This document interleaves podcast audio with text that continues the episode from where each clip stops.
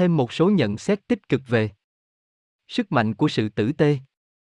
Trong thế giới một mất một còn, nơi mà nhiều người xem ra luôn sẵn sàng làm bất cứ điều gì để vươn lên thì Linda Kalanthaler và Robin Kovan lại chỉ ra rằng những cử chỉ nhân ái lặng lẽ mới là tiếng nói mạnh mẽ nhất. Làm ơn, cảm ơn và không dám, mời anh chị mới thực sự là những từ ngữ then chốt trong lời ăn tiếng nói của những người dám nghĩ dám làm. Sức mạnh của sự tử tế phải là cuốn kinh thánh mới cho những ai muốn dẫn đầu. Deborah Norville, người dẫn chương trình Inside Edison, chương trình thời sự IEU đời nhất. Trưởng thành trong thời kỳ khắc nghiệt nhất của ngành giải trí, tôi có thể cam đoan rằng trở nên một người nhân hậu là một trong những con đường chắc chắn nhất để thành công. Người hiển luôn đến đích trước. Dick Clark Nếu sức mạnh của sự tử tế là chăm lo cho người khác, trọng danh dự, làm ăn trung thực, cạnh tranh một cách tự trọng, chia sẻ hiểu biết và hành xử nhân hậu, thì sức mạnh của sự tử tế phải là một chủ đề hội thảo bắt buộc trong mỗi một trường đại học lớn. Liệu bạn có tưởng tượng được các lãnh đạo của Enron mà cũng biết đến sức mạnh của sự tử tế không? Marcia Gay Harden Tuy nhẹ nhàng dễ đọc, nhưng đây không phải là một cuốn sách để nhâm nhi giải trí. Được suy ngẫm kỹ và được trình bày một cách sinh động, nó đưa ra những nguyên tắc then chốt, những nghiên cứu cụ thể cùng những bài tập giúp cho lòng tốt trở thành một thói quen. Pubeler ủy kỳ Mục lục. Chương 1 sức mạnh của sự tử tế 11 Chương 26 Nguyên lý sức mạnh của sự tử tế 17 Chương 3 nướng một cái bánh to hơn 31 Chương 4 làm dịu tình thế 49 Chương 5 giúp kẻ thù 65 Chương 6 nói ra sự thật 85 Chương 7 nói có là cách đi lên 111 Chương 8 ngậm miệng mà nghe 131 Chương 9 hãy tự đầu lên vai người khác 143 Chương 10 tạo ra một thế giới tốt đẹp hơn 165 Lời cảm ơn 171 Lời nói đầu. Lời nói đầu. Của IAILEN Với tôi, cuốn sách vĩ đại nhất từng được viết là cuốn bản thánh ca Giáng sinh của Charles Dickens. Vì sao ư? Vì triết lý đơn giản của nó, làm điều đúng sẽ cảm thấy vui hơn. Đó chả phải là một tín điều tôn giáo gì cả. Chỉ là nếu bạn làm việc tốt thì cuộc đời bạn sẽ khá lên. Nó là thế, bạn không thể một mình ăn hết cái bánh to, cứ cố ăn chỉ tổ chướng bụng mà thôi. Ăn một ít, còn đậu để dành cho người khác. Khi được yêu cầu trả lời phỏng vấn về sức mạnh của sự tử tế, tôi đã đồng ý không chỉ vì muốn tỏ ra dễ thương đâu. Tôi làm điều đó vì tôi nghĩ đó là cách mình nên làm. Nhưng thời nay tỏ ra tử tế lại là chuyện lạ khó tin. Mới đây tôi có kể một câu chuyện cười trong một show diễn và nhận được thư của một phụ nữ nói rằng bà ấy khó chịu với nó. Tôi gọi điện lại nói xin lỗi bà nếu có gì xúc phạm đến tình cảm của bà. Không hiểu sao bà lại tiếp xúc với báo chí và thế là lời xin lỗi của tôi được lên báo. Chúng ta đang sống trong một xã hội mà ngay cả một nhã ý thông thường cũng bị coi là bất thường, như thể mình vừa thực hiện thủ thuật móc họng cứu mạng ai không bằng. Thậm chí nếu bạn đụng xe vào ai thì các công ty bảo hiểm sẽ bảo bạn đừng xin lỗi người ta. Xin lỗi tức là thừa nhận mình sai. Vậy chứ họ muốn bạn làm gì? Chuồn nhanh và gọi cho luật sư của mình ư? Tuy nhiên, theo tôi, dù có sai thật mà mình xin lỗi trước thì có đến 9 trên 10 người sẽ động tâm và chắc chắn sẽ tử tế lại với mình trong chuyện khắc phục thiệt hại. Thế là nhiều thứ phiền toái ngày này có thể được xử lý chỉ bằng vài hành động nhân ái đơn giản thôi trở nên một người nhân hậu càng đặc biệt quan trọng hơn khi ta có một diễn đàn như The Tông Gai Sâu. Đó không thể là sàn diễu võ của một tên đầu gấu hay một kẻ khoe mẽ. Có một lý do vì sao sâu này được gọi là The Tông Gai Sâu với dây Leno chứ không phải là The Tông Gai Sâu do dây Leno thủ diễn. Đó là vì mẹ tôi. Bà cho rằng nói dây Leno thủ diễn thì vô hình trung mình nói với cử tọa rằng này, nhìn tôi đây, tôi là ngôi sao lớn đấy. Vậy là tôi bảo bà, được rồi, mẹ à, thế với dây Leno thì sao? Cuộc sống không cứng như thế. Hãy nhường nhìn một chút. Rồi bạn sẽ ngạc nhiên khi thấy mình thu lại được nhíu chừng nào. Chương 1 Sức mạnh của sự tử tế Qua năm tháng, chúng tôi đều yêu quý một người bảo vệ đặc biệt ở trụ sở văn phòng chúng tôi tại Manhattan. Thực ra hầu hết mọi người ở The Calan Thaler Group ai cũng phục anh. Là một người đàn ông to con, vui tính, ngoài 50 tuổi, Ferrăng làm ấm lòng hết thảy những ai bước vào tòa nhà này bằng câu chào hồn hậu của mình. Chào Linda. Chào Robin, anh ấy nói. Một ngày thứ sáu vui vẻ nha. Một câu đùa ý nhị của Frank làm thay đổi cả cách chúng tôi bắt đầu một ngày làm việc. Thay vì chuồn nhanh qua cửa và xếp hàng chờ thang máy, chúng tôi lại đưa mắt tìm Frank để chào hỏi một câu cho chắc. Anh luôn giữ giọng nói phấn chấn suốt cả ngày. Nhưng chúng tôi chưa bao giờ nhận thức được làm sao Frank lại có thể giúp gì cho việc làm ăn của chúng tôi ngoài việc ngăn chặn người lạ đột nhập vào văn phòng. Mãi đến hôm Richard David, chủ tịch và con của U Sờ Băng, ngân hàng lớn thứ sáu của Hoa Kỳ, đến gặp chúng tôi. Đã mấy tháng nay The Calan Thaler Group đã làm việc cật lực để tạo nên một tuyệt tác có thể làm cho David phải lắc mắt và kiếm được một khách sọc là U Sờ Băng. Thời điểm có chuyến viếng thăm của David chính là thời điểm có tính chất quyết định. Chúng tôi là một trong hai hãng vẫn tiếp tục chạy đua để có được hợp đồng này. David cùng với người của mình đang bay từ văn phòng điều hành ở Minneapolis đến gặp trực tiếp chúng tôi. Lúc đó chúng tôi còn chưa hiểu ra, song David cùng bầu đoàn của ông quả thực đã hơi khớp trước cái kiểu tiếp đón mà họ nhận được ở New York. Nhịp độ tất bật và cái thói xô bồ như chốn không người của quả táo lớn, New York, đã trở thành một phần huyễn thoại của thành phố này rồi. Và họ sợ rằng chúng tôi cũng lạnh lùng và vô cảm như thế. Thế nhưng, khi Richard David và người của ông bước vào trụ sở chúng tôi, họ đã được răng đón tiếp một cách nõng nhiệt.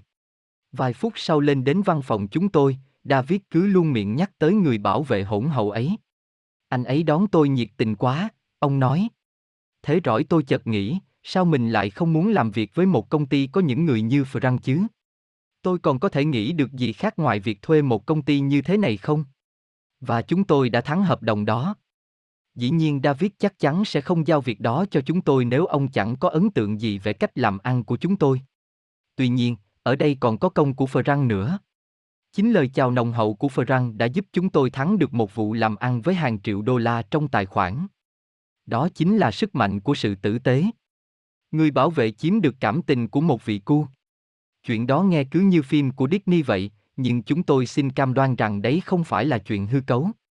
Chúng tôi viết sức mạnh của sự tử tế vì chúng tôi hoàn toàn không đồng tình với cái khôn ngoan phổ biến, rằng hiển lành thì thua thiệt, và không có cái gì tốt mà không bị trừng phạt.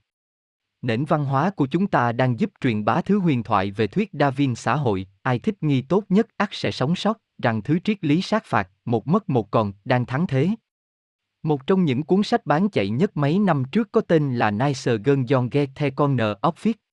Nhưng điều đó hoàn toàn trái ngược với cách chúng tôi điều hành công việc và cuộc sống. Trong chưa đầy một thập kỷ, chúng tôi đã xây dựng The Calan Thaler Group thành một tên tuổi lớn trong ngành quảng cáo với gần 1 tỷ đô la doanh thu, làm cho nó trở thành một trong những hãng quảng cáo phát triển nhanh nhất nước. Thành công chúng tôi giành được không phải bằng gươm đao mà bằng hoa và sô-cô-la. Sự lớn mạnh của chúng tôi không phải là kết quả của nỗi sợ hãi và hăm dọa, mà bằng nụ cười và lời khen.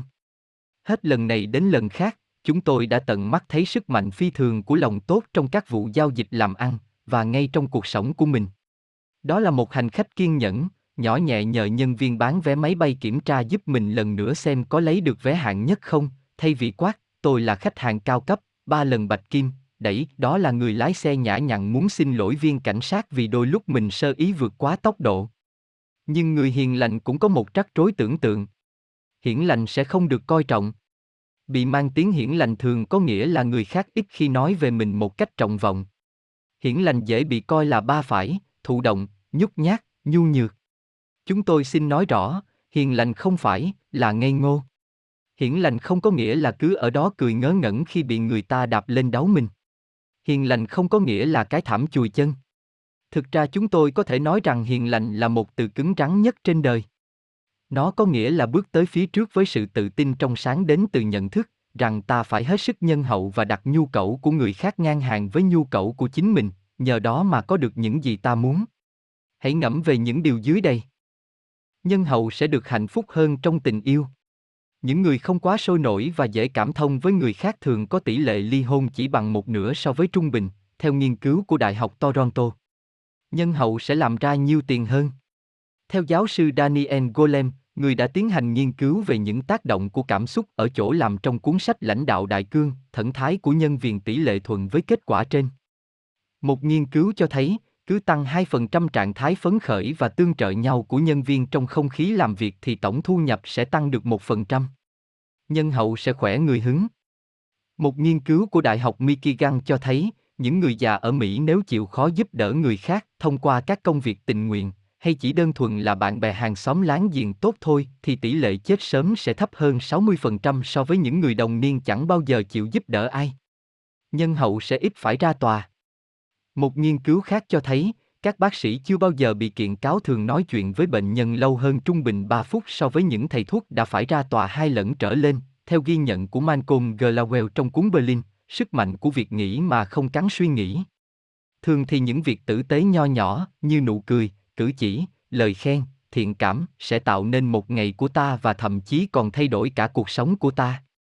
Dù bạn đang lãnh đạo công ty của mình, hay đang vận động vào chức chủ tịch hội phụ huynh, hay chỉ là việc cố tâm sự với đứa con gái mới lớn của mình, thì sức mạnh của sự tử tê cũng sẽ giúp bạn vượt qua những nhầm lẫn đã ngăn trở bạn đạt đến mục đích của mình. Sức mạnh của sự tử tế sẽ giúp bạn mở ra những cánh cửa, cải thiện quan hệ của bạn ở chỗ làm cũng như ở nhà, và giúp bạn ngủ ngon hơn trông thấy.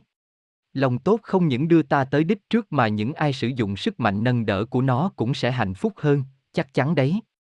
Trong những chương tiếp theo, chúng tôi sẽ cho các bạn thấy hiển lành không có nghĩa là phải hy sinh cái bạn muốn có cho ai đó. Luôn có giải pháp thứ hai, thứ ba, thậm chí là nhiều hơn khi bạn áp dụng các nguyên lý của lòng tốt. Chương 2 6 nguyên lý Sức mạnh của sự tử tế Nguyên lý sức mạnh của sự tử tế, một Ấn tượng tích cực tựa như hạt giống. Mỗi lần bạn mỉm cười với một người đưa tin, bật cười khi nghe chuyện tếu của một đồng sự, cảm ơn một trợ lý, hoặc đối xử với người là một cách lịch thiệp và trọng thị là một lớn bạn phóng ra năng lượng tích cực. Năng lượng này tạo cho người ta một ấn tượng và ấn tượng này lại được chuyển tiếp qua vô số người mà anh ấy hoặc cô ấy sẽ gặp sau đó. Dấu ấn này có hiệu ứng khuyết đại lên. Và cuối cùng những ấn tượng tốt đẹp ấy lại quay trở về với bạn. Như thế không có nghĩa là người phục vụ bạn từng được bạn bo sọc một ngày kia sẽ kiếm được một công ty Fortune 100 và mời bạn mua cổ phấn ưu đãi, trừ phi bạn bo bạo khủng khiếp. Kết quả từ sức mạnh của sự tử thiếm khi bộc lộ trực tiếp như vậy. Thực ra, bạn có thể chẳng nhận tha có bất cứ tác động nào lên cuộc đời mình trong nhiều năm, ngoài cảm giác ấm áp trong lòng do sự tử tế đem lại cho bạn. Tuy nhiên, chúng tôi đã nhận ra rằng sức mạnh của sự tử tế có hiệu ứng domino. Có thể bạn chẳng bao giờ lần ra được vận may của mình cụ thể là bắt nguồn từ đâu, nhưng chắc chắn sức mạnh của sự tử tế đã trải nhiễu cơ hội để lót đường cho bạn. Những ấn tượng tích cực đó cũng giống như hạt giống vậy đó. Bạn gieo chúng xuống rối quên bẵng đi mất, thế nhưng bên dưới chúng cứ nảy mầm và vươn xa, thông thường sẽ theo cấp số nhân. Dưới đây là một ví dụ sức mạnh của sự tử tế đã giúp chúng tôi như thế nào. Cách đây không lâu chúng tôi đã ghi hình Melania, vợ của Donald Trump, trong đoạn phim quảng cáo cho Alic theo yêu cầu của Daniel Amos, chủ tịch và cũng là CEO của Alic. Chúng tôi dựng cho bà Trump, một trong những ngôi sao của phim quảng cáo, một đoạn phim cho riêng bà và cố gắng làm sao để bà được thoải mái nhất cũng như có tất cả những gì cần thiết. Nhóm chúng tôi đối xử tốt với Melania không phải vì bà là vợ của một người nổi tiếng, mà vì chúng tôi đã đặt ra phương châm, phải lịch sự và trọng thị tất cả những tài năng trong mỗi thước phim của mình. Mấy tháng sau, các nhà sản xuất của phim Người tập sự đã mời Linda làm người đánh giá trong một chương trình, trong đó các ứng viên cho vai người tập sự được yêu cầu làm một đoạn quảng cáo xe hơi. Linda kể. Trước khi quay cảnh đầu tiên, tôi tự đến giới thiệu với Donald Trump, nhắc qua rằng chúng tôi là hãng đã cộng tác với vợ ông trong một đoạn phim quảng cáo con việc áp Phật. Thì ra Trump còn nhớ rất rõ lẫn trải nghiệm đó của vợ mình, nên ngay trước khi bắt đầu quay hình, ông ghé vào tai tôi mà rằng, các cô đã rất tốt với vợ tôi. Hãy chờ xem tôi lại quả thế nào nhé. Thế rồi ông lên truyền hình nói rằng The Calan Thaler Group là một trong những hãng làm quảng cáo học nhất nước Mỹ. Sau đó ông còn kéo tôi vào những cuộc thảo luận được ghi hình. Tất cả chỉ vì chúng tôi đã đối xử tốt với vợ ông. Nguyên lý sức mạnh của sự tử tế, hai. Bạn không biết được đâu. Chắc bạn nghĩ, ừ, tốt với vợ của Trump thì sẽ được đền đáp thôi. Nhưng chúng ta ai cũng đủ không để vây quanh các nhân vật quan trọng trong đời mình, là những người ta vẫn thường giao tiếp chẳng hạn như hàng xóm và đồng sự, những người có liên quan đến những giao dịch quan trọng như cánh môi giới thế chấp cùng các khách hàng tiềm năng. Tuy nhiên, chẳng mấy khi ta thèm để ý đến một người lạ mà ta sẽ chẳng bao giờ gặp lại. Thông thường ta sẽ nghĩ, có sao đâu chứ?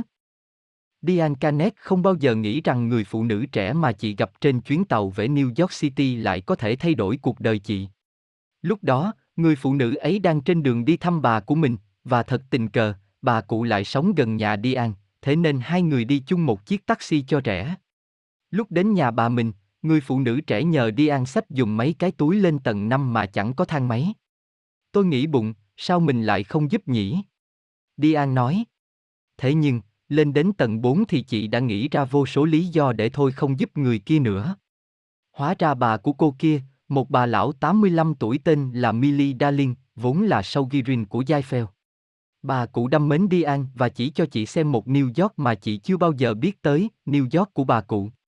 Thế là suốt bao nhiêu năm tôi được coi là thượng khách trong các câu lạc bộ và salon nhạc gia yêu thích của bà cụ đấy, Dian kể. Đó quả thực là sự đền đáp quá mức hậu hĩnh cho chuyện chị giúp sách vài cái túi lên cầu thang. Thế nhưng, bà Millie lại là mẹ của Chan Parker, vợ quá của huyền thoại nhạc gia vĩ đại Charlie Parker. Khi Diane bị mất việc, Chan đã mời chị đến sống chung trong ngôi nhà nông thôn ở ngoại ô Paris. Diane nhận lời và nói với sếp cũ của mình chuyện này. Thế là họ bảo thì đằng nào chị cũng sang Paris, vậy sao không mở một cửa hàng liên doanh với họ ở đó luôn?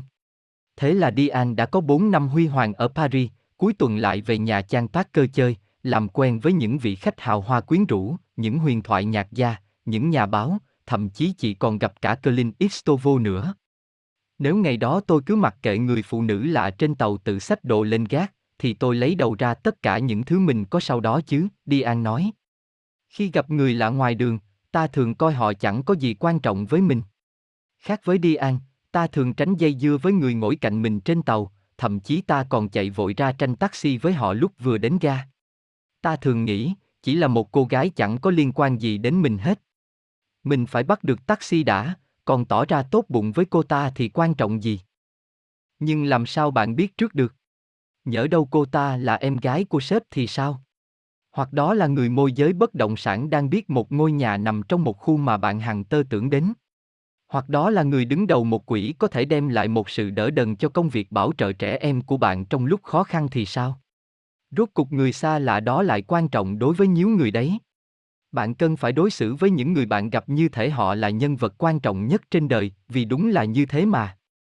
Nếu không phải là quan trọng với bạn thì chắc chắn sẽ quan trọng với ai đó, và nếu không phải hôm nay, thì có lẽ là ngày mai. Nguyên lý sức mạnh của sự tử tế 3.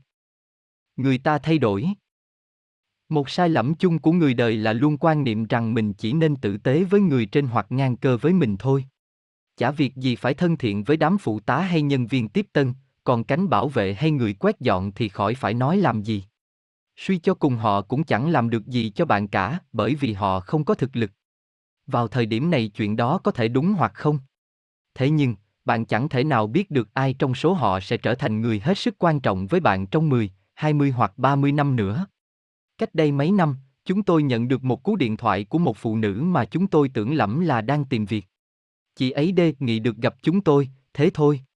Hóa ra người phụ nữ ấy không đi tìm việc, mà chị đang tìm một hãng làm quảng cáo cho hai mảng công việc lớn mà chị đang nhắm đến.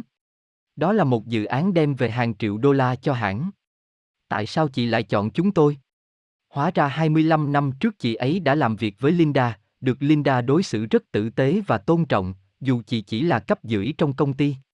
Và hơn hai thập kỷ sau, chúng tôi thu về 40 triệu đô la trong công việc của mình, chỉ vì một trong số chúng tôi đã từng cư xử tốt với một người vừa chập chững vào nghề quảng cáo. Đó chính là sức mạnh của sự tử tế đấy. Nguyên lý sức mạnh của sự tử tế 4. Lòng tốt phải tự nhiên. Mới đây, một người bạn đã kể cho chúng tôi nghe một câu chuyện với ba công ty nọ tranh nhau một hợp đồng rất lớn. Một trong ba công ty đó rốt cuộc cũng rất đài, mặc dù đã có màn ra mắt rất choáng. Tại sao thế? Họ thắc mắc. Hóa ra là khi khách hàng tiềm năng đến sân bay, quan chức của một công ty cạnh tranh đã không để ý tới việc giúp bà khách mang sách hành lý. Anh này mất hợp đồng ngay tấp lự. Bà khách hàng khó chịu với sự lỗ mãn và thiếu tế nhị của anh ta nên quyết định không muốn làm ăn với người như vậy. Nhóm của anh ta đã phải ngày đêm vất vả để có được một buổi ra mắt ấn tượng với khách hàng, thế mà mọi thứ đều hóa thành công cốc chỉ vì cái vali. Vị quan chức sơ ý kia chắc chắn phải biết khách hàng này là một VIP rồi. Thế sao anh ta không sách hộ bà cái vali? Đơn giản lắm, chỉ vì anh ta không thạo nghệ thuật nhã nhặn, lịch sự. Nếu nghệ thuật đó vốn là một phần trong cách anh ta xử thế với mọi người thì chẳng lý nào lại sơ sẩy như thế được. Sách hộ túi cho khách hàng phải là bản tính tự nhiên thứ hai của anh ta thay vì chỉ là một cử chỉ lâu lâu mới dùng riêng cho khách hàng, cho sếp và các yếu nhân. Đáng lẽ anh ta phải hiểu rằng những cử chỉ và hành động nho nhỏ kiểu đấy cũng có thể tạo nên tác động mạnh mẽ thế nào. Nguyên lý sức mạnh của sự tử tế năm Ấn tượng tiêu cực cũng giống như vi trùng. Mỗi khi cư xử vô cảm với những người mà ta cho rằng chả có gì ghê gớm thì ta sẽ có ngay một phản ứng vô thức. Bạn có thể có được cái bàn tốt nếu quát với cô phục vụ, nhưng chúng tôi cam đoan rằng tốt nhất là bạn nên nhẹ nhàng bảo, làm ơn xem lại dùng. Nếu bạn coi những hành động tích cực là hạt giống thì các cử chỉ và lời ăn tiếng nói thô lỗ lại giống như vi trùng. Có thể bạn nhất thời không nhận thấy tác hại của đám vi trùng đó, nhưng chúng vẫn hiện diện và âm thầm lây lan trong bạn và những người chung quanh. Không phát tán vi trùng nghĩa là bạn phải rất có ý thức về môi trường và con người xung quanh mình. Bởi lẽ, chỉ cần một hiểu lầm nho nhỏ thôi cũng có thể gây ra một ấn tượng tiêu cực, như mới đây Robin đã phát hiện ra. Anh kể. Claire và tôi đã phải mất cả đêm để chuẩn bị buổi thuyết trình cho một vị khách hàng. Có một trong những PowerPoint cứ bị lộn ngược lại. Cả hai vào đậu bức tai cố chỉnh nó cho đúng còn nó thì cứ như chọc túc bọn tôi vậy. Nhưng rối cuối cùng nó cũng chịu hoạt động đàng hoàng và bọn tôi ai về nhà nấy. Hôm sau, trong buổi thuyết trình, ngay giữa một phòng họp rộng với bao nhiêu là quan khách, cái slide quái quỷ đó lại nhảy thẳng ra màn hình, lộn ngược. Tôi mới buộc miệng kêu lên, ỏi trời, Keller. Nó lại hỏng rồi kìa. Dĩ nhiên Keller hiểu tôi muốn chia sẻ với cô ấy một chuyện tức cười của riêng chúng tôi, chứ ngoài ra chẳng ai hiểu được cả. Mọi người lại nghĩ rằng tôi công khai trách mắng Keller trước bao nhiêu người, thế lạ có rất nhiều cảm xúc tiêu cực, nổi dậy, trong phòng. Quả thực bọn tôi suýt chút nữa thì mất trắng vụ lãm ăn đã săn đón suốt mấy tháng trời. Thế rồi cả hai cũng làm sáng tỏ mọi chuyện và giải thích điều đã xảy ra, song đó là một bài học tốt cho chúng tôi, ấn tượng động lại trong mắt người chứng kiến, dù chỉ là một ấn tượng tiêu cực thôi, cũng có thể ảnh hưởng đến mọi việc ta làm. Nguyên lý sức mạnh của sự tử tế 6. Bạn sẽ biết. Ngay cả khi bạn chẳng bao giờ gặp lại người mà bạn đã đối xử không tốt, thậm chí là chẳng ai thấy hoặc biết về sự thô lỗ đó, về cách cư xử không tốt của bạn thì bạn vẫn cứ biết nó đấy. Nó sẽ động lại trong tâm trí, trong trái tim mình mỗi khi bạn gặp gỡ và cố thuyết phục người ta đặt niềm tin nơi bạn. Bởi lẽ ngay chính mình bạn cũng chẳng tin cho nên bạn có thể hủy hoại kết quả của cuộc gặp hoặc của mối quan hệ. Sức mạnh của sự tử tế không nói về chuyện chạy lăng xăng cười toe toét và để người ta sai vặt, còn trong bụng thì tính thầm xem đáp lại mình sẽ kiếm được gì. Cũng chẳng phải nói về chuyện vặn vẹo đóng kịch hay làm con rối. Sức mạnh của sự tử tế là nói đến chuyện quý trọng lòng tốt, ở trong bạn và ở người khác, giống như để cao trí thông minh, sắc đẹp hay tài năng vậy. Lòng tốt là một sức mạnh ghê gớm. Trên thực tế, nó còn cứu được cả mạng sống của ta nữa. Cho phép chúng tôi được lấy Su Sần làm ví dụ. Tám năm trước Su Sần nhận được thư của một người bạn cũ tên là Helen. Helen có một đứa cháu gái mắc bệnh chán ăn, nếu không được chữa trị tăng cường tại một bệnh viện đắt tiền, xa nhà đến mấy ngàn dặm, thì cô bé sẽ chết. Tuy nhiên, chi phí chữa bệnh lại vượt quá khả năng của gia đình, trong khi ông bố thất nghiệp cũng đang bị bệnh. Vì vậy gia đình đành phải gửi thư cầu cứu họ hàng và bạn bè. Susan vừa xúc động lại vừa ngạc nhiên, bởi lẽ người ta hiếm khi cầu cứu người khác một cách chẳng thèm úp mở như vậy lắm, dù là bà con họ hàng. Đang phải nuôi ba đứa con, thế nên vợ chồng su sần cũng khó mà quyết định được mình nên cho bao nhiêu. Cuối cùng chúng tôi gửi 500 đô la, có vẻ chẳng là bao nhưng với chúng tôi vậy đã là nhiều, su sần nói. Nhưng những người khác cũng hào phóng đáp lại bức thư cầu cứu ấy. Thế rồi cô bé được nhận vào điều trị và đã qua khỏi. Nếu họ không gửi bức thư đó đi khắp nơi thì cô bé khó lòng qua được, Susan nói. Ba năm sau, đến lượt chồng Susan bị mất việc. Anh lại còn mắc bệnh hiểm nghèo. Thời gian thất nghiệp của anh kéo dài đến hơn một năm và gia đình họ buộc phải sống nhờ vào số tiền tiết kiệm, mà cũng chẳng kéo dài được lâu. Tuy Susan vẫn đi làm nhưng tình hình tài chính của họ thật đáng lo lắng. Thế rồi một hôm có một tấm thiệp được gửi đến theo đường bưu điện, từ một phụ nữ mà Susan không hề quen biết. Bà là mẹ của Helen, là bà của cô bé mắc bệnh chán ăn. Trong thiệp viết rằng bà nghe nói vợ chồng Susan đang gặp phải bước ngặt nghèo nên muốn được giúp đỡ, và còn viết thêm rằng bà đã từng nếm mùi khó khăn tài chính là thế nào rồi. Người phụ nữ đã nuôi dạy ba người con bằng đồng lương dịch vụ ít ỏi đó đã gửi cho chúng tôi tấm séc 2.000 đô la, Susan kể. Khi đã thực sự hiểu được sức mạnh toàn diện của lòng tốt, bạn sẽ nhận thấy rằng nhờ đối xử với mọi người bằng lòng tốt, bằng sự tôn trọng và hào hiệp, chắc chắn hành động của bạn sẽ được đền đáp bằng cách này hay cách khác, cả vốn lẫn lời. Giờ thì bạn đã nắm được các nguyên lý có thể giúp biến đổi cuộc đời mình rồi đấy. Trong các chương tiếp theo, chúng tôi sẽ trao cho bạn những công cụ cần thiết để bạn bắt đầu sai khiến sức mạnh của sự tử tế làm việc cho mình. Bài tập giúp bạn rèn luyện lòng tốt. Ba tuần tới, mỗi ngày bạn hãy làm năm việc tốt, những việc không được đền đáp ngay tức thì. Hay cảm ơn ai đó. Hãy hỏi thăm những người mà bạn gặp trong cuộc sống. Bà già giúp bạn quét dọn có con cháu gì không? Hãy góp tiền cho việc từ thiện. Và hãy khen một người chẳng quen biết gì. Điểm mấu chốt ở đây là đừng có nghĩ rằng người tài xế taxi hôm nay được mình bo đậm thì mai mốt sẽ điều hành một công ty lớn. Thật dễ dàng để có được thói quen nhân hậu và phát hiện lại xem nó giúp bạn thấy thanh thản nhường nào. Hay là một diễn viên phụ giỏi nhất. SH hầu hết chúng ta đều không muốn bị người khác coi nhẹ. Ta quá bận rộn đóng vai chính trong bộ phim cuộc đời của mình nên quên mất người khác cũng đang thủ vai chính trong bộ phim của họ. Chính vì vậy mới nói cực kỳ cấn thiết phải nhìn chính ta bằng con mắt của người khác, như một diễn viên phụ trong bộ phim của họ. Vậy thì hãy điểm lại tất cả những người đã xuất hiện trong cuộc đời mình và tự hỏi xem mình đang đóng vai gì trong bộ phim của họ. Liệu bạn có phải là đứa con gái mới lớn được yêu thương cưng chiều, hay là đang phát điên lên vì chẳng ai để ý đến mình? Một chàng trai ngọt ngào luôn sẵn sàng giúp đỡ, hay một kẻ ích kỳ hèn hạ? Một người chuyên hóa giải các rắc rối trong văn phòng, hay một bà hoàng kịch cẩm? Đối với từng mối quan hệ, bạn hãy viết ra năm cách có thể làm cho vai diễn của bạn dễ thương nhất. Noi gương những người mình ngưỡng mộ. Bạn có ngưỡng mộ những người làm việc tình nguyện không? Hay những người luôn chìa tay mình ra cho các thành viên trong gia đình và tìm cách làm cho mọi thứ xích lại gần nhau hơn? Hay những người biết tôn trọng và bào ban người khác trong chỗ làm? Những người thường hỏi han và nhớ rõ các chi tiết về cuộc sống của khách hàng, cũng như đồng nghiệp của mình. Bạn hãy viết nốt câu sau đây, nếu tôi có thể tốt hơn, tôi muốn là. Và hãy cố gắng noi theo cách sống của người mà bạn muốn. Trở thành. Y. Chương 3. Nướng một cái bánh to hơn. Tony Hassini nhớ lại cái ngày ông nhận được cú điện thoại của một nhà ảo thuật không tên tuổi vào thời đó là Duke Henning. Cũng là một nhà ảo thuật, Hassini lúc đấy đang dàn dựng kịch bản cho mấy màn ảo thuật làm điên đảo cả thế giới. Henning phải gọi mấy lần chúng tôi mới nói chuyện được với nhau. Khi nghe anh ấy nói, tôi biết ngay đây là nhà ảo thuật có thể cạnh tranh với mình. Phản ứng đầu tiên của tôi là tỏ ra nhã nhặn với anh ấy nhưng không tiết lộ tí gì những bí quyết tối mật của mình. Tôi đã phải bỏ ra 10 năm và cả đống tiền mới gom được mấy bí quyết đó, thành ra tôi không định giao chúng cho ai cả, Hashini nói. Nhưng ông vẫn tiếp tục mối quan hệ thần thiện qua điện thoại với Henning.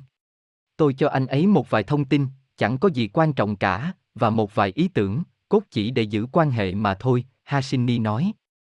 Mãi đến cuộc nói chuyện thứ năm, thứ sáu gì đó, Henning mới tiết lộ rằng anh đang chuẩn bị cho một màn ảo thuật kiểu khác hẳn, một màn âm nhạc kể một câu chuyện hết sức gây cấn xung quanh ma thuật và, quan trọng hơn cả, phải bỏ hẳn hình ảnh cao sang xưa nay đi. Thay vào đó, Henning sẽ để tóc dài và mặc đồ màu sáng. Càng nghe tôi càng nhận thấy anh ấy sẽ có cơ hội thành công, Hashini nói. Thế là Hashini gửi cho Henning 14 bí quyết của mình. Tôi có thể đòi anh ấy khối tiền cho mấy bí quyết đó cộng với công tôi tư vấn. Tuy nhiên, tôi lại nghĩ rằng mình sẽ được lợi nhiều hơn từ mối quan hệ này nếu buổi diễn thành công, Hashini nói. Tất nhiên là canh bạc của Hashini đã trúng to. Màn diễn của Henning ra mắt tại Toronto và đã phá kỷ lục bán vé tại thành phố này. Sau đó đến lượt Broadway, nơi nó được trình diễn trong suốt 4 năm rưỡi liên, và cuối cùng nó trở thành cái lõi cho một series chuyên mục truyền hình cực kỳ thành công. Henning sung sướng chia cái bánh cho Hashini, để nghị với ông một hợp đồng tư vấn có lợi và giúp ông quảng bá tổ chức của mình là Hiệp hội Ảo thuật gia quốc tế. Sự hợp tác không chỉ làm giàu cho Henning và Hashini mà còn nâng cao danh tiếng của giới ảo thuật nói chung. Trước Henning, hình tượng của ảo thuật gia chi là một người đàn ông mặc tuxedo và mang găng tay trắng, lôi một con thỏ từ trong mũ ra. Giờ đây, ảo thuật đã là thời thượng, có nghĩa là các ảo thuật gia ở khắp mọi nơi đều có nhiều việc làm hơn. Hãy tưởng tượng bạn là Hashini lúc Henning gọi đến xem. Liệu bạn có giao cho Henning bí quyết nghề nghiệp quý giá của mình không? Chúng ta được dạy dỗ rằng cách tốt nhất để thành công là vơ vào cho mình càng nhiều càng tốt. Nói cho cùng thì bài học vỡ lòng của một xã hội tư bản là gì? Thắng cạnh tranh, vỗ lấy miếng bánh trước khi bị người khác chớp mất. Bởi lẽ nếu ta không nhanh tay thì chỉ có nước nhặt vụn bánh mà thôi. Thật thế à? Sai. Cuộc sống không phải là một trò chơi có tổng bằng không, nếu người khác được thì ta thua, hoặc ngược lại. Đấu cần phải đôi co xem ai sẽ vớ được miếng bánh lớn nhất, ta chỉ việc nướng một cái bánh khác lớn hơn thôi. Thì có ai bảo cái bánh phải giới hạn bằng nào đâu. Vũ trụ cũng thế, vũ trụ là vô hạn. Năng lực yêu thương của chúng ta cũng vô hạn, như những người làm cha làm mẹ đều biết. Khi ta có đứa con đầu lòng và ta cứ tưởng rằng trái tim mình không thể lớn hơn được nữa. Nhưng rồi ta lại có đứa thứ hai, và trái tim ta lại nở rộng gấp đôi, gấp ba. Nghe cứ như kê chuyện cổ tích ấy nhỉ. Thì đấy, cứ thử nhìn xem Internet đã mở rộng cơ hội của mỗi người ra đến đâu. Trước đây, mỗi khi ta cần một công việc mới, lựa chọn của ta vốn chỉ có hạn, tìm ở mục cần người trên báo, ghé qua các trung tâm giới thiệu việc làm, hay cũng có thể bắn tin cho một vài người bạn. Nhưng giờ đây ta đã có nguyên hàng dãy dài các nguồn, chẳng hạn những website tìm việc như monster.com và các site trên mạng như sanga.com. Mỗi công ty lớn đều có mảng cơ hội việc làm trên website của mình để bạn truy cập bằng cách bấm vài cái phím là xong. Hoặc bạn có thể gửi email đơn xin việc đến các đầu mối lựa chọn để yêu cầu chuyển tiếp, rồi thì giống như đoạn phim quảng cáo nọ, họ nói cho hai người bạn, hai người bạn ấy lại nói cho hai người bạn khác và cứ thế, cứ thế. Internet đem lại cho mỗi người một mạng lưới thông tin khổng lồ. Không ai mất mối cả, cái ao sâu hơn cho mỗi người. Và càng nhiều người dính vào thì sẽ càng có lợi cho bạn. Cathy Island, nữ doanh nhân vốn là siêu mẫu, đã nhận ra điều đó sau khi được yêu cầu ra lời kêu gọi cộng đồng hãy chăm sóc sức khỏe trước khi sinh. Chị đã đồng ý làm việc ấy mà không lấy tiền, nếu người ta cho chị ghi âm cả một đoạn bằng tiếng Tây Ban Nha. Chồng tôi làm việc ở một phòng cấp cứu và anh ấy cứ phải dùng đến tiếng Tây Ban Nha khi phải diễn đạt những hướng dẫn cấp thiết cho các bệnh nhân nói tiếng Tây Ban Nha. Vậy nên tôi bảo họ rằng tôi muốn ra lời kêu gọi bằng cả tiếng Anh lẫn tiếng Tây Ban Nha, vì đó thực sự là một thông tin quan trọng. Chúng ta không thể để người dân bỏ lỡ nó được, Cathy nói. Cathy ghi âm bằng hai thứ tiếng vì đó là việc nên làm, chị không hề có ý định kiếm chác gì cả. Nhưng sau khi băng được phát, chị mới thực sự ngạc nhiên trước sự hưởng ứng của cộng đồng nói tiếng Latin và cả tác động đối với sự quan tâm của họ đến hàng quần áo thời trang của chị. Thật kỳ diệu khi các khách hàng nói tiếng Latin của chúng tôi lại hưởng ứng hăng đến thế. Họ viết thư và email nói rằng họ rất biết ơn lời kêu gọi đó. Điều ấy khiến chúng tôi nhận ra rằng họ ít được quan tâm biết nhường nào, chị nói. Kết quả là công ty của Kathike từ đó đã có định hướng tăng cường nhắm vào các khách hàng nói tiếng Latin, chẳng hạn như in nhãn mát bằng cả hai thứ tiếng Tây Ban Nha và Anh. Nhờ đó mà thương hiệu của chúng tôi mới phát triển mạnh như vậy. Chúng tôi đã hiểu ra rằng khách hàng của mình đã cảm thấy bị cô lập và coi thường, giờ đây chúng tôi vươn đến với họ nên họ mới vồ vập đến thế. Nướng một cái bánh lớn là tình thế để cả hai cùng thắng. Bạn sẽ có được nhiều hơn thứ mình muốn, và trong lòng cũng yên ổn hơn với những gì bạn làm. Thành ra, thay vì tiêu tốn tất cả năng lượng tiêu cực để nhào vô chụp giật miếng bánh thì trước tiên, bạn hãy nghĩ lại xem có cách nào để bạn mở rộng chân trời của mình nhằm tạo ra một công thức mới cho thành công hay không. Giúp người khác có được miếng bánh. Khi bạn đang cố công lấy cho được miếng bánh thì cớ gì bạn phải tính đến chuyện giúp người khác cũng có được phần. Nếu Ernest Hamwi cũng có thái độ đó khi ông đang bán Jalabia, một thứ bánh xốp rất mỏng của xứ Ba Tư, tại hội chợ thế giới năm 1904, thì mãi mãi ông vẫn chỉ là một tay bán hàng rong mà thôi. Hamwi nhận thấy rằng người bán kem bên cạnh mình khách đông nườm nượp, bán không kịp. Nếu là hầu hết người khác thì hẳn đã khịt mũi, việc gì đến mình, thậm chí còn mong ông bán kem kia gặp chuyện xui xẻo để mình còn có khách. Nhưng đằng này Hamwi lại cuộn bánh của mình lại để đổ kem vào, tạo ra cày kem ốc quế đầu tiên trên thế giới. Ông đã giúp đỡ người bên cạnh, và nhờ vậy mà chính mình cũng gặp may. Đó là cái đẹp trong việc giúp người khác có phẫn, thường thì đổi lại bạn sẽ tạo ra được một cái bánh to hơn. Bằng cách bảo ban một người trẻ tuổi, bạn có thể phát hiện ra những ý tưởng gì đó cho công việc, có thể giúp bạn làm sáng tỏ mục tiêu và giá trị của chính mình. Khi Sira Miller là giám đốc tiếp thị của một công ty thực phẩm và dinh dưỡng lớn, chị nhận thấy một trong các chuyên viên hỗ trợ bán hàng của mình rất có tài.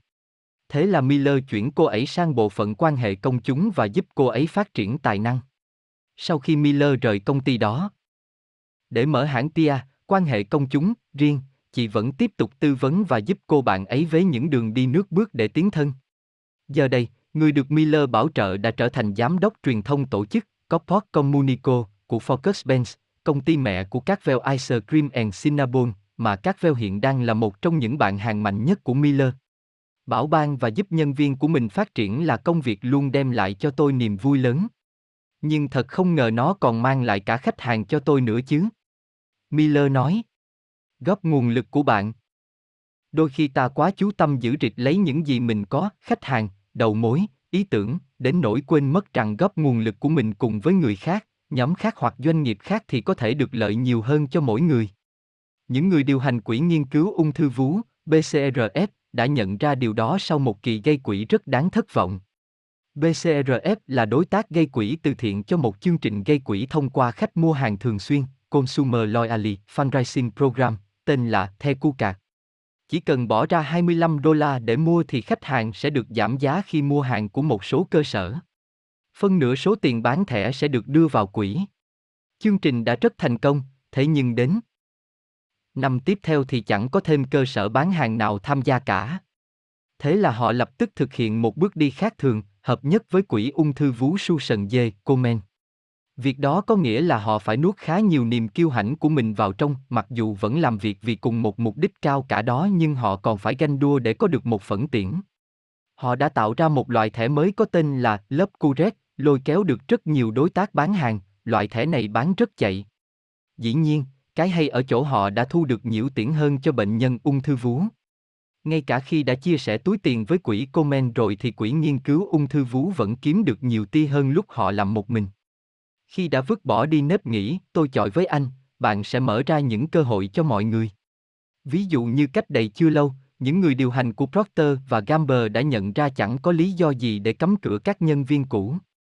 Nói vẻ lý, khi rời bỏ Procter và Gamble là người ta đã dứt tình, đã cắt đứt mọi ràng buộc và không còn là một phần của gia đình này nữa, chắc ló ô tô của P và G nói. Tuy nhiên, nhiều cựu nhân viên của P và G vẫn giữ mối quan hệ với nhau, tạo nên một mạng lưới cựu trào không chính thức. Thế nhưng mãi đến khi AJ Lapli trở thành CEO thì công ty mới bắt đầu chính thức tham gia vào những cuộc tái hợp. Lali hiểu rằng các cựu nhân viên không phải là những kẻ phản bội, trái lại, họ là những đồng minh cực quý. Chúng tôi được lợi rất nhiều từ việc giữ mối quan hệ gắn bó chặt chẽ hơn với các cựu trào, ô tô nói. Một cựu trào của P&G là Brent Bailey, sau này trở thành CEO của Pharmavic, được mọi người biết đến nhiều hơn với các loại vitamin cũng như những sản phẩm phụ tự nhiên và có nguồn gốc tự nhiên. Năm 2003, Bailey đã xúc tiến một giao dịch mà theo đó Procter và Gamble sẽ cấp phép sử dụng nhân hiệu Olay của mình cho công ty PharmaVit, tạo ra một nhãn hiệu Olay vitamin hết sức thành công. Bằng cách chia sẻ thông tin và các nhận định, bạn có thể cộng tác thường xuyên theo những cách mà trong đó cái tổng cuối cùng sẽ lớn hơn rất nhiều so với các phần riêng rẽ. Hãy nghĩ đến sức mạnh tập thể của The biết tố mà xem. Sau khi nhóm tan rã, John, Paul, George và Ringo vẫn tiếp tục sự nghiệp âm nhạc rất đáng khâm phục. Tuy vậy, không ai trong số họ có thể mon men đến gần mức thành công đi vào huyền thoại của tứ quái. Các siêu sao nhạc kịch live opera Gilbert và Sullivan vốn được biết là không ưa nhau, nhưng khi làm việc cùng với nhau, họ đã viết ra những vở opera hài kịch tuyệt vời nhất thế gian. Và khi họ thử tự làm một mình thì kết quả chẳng đi đến đâu cả. Và tất nhiên, một số sản phẩm thành công nhất thế giới cũng được tạo ra theo cách này. Daniel Peter, một nhà làm sô-cô-la Thụy Sĩ, đã mất nhiều năm để cố tìm ra cách thêm sữa vào sô-cô-la cho sản phẩm của ông dịu và mịn hơn, vì thứ sữa thông thường không hòa lẫn với bột nhão cacao. Thế rồi ông gặp Henry Nestor, người dược sĩ đã chế tạo được loại sữa cô đặc có đường để pha uống liền. Mà đó lại chính là thứ Peter đang cần. Vậy là kể từ đấy chúng ta đã có sô-cô-la sữa để thưởng thức. Đôi khi những kết hợp tuyệt vời chỉ đến sau nhiều năm. Chẳng hạn như khi tiến sĩ Spencer Silver chế ra thứ keo mà sau này được dùng cho miếng dán bột y, ông nghĩ mình đã thất bại. Silver đang cố tạo ra một chất dính cực mạnh cho công ty 3M nơi ông làm việc, thế mà chỉ thu được một thứ keo rất yếu, có thể dính vào hầu hết mọi thứ, nhưng rất dễ gỡ ra. Phát minh này bị nhét vào kho những năm năm trời. Thế rồi ngày nọ, một đồng nghiệp của Shiver là Akfri đang tập hát cho dàn đóng ca của nhà thờ và cứ phải bực mình vì những cái kẹp giấy cứ bị rơi suốt. Anh chợt nhớ đến chất dính của Shiver, rồi đem nó trét lên một mẫu giấy và Eureka. Thế là miếng dán bột ít ra đời. Trải rộng sự giàu có. Ta hay nghĩ rằng thế giới hoang dã là khắc nghiệt, khốc liệt và tàn nhẫn, thế nhưng cách hành xử trong thế giới kinh doanh thì cũng phải theo luật rừng, đấy thôi. Tuy nhiên, sự hợp tác chứ không phải hạ gục con mồi mới là chiến lược thành công hơn cho phòng đàm phán. Hãy bàn đến loài dơi hút máu. Trong cuốn nguồn gốc của Đức Hạnh, tác giả Mark Ridley đã mô tả bảy dơi hút máu tìm kiếm những con thú lớn có vết thương hở, chính nguồn thức ăn hàng ngày của lũ dơi. Ừ thì dơi hút máu chẳng phải là con vật dễ thương gì, nhưng chúng cũng biết cách chia sẻ. Khi tìm thấy một nguồn máu, một con dơi không thể lấy quá lượng máu mà nó cần, thế nên nó chấp nhận chia sẻ nguồn máu ấy với những con dơi khác. Sự hào phóng của nó rồi sẽ được tưởng thưởng khi nó không tìm được con mồi nào. Con dơi nào không chịu chia sẻ rốt cuộc cũng nhanh chóng hiểu ra rằng sẽ chẳng có ai nhường máu cho nó lúc nó cần. Dơi hút máu sẽ không thể tồn tại được nếu chúng không chịu chia sẻ. Cũng vậy, nhường cơm sẻ áo là nét văn hóa chủ đạo trong xã hội loài người. Thực ra, điều đó cũng có cái lý của nó, người tiền sử ăn lông ở lỗ, mỗi khi săn được một con voi ma mút, anh ta không thể nào ăn hết một mình được, tốt hơn cả, anh ta chia sẻ nó với người khác và yên tâm rằng khi có ai săn được con khác thì anh ta cũng có phẫn. Ta không còn phải dựa dẫm vào người hàng xóm để có được bữa ăn sắp tới, nhưng bản năng chia sẻ và hợp tác vẫn là một phẫn của mọi nến văn minh. Nếu loài dơi có thể nhận biết con nào chịu hợp tác, con nào không, thì bạn có thể chắc chắn rằng bạn bè và đồng nghiệp của mình cũng vậy. Và như người dẫn chương trình tóc sâu dây Leno đã nhận xét, thu vén mọi thứ cho mình rốt cuộc lại là điều không an toàn. Nếu bạn ăn hết cả cái bánh, bạn sẽ phát ốm. Bạn chỉ ăn đến mức bạn cần thôi, còn đâu thì để dành cho người khác, Leno nói. Khi dây kỷ niệm năm thứ 10 của chương trình The Tông Gai Sâu, anh đã tìm ra cách chia sẻ thành công của mình với người khác trong chương trình này bằng việc tặng những người trong nhóm mỗi người 1.000 đô la cho mỗi năm họ làm việc với The Tông Gai Sâu, hoàn toàn bằng tiếng túi của anh. Nghe thì có vẻ chẳng đáng bao nhiêu nếu bạn không biết rằng có cả thảy 175 người đã tham gia dàn dựng chương trình đó. Mọi người từ chạy việc vặt cho chí các nhà sản xuất đều được nhận phần thưởng ấy. Điều đó đem lại nhiều ý nghĩa cho chương trình. Có người làm việc với chương trình 8 năm được thưởng 8.000 đô la. Thay vì chỉ nói cảm ơn suông, bạn nên trao cho họ một thứ gì đó có chút ý nghĩa, Leno nói. Đối với Di ông Truy Inac, người sáng lập công ty thiết bị ngoài trời Patagonia, lại chia sẻ cái bánh của mình bằng cách dành cho nhân viên chính những phúc lợi đã khiến anh lập công ty của riêng mình. Ở đây chúng tôi có một chính sách được gọi là hãy để cho người của tôi đi lướt sóng. Một chính sách mà nếu là lướt sóng thì ai cũng có thể đi được. Tinh thần ấy sẽ biến đổi toàn bộ cuộc đời bạn, Truy Inak đã nói như vậy với nhà tâm lý Mihaly Csikszentmihalyi trong cuốn gốc Business, Leadership, Phiểu, and the Making of Meaning. Ta có thể khẳng định rằng không phải Leno và chuyinat chơi trò ông già Noel khơi khơi thế thôi mà họ đã có những quyết định kinh doanh rất sáng suốt. Theo Bộ Lao động Hoa Kỳ thì lý do số một khiến người Mỹ bỏ việc là vì họ cảm thấy không được tôn trọng. Nếu so với chi phí trung bình của một công ty khi người điều hành hoặc một chuyên gia bỏ việc là 18 tháng lương thì vài giờ tranh thủ lướt sống, hay một phần thưởng 10 năm một lần có đáng là bao? Chia sẻ công lao Khi thành lập hãng, chúng tôi muốn chứng tỏ cho những người phản đối và toàn thế giới thấy rằng, chúng tôi có thể tạo ra một công ty hết sức thành công mà vẫn có thể đều đặn về nhà ăn tối với gia đình. Bằng cách nào chúng tôi làm được điều đó? Ấy là nhờ chúng tôi biết thư giãn. Chúng tôi cố gắng không quan tâm đến chuyện công lao sẽ thuộc về ai, miễn sao công việc vẫn tiến triển, làm cho cái bánh ngày càng phình to ra là được. Cũng chẳng có gì là khi thái độ đó đã giúp chúng tôi làm việc tốt hơn. Như Harry Truman từng nói, nếu đừng quan tâm đến chuyện công lao sẽ thuộc về ai, ta sẽ làm được những điều thật kỳ diệu. Chúng ta ai cũng muốn được người khác công nhận thành quả của mình. Nhiều người trong chúng ta còn có trong đầu cả một đám đông tưởng tượng đang reo hò khen ngợi hoặc chê bai vì thành công hay thất bại của mình. Chúng tôi phản đối cái thứ vô bổ đó. Thứ nhất, ở đó chả có đám đông nào hết, người ta ai cũng đắm chìm trong bi kịch của chính mình rồi, hơi đâu mà để ý đến bạn nữa. Nói như vị cao tăng của đạo Phật, vào thế kỷ 11, Atisha Dipanka, là chớ mong được khen. Thứ hai, khi để người khác cùng với mình đứng tên tác giả một ý tưởng nào đó, bạn đã tạo ra một liên minh gồm những người sẽ ra tay vung đắp, chăm chút cho ý tưởng ấy trở thành một thứ gì lớn lao hơn cả những gì bạn có thể tưởng tượng ra. Nếu có đến cả chục người cùng nghĩ ý tưởng đó là của mình thì đã sao? Kết quả cuối cùng không chừng lại lớn hơn gấp 10 lần so với khi bạn nhận hết công lao về mình ấy chứ. Đừng ngại ăn to nói lớn. Khi Jennifer tham gia nhóm bảo vệ quyển công dân ở thành phố Savannah, Georgia, quê nhà của mình, cô không định ra tay thay đổi cả thế giới. Cô tham gia bởi vì cô tin vào sứ mệnh của nhóm, giúp đỡ những người mắc bệnh hiểm nghèo, mỗi lần một người. Jennifer được phân công chăm sóc Wendy, một cô bé mắc hội chứng Huller, một căn bệnh mất sức khủng khiếp và bệnh đã phát triển đến giai đoạn cuối. Một khoản trợ cấp của tiểu bang Georgia đã giúp Wendy có được sự chăm sóc y tế đặc biệt mà cô bé cần ngay tại nhà mình. Đến khi Wendy lên 10 thì tiểu bang thôi không trợ cấp nữa. Người ta định đưa bé vào nhà chăm sóc ở Florida, nơi nó sẽ không được gặp mẹ, em trai và ông bà mình, Jennifer kể. Vì mẹ Wendy sống độc thân và làm việc trong một nhà máy nên ban ngày không thể gọi điện cho bé được, thế là Jennifer đứng ra đỡ đầu cho bé, gọi điện đến chính quyền tiểu bang để khiếu nại. Cuối cùng, Jennifer và gia đình Wendy ra điều trần trước Hội đồng Giám định Y khoa ở Atlanta và đã giữ được khoản trợ cấp chăm sóc tại nhà cho cô bé. Giúp đỡ một đứa trẻ bệnh tật rõ ràng là một thành tựu tuyệt vời, nhưng khi theo đuổi việc này, Jennifer còn giúp đỡ nhiều trẻ em tật nguyện khác nữa. Số là cuộc điều trần của bạn bè và gia đình Wendy đã giúp mở rộng trợ cấp ra khắp nước Mỹ. Khi giúp người khác có được phần bánh của họ, bạn không đặt ra cho mình một mục tiêu lớn lao nào cả. Bạn không cần phải thay đổi cả thế giới. Nhưng hãy hiến thân cho việc nướng một cái bánh lớn hơn, bạn sẽ thấy rằng mình có thể làm bất kỳ việc gì.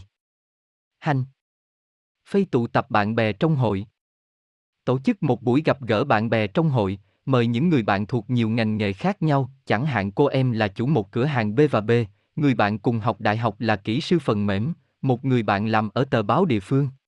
Chọn những người mà bạn tin là họ sẽ cảm thấy thích thú khi ngồi với nhau, tức là chẳng nợ nần gì nhau hết. Nhưng đừng bày đặt chương trình nghị sự nọ kia, cốt sao vui vẻ là được. Sau đó ngồi điểm lại xem buổi gặp mặt đó đã thu được gì.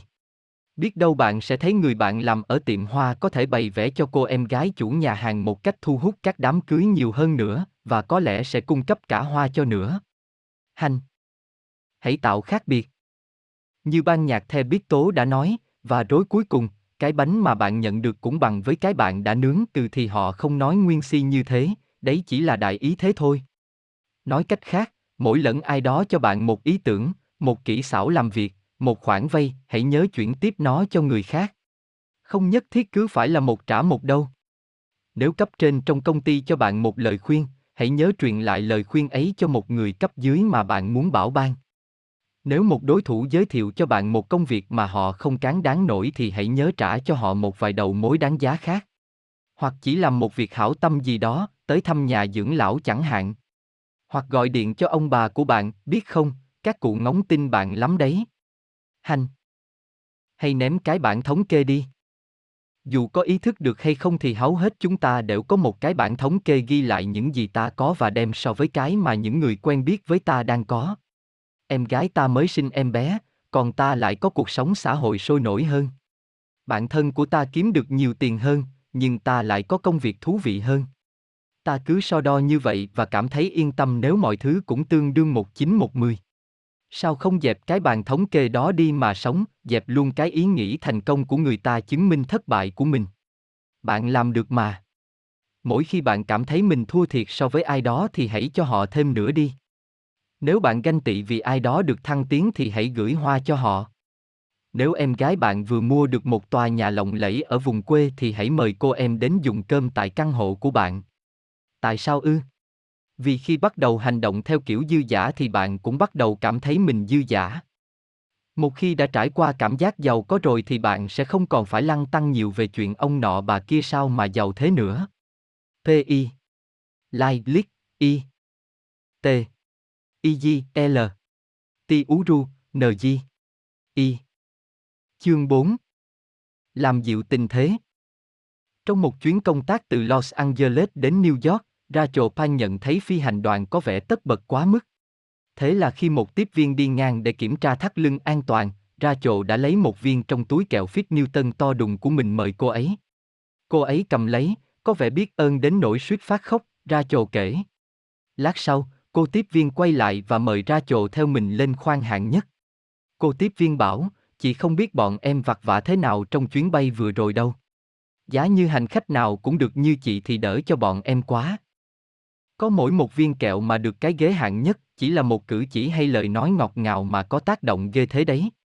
Để cảm nhận được thành công trong nhiều lĩnh vực của cuộc sống hơn, bạn hãy rắc một ít đường ở chỗ nấy chỗ kia. Bằng cách làm cho tinh thần những người xung quanh phấn. Chấn hơn, ta sẽ thu được những phần thưởng lớn đầy bất ngờ. Nghiên cứu của hai nhà tâm lý học là David J. Mice và Ruth Venhoven đã cho thấy rằng những người đang có tâm trạng tốt thường hay giúp đỡ người khác hơn, các nhân viên đang trong tâm trạng vui vẻ sẽ thuận lợi hơn trong việc đánh giá người đến xin việc so với người đang cáu kỉnh. Điều đó thì hẳn là bạn cũng từng thấy qua kinh nghiệm của chính mình rồi. Thực tế là tất cả chúng ta đều nhiệt thành đáp lại khi lòng tốt lan tỏa đến mình. Hơn thế nữa, nghiên cứu còn cho thấy nhân viên càng vui vẻ hạnh phúc thì sẽ càng sáng tạo hơn và năng suất làm việc cũng cao hơn. Cảm giác thoải mái sẽ nâng cao hiệu suất tinh thần, làm người ta nắm bắt thông tin tốt hơn và biết sử dụng các quy tắc quyết đoán trong những nhận định tổng hợp. Nhà tâm lý học Daniel Golem đã viết như vậy trong cuốn sách Bestseller Prima Leadership của mình. Goleman nhận thấy các cảm giác tích cực ở nơi làm việc sẽ khiến nhân viên hành xử đúng mực hơn và tác nghiệp hòa hợp hơn với nhóm của họ. Và bởi vì họ vui vẻ hơn nên ít muốn chuyển sang làm ở công ty khác. Lần tới nếu gặp gỡ một khách hàng mới hoặc một người bạn cũ, hay ai cũng được, sao bạn không tự bắt đầu bằng một câu khen ngợi về vẻ bề ngoài, hay y phục của cô ấy nhỉ? Đôi khi chúng ta quên xã giao một chút với người khác trước khi bắt tay vào việc, hoặc bắt đầu chủ đề chính mà ta đang muốn bàn. Nói như một câu cách ngôn cũ là, khi dùng mật ngọt, ta sẽ dinh được nhiều tiền hơn là dùng cái bánh vê vô vị. Mỗi lần gặp gỡ ai đó, trong giao tiếp chỉ có 7% là bằng lời nói, còn lại 93% là thông qua những tín hiệu không lời như cử chỉ và giọng nói. Người ta ít khi nhớ đến người đã có bài nói xúc tích trong buổi giao dịch, nhưng lại nhớ rất rõ người nào cười nhiều, người nào tỏ ra quan tâm tới họ. Hay cho người ta ăn bánh. Gell là một nhà thiết kế đồ họa tự do với một rắc rối điển hình của người lao động tự do, làm nhiều mà tiện ít. Mặc dù đông khách và tiếng tâm cũng nổi, thế nhưng khách hàng của cô chẳng thèm trả tiền. Tiền của tôi cứ bị kẹt cứng trong tài khoản ngân hàng của họ thôi, Gheo than thở. Gheo đã thử dùng đủ mọi kiểu thuyết phục để các con nợ trả ti, từ viết thư xin, làm ơn trả tiền sớm cho, và vẽ kèm theo đó bộ mặt cười, cho đến những cú điện thoại ngoại giao, nhưng đều chẳng án thua. Tuyệt vọng, cô bèn dở ra một kế mà vẽ sau đã cho thấy đó là một ý tưởng tuyệt vời, đem bánh ra nhử họ. Tôi gửi cho họ những lời nhắc nhở về các hóa đơn quá hạn, kèm theo chút mồi nhử rằng nếu đến ngày đó, ngày đó họ lựu thanh toán thì tôi sẽ thưởng cho họ các loại bánh mới nướng, tùy họ chọn. Thế mà được việc mới hay chứ? Chúng ta thường hành động như thế, kinh doanh là phức tạp lắm, tự lòe mình rằng các kế sách phải cực kỳ ưu việt và cách tiếp cận cũng phải thật cao tay. Ta chú tâm vào kỹ thuật thương thuyết và năng lực trí tuệ của mình. Ta khoe các năng khiếu hay làm như vô tình để lộ ra rằng mình đã theo học tại một trường kinh doanh có tiếng thế nhưng ta lại quên mất đôi khi chỉ cần vài lời tán dương hay quà cáp chút đỉnh thôi là gỡ được những rối rắm tinh vi nhất. Có bằng quản trị kinh doanh của Harvard hay Wharton đương nhiên là tốt, nhưng cũng có lúc học vị cao chẳng bằng một ly chanh đá đâu. Hoặc chẳng bằng một lon cherry cốc. Chuyện là thế này, trước khi phỏng vấn Warren Buffett cho một đoạn phát thanh quảng cáo thị trường chứng khoán New York, Linda đọc thấy trong tiểu sử của Warren là ông rất thích uống cherry cốc, bất kể ngày đêm thậm chí ông còn đặt cược vào cổ phiếu của Coca-Cola, cũng là cách người ta thường làm khi có cảm giác ấm áp và say mê về một nhãn hiệu nào đó. Vậy là ngay trước khi phỏng vấn, Linda đã mời Uren thứ thức uống mà ông yêu thích. Uren nhìn lon nước và cười. Linda, ông bảo, tôi sẽ nói cho cô nghe tất cả mọi thứ cô muốn biết, chỉ vì cô đã mang cho tôi một lon cherry cốc này đấy. Lon soda đó giá bao nhiêu, có đến một đô la không? Vậy mà cử chỉ đơn giản ấy lại tìm được lối vào một trong những cái đẩu thông thái bậc nhất của ngành kinh doanh. Lần tới nếu có một người thân thiết nào đó của bạn cảm thấy bực bội hay bất bình, bạn hay thử đưa cho họ mấy thanh sô-cô-la Kids hay chìa ra hũ kẹo xem sao. Mặc dù vẫn chưa giải mã được những bí ẩn của sô-cô-la, song các nhà khoa học cũng biết rằng nó chứa một số hợp chất hữu cơ tạo ra cảm giác thoải mái trong não người. Chẳng hạn như chất tryptophan tìm thấy trong sô-cô-la giúp não tiết ra serotonin, một hợp chất hữu cơ tạo nên cảm giác hưng phấn, lân lân. rỗi phenylen trong sô-cô-la có tác dụng kích thích trung tâm khoái cảm của não, tạo ra cảm giác ngất ngây như ván vất, đê mê và háo hức. Tất nhiên, bạn chẳng cần phải là nhà sinh học hay hóa học thì mới nhận biết được điều đó. Một trong các giám đốc mỹ thuật tài năng của chúng tôi, Whitney Pinbu, đã đề xuất việc mời khách hàng ăn sô-cô-la. Anh nhận thấy chúng tôi thường thích thú với các ý tưởng của anh hơn mỗi khi được nhấm nháp M và M mà anh mang đến cuộc họp. Án hết vài ký như thế thì chúng tôi bắt đầu dùng cái mánh ngon lành này với khách hàng của mình, nhồi đẩy đổ ngọt cho họ rồi mới trình bày công chuyện. Chẳng biết là do đổ ngọt hay sự hiếu khách mà khách hàng có vẻ chịu đèn hơn với cách nghĩ chẳng giống ai của chúng tôi. Giờ đây chúng tôi còn dùng cả bánh kem, bánh nướng và kẹo mềm Godiva cho các đối tác thực sự cứng đầu nữa cụ cho cười. Sáng nào nhân viên của công ty Electrical Product of India cũng tụ tập với nhau để cười một trận. Các nhà quản lý ở công ty này bảo với nhân viên tư vấn nhân sự Michael Ke rằng, một cháu cười hàng ngày như vậy sẽ giúp nâng cao năng suất làm việc, cải thiện mối quan hệ giữa các nhân viên và giảm thiểu các bệnh liên quan đến stress như đau đầu, cảm lạnh. Nghe có vẻ buồn cười nhưng Daniel Golem có nói, những nghiên cứu về tính hài hước cho thấy những chuyện vui đùa ở nơi làm việc giúp kích thích tính sáng tạo của nhân viên, cải thiện mối giao tiếp và lòng tin. Trong khi thương thuyết, lâu lâu lại chêm vào một cầu vui đùa sẽ làm tăng khả năng nhân nhượng. Bạn sợ rằng đùa bẩn trong lúc làm việc khiến ta khó nghiêm túc được chăng? Hãy nghĩ lại đi. Nghiên cứu của Golem cho thấy những vị lãnh đạo được coi là xuất sắc, căn cứ vào thành tích tài chính, cũng như theo đánh giá của đồng sự và cấp trên, thường có những nhận xét hóm hỉnh nhiều gấp ba lớn so với những vị lãnh đạo thường thường bậc trung. Thế nhưng, như vậy không có nghĩa là bạn cứ phải kể đi kể lại những chuyện đã nhàm, hay đóng bộ hê đi làm vào một ngày thứ sáu nào đó. Như nhận xét của Golem, với sự hài hước tập thể, hiệu quả không đến từ những chuyện cười nhàm cũ mà đến từ những câu đùa bè bạn và cái khôi hài bất chợt. Rắc đường Helen Stapinki ngồi trong một nhà hàng ở Los Angeles để chờ đến lượt đọc quyển sách đầu tay của mình, một hội ký mang tên Five Finger Discount. Ban đầu cô chỉ hỏi học thôi, nhưng đến lúc sắp tới lượt mình thì cô phát hoảng thực sự. Trước Helen là một diễn viên giỏi, có tiếng là có thể đọc một chuyện tếu khiến cử tọa cười ẩm lên. Helen cũng cười, nhưng lòng dạ thì rối bời. Tôi cứ nghĩ, mình làm sao theo được cha này đây? Đúng là ác mộng thật, Helen kể. Nói vậy chứ cuốn sách của Helen cũng lắm chuyện cười và nhiễu đoạn tếu, nhưng đâu phải là để tấu hài. Thế nhưng lúc lên đọc, Helen thấy mình chưa bao giờ được công chúng chào đón và tán thưởng đến vậy. Họ cười với những chi tiết trước đây chưa từng thấy ở đâu cười, những chi tiết mà cả tôi cũng chưa bao giờ nghĩ là chúng buồn cười, Helen nói. Helen phát hiện ra một điều mà các nghệ sĩ hài chuyên nghiệp đã quá rành, sự hào hứng của cử tọa là vô chừng. Trái lại, màn mở đầu càng hay thì người ta càng thêm thích thú với màn sau. Chính vì thế mà các rạp mới thường có màn làm nóng trước khi màn chính ra mắt. Ai đã từng tham gia ghi hình trực tiếp chương trình đêm khuya, kiểu như The Tông Gai Show hay The Late Show, thì chắc chắn sẽ biết những chương. Trình ấy thực sự không bắt đầu bằng những màn độc thoại của dây hay Daver. Trước khi các camera bắt đầu vào việc, một màn tấu hài được diễn trực tiếp ở trường quay để làm nóng cho khán giả, rồi sau đó Leno hay Letterman mới lên hình. Các nhà sản xuất biết rằng màn mở đầu kia không cốt để gây cười, mà đúng hơn, nó chỉ như động tác mỗi nước cho cái máy bơm, để rồi làm cho dòng tiếng cười của khán giả tuôn ra được dễ dàng hơn. Như một học giả nghiên cứu về bộ luật tan mút của người Do Thái từng nói, ta không thể có thêm nếu không cho đi những gì ta có. Tất cả chúng ta đều có sẵn một hũ đường trong bản thân mình, vậy tại sao không đem cho bớt đi? Bạn sẽ thấy rằng kho đụng của mình sẽ đầy thêm gấp bội cho mà xem. Nở một nụ cười. Hãy nhớ đến lẫn mới đây nhất bạn chơi với bọn trẻ đi. Khi bạn đưa tay bịt mắt mình thì bé cũng làm theo y như vậy. Bắt chước là lối xử sự tự nhiên của con người. Thông qua bắt chước, nòi giống chúng ta biết học hỏi, biết giao tiếp và biết cảm thông. Sở thích bắt chước tự nhiên của chúng ta chứng tỏ ta hay bắt thấp tâm trạng của người khác, vì vậy mà bạn có thể cảm thấy bất an khi chồng bạn bắt đầu căng thẳng về chuyện gặp mẹ anh ấy, hoặc một nhân viên mới vui vẻ dễ gần có thể làm thay đổi sinh khí trong văn phòng. Cũng may là những cảm xúc tích cực thường dễ lây lan hơn những cảm xúc tiêu cực. Nghiên cứu của trường quản trị thuộc Đại học Ian cho thấy, trong văn phòng, sự hào hứng và nhiệt tình lan nhanh hơn nhiều so với sự cau có và trầm uất. Cách tốt nhất để phát tán những cảm xúc tốt đó ư? Thì cứ cười thật tươi, đó là một cử chỉ vui vẻ bậc nhất rồi. Linda đã nhận ra điều đó sau một lần vung tay đi nha khoa thẩm mỹ.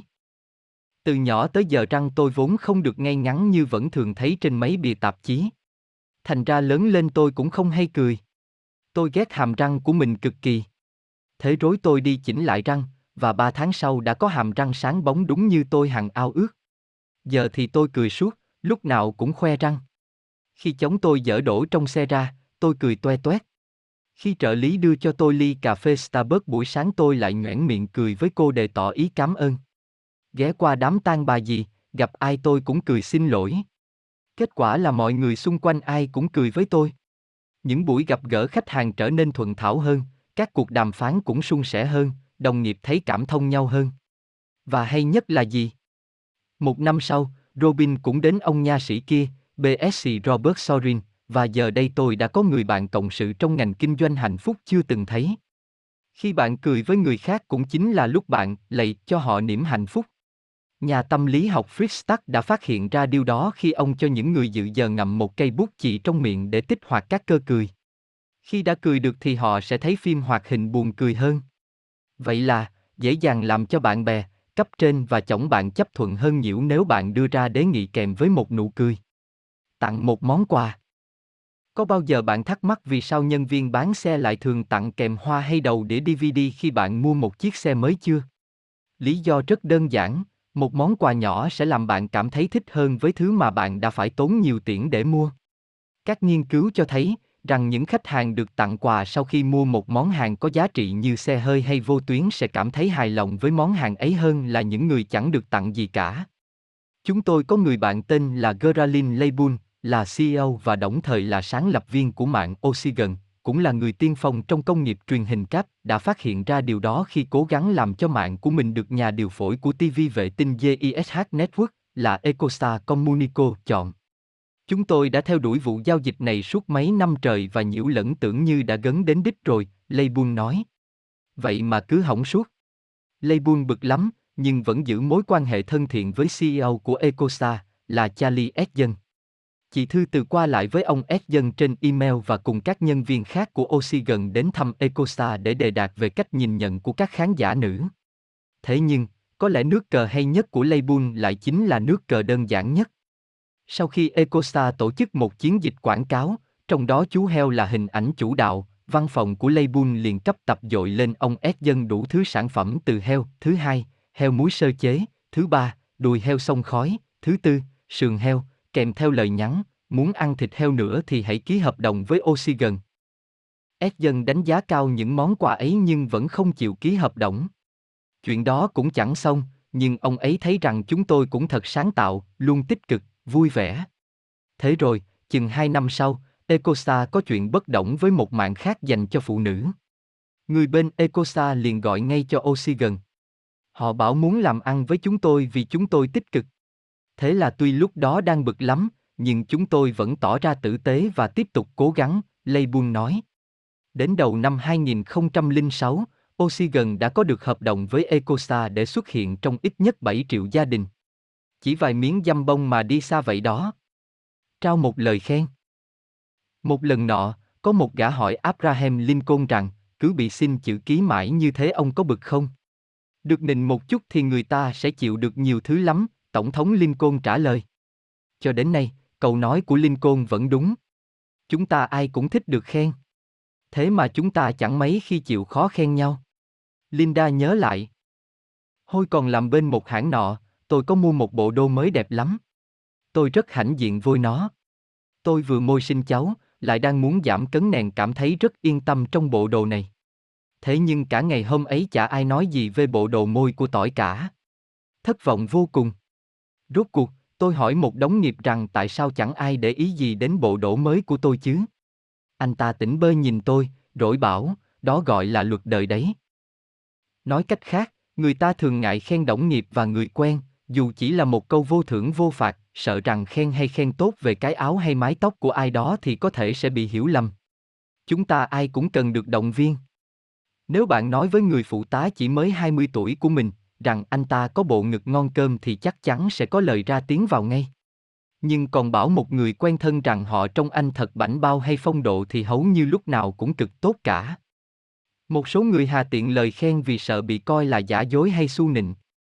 Nhưng xin nói với bạn thế này, một khi bạn đã lo lời khen thốt ra có vẻ giả dối hay kẻ cả thì chắc chắn lời khen ấy sẽ không như thế.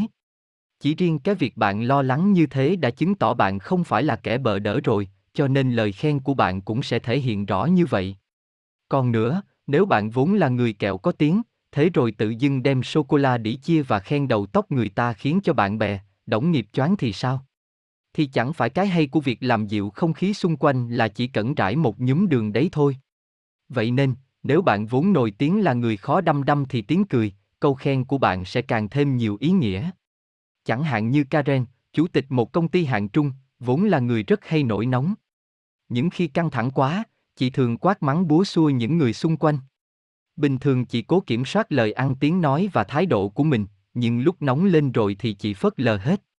Thế rồi Karen cũng tập làm được việc này. Trước hết, chị luôn xin lỗi khi cơn giận làm chị mất khôn. Quan trọng hơn, chị còn biến việc khen ngợi nhân viên, chứ không chỉ đi thôi thành một việc làm thường xuyên. Một trong các nhân viên cũ của Karen kể, khi bạn làm việc gì đúng, Karen sẽ làm như bạn là người thông minh nhất, giỏi giang nhất trên đời. Chị ấy phát rổ lên mà ca tụng bạn, và điều đó sẽ giúp bạn thấy vững dạ hơn mỗi khi chị ấy trái tính hay nổi khùng. Bạn chịu đựng được, vì trước đó chị ấy đã ra sức bổi đắp sự tự tin cho bạn rồi. Karen vẫn nóng nảy như tính tình chị vốn thế, tuy nhiên, chị đã biết ban phát thêm những lời ngợi khen mà nhân viên cần. Sức mạnh của lòng tốt là nói về chuyện tốt bụng thật sự chứ không phải là giả vờ. Hành. Hãy nở một nụ cười. H4 các nghiên cứu cho thấy chỉ một việc đơn giản là mỉm cười thôi cũng làm cho bạn thực sự vui lên, và cả những người quanh bạn cũng vậy. Vì thế bạn hãy cố gắng cười thật nhiều vào. Để thực hành, hãy cười với những người lạ mà bạn gặp ngoài đường.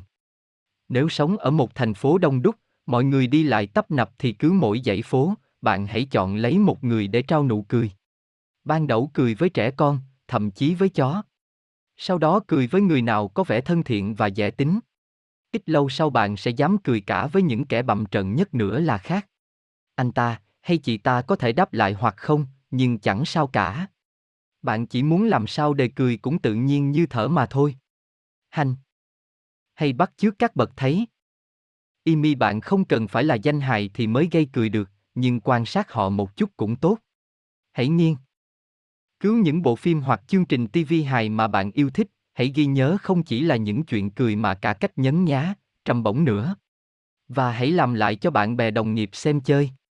Điểm mấu chốt ở đây không phải là đánh cắp nội dung, bởi vì mỗi lần kể lại một chuyện cười nghĩa là bạn có ý tôn vinh nó đấy, mà là tập làm cho người khác cười. Tất nhiên, nếu học tập được nét hóm hỉnh và thông thái của John Stewart hay Will Ferrell thì còn gì bằng. Có một điều cần chú ý, thói quen này có thể dần tới chỗ bị lạm dụng thái quá. Nếu bạn cứ bắt chước giọng mũi của nhân vật yêu thích trong chương trình Saturday Night Live mãi thì đóng nghiệp của bạn chả cười nổi đâu. Hành. Hãy mời đổ ngọt. Bạn nên thủ một ít kẹo trong ngăn bàn, hay đâu đó cạnh đấy. Khi một người nào đó đến gặp bạn mà trông có vẻ căng thẳng, mệt mỏi hay cáu kỉnh quá thì bạn hãy mở ngăn kéo ra và đưa cho người đó một thỏi sneaker. Ghi chú, đó ăn nhà làm là hay nhất. Chương 5 Giúp kẻ thù Khi mới vào làm việc trong ngành truyền hình, Matla gặp một ông sếp rất hắc ám. Ông ta cứ một mực thúc nhân viên phải làm việc đến hết chịu nổi mới thôi. Người ta phải bỏ việc vì kiệt sức thì ông ta mướn người khác, Matla kể. Chỉ riêng việc cộng tạc tạc mang theo các ống B12 để chích cho người bị đuối sức là đủ biết đó đúng thật một lão chủ nô. Trong mấy năm kế tiếp, Matla chuyển từ bộ phận phát triển sang bộ phận sản xuất, giờ đây chị đã trở thành chức sắc cao cấp của một trong những studio chính ở Hollywood. Ta có thể hình dung ra cảnh Matla đã ngạc nhiên thế nào khi vài năm sau chị được biết ông sếp cũ đang phải săn đón chị. Mọi chuyện đã đảo ngược hoàn toàn, bây giờ chị mới là người có quyền chấp nhận hay bác bỏ ý kiến của ông sếp cũ. Ồ, quá đã. Sướng thật. Thế là có cơ hội được đáp trả những gì ông ta đã làm với tôi và với những người dưới quyền hội đó. Nhưng rồi tôi nghe tiếng mẹ văng vẳng đâu đây, hãy hạ gục họ bằng lòng tốt của con, đó chính xác là những gì Matla đã làm. Bạn có thể thấy vẻ nghi ngại ửng ánh mắt ông ta khi tôi đích thân rót cà phê mời thay vì sai trợ lý của mình. Ông ta thực sự hoang mang khi tôi hỏi han về con cái ông ta, chị kể. Thế rồi, khi trò chuyện đã có đà, tòi để ông ta dốc hết tâm can, còn tôi chỉ chăm chú lắng nghe. May cho Marla là ý tưởng của ông sếp cũ chả ra sao nên chị có thể bác bỏ một cách công tâm. Nhưng chị vẫn viết cho ông ta một lời nhắn lịch sự, cảm ơn vì đã mất thời gian và cho ông ta biết rằng ông có thể đến chỗ chị bất kỳ lúc nào. Mấy năm sau, Marla chuẩn bị cho một thương vụ truyền hình rất lớn. Tôi hoàn toàn đắm đuối với dự án này. Tôi biết, nếu mình được phép thực hiện thì dự án này có thể đưa sự nghiệp của tôi lên một nấc mới, Marla nói. Thế nên chị mới tá hố khi biết mình phải trình bày với ai, chính là ông sếp cũ. Lần này thì quyển sinh quyển sát nằm trong tay ông ta, nhưng nhờ lần trước đã vượt qua ông ta bằng lòng tốt của mình nên tôi đảo ngược được tình thế trong mối quan hệ nã, Matla nói. Trong khi tôi biết chắc chắn ông ta chả hiến lành gì, thế nhưng ông ta lại tỏ ra rất tôn trọng tôi và, quan trọng hơn cả, ông ta đã nhất trí với thương vụ mà tôi đang cấn. Chưa bao giờ tôi cảm thấy vui mừng vì đã nghe lời mẹ mà cưỡng lại mong muốn trả thù đến thế. Marla đã nắm được cái nguyên lý vốn đã giúp chúng tôi rất nhiều trong công việc, cũng như trong cuộc sống, giúp đối thủ của mình có thể là một trong những điều quan trọng nhất mà ta làm được cho chính mình. Chúng ta đang sống trong một nền văn hóa có tổng bằng không? Năm nào cũng có tổng thống, có người thắng giải Oscar cho phúng hay nhất, có nhà quán quân 10 môn phối hợp của năm ấy. Nhưng cho dù các sự kiện đó có lên trang nhất các báo thì phần lớn cuộc sống cũng không phải trắng đen rõ ràng như vậy. Chẳng có mấy phụ nữ nhận được giải thưởng người vợ nhà quê giỏi nhất trong vai phụ. Nền văn hóa của chúng ta suối chúng ta chống lại nhau. Giới kinh doanh đọc các loại báo chí thương mại để tìm cách bày binh bố trận nhằm giúp công ty mình hạ được đối thủ. Các bậc cha mẹ nhảy vào những cuộc đấu quyết liệt để con cái mình được học trong những trường mầm non tốt nhất. Chúng ta coi những người cùng theo đuổi một thứ như ta là kẻ thù. Chính vì vậy nên khi nghe ai đó nói người khác gặp may thì đôi lúc ta thấy mình chùng chân một chút. Khi ta thấy đối phương xui xẻo thì đôi lúc ta lại có cảm giác phẫn phơ. Nhưng nói cho cùng thi ai là kẻ thù. Trên đời này, số người mà ta có thể thực sự coi là kẻ thù vốn ít lắm. từ thì Osama Bin Laden là một, thế nhưng hầu hết những người mà ta coi là kẻ thù thực ra chỉ là những người làm tổn thương cái tôi của ta thôi, đại để như tay đổng nghiệp ngán đường thăng tiến của ta, hay gã bạn trai tự nhiên dở chứng bỏ rơi ta. Chính vì vậy mà chuyện ly hôn mới ghê gớm đến thế. Chẳng ai thèm quan tâm xem người nào có được bộ sưu tập các CD về những tiết mục hay nhất của Barry Manilow, các cặp đã chia tay quay qua chửi bới nhau chỉ vì bị chạm tự ái. Một khi đã biết cách dẹp bỏ tự ái và không để bụng thù dai, bạn sẽ thấy mình làm tốt hơn hẳn. Bởi vì phần lớn cuộc đời không phải là chuyện tôi đấu với anh, mà phần lớn thời gian chúng ta sẽ làm việc trong cùng một đội. Chúng ta hợp tác với nhau. Có thế mới gọi là nền văn minh. Chỉ có một tổng thống thôi, nhưng lại có đến 535 thành viên Hạ viện D cùng vận hành nhánh lập pháp của nước Mỹ. Bạn và đồng nghiệp của mình có thể tham gia vào cuộc thi đua xem ai có chỉ số bán hàng tốt nhất, nhưng rốt lại cả hai đều phải làm cho tốt nếu muốn doanh thu và cả giá cổ phiếu của công ty mình tăng lên. Cái cách gia hạn hợp đồng của dàn diễn viên trong chương trình truyền hình ăn khách Ryan's là một minh chứng tuyệt vời cho điều đó. Họ hiểu rằng có thể tăng cường sức mạnh thương thuyết của mình và cả túi tiền nếu họ thương lượng tiền thù lao theo cả nhóm, trong đó, các diễn viên đều được hưởng thù lao ngang nhau. Họ có thể chành chọe nhau với chuyện Jennifer Aniston hay Lisa Kudrow là ngôi sao của sâu diễn, nhưng không, họ dẹp bỏ bảng xếp hạng và kéo dài cuộc sống của sâu diễn. Và dĩ nhiên, họ đã thắng đậm. Tại sao hợp tác lại thắng cạnh tranh?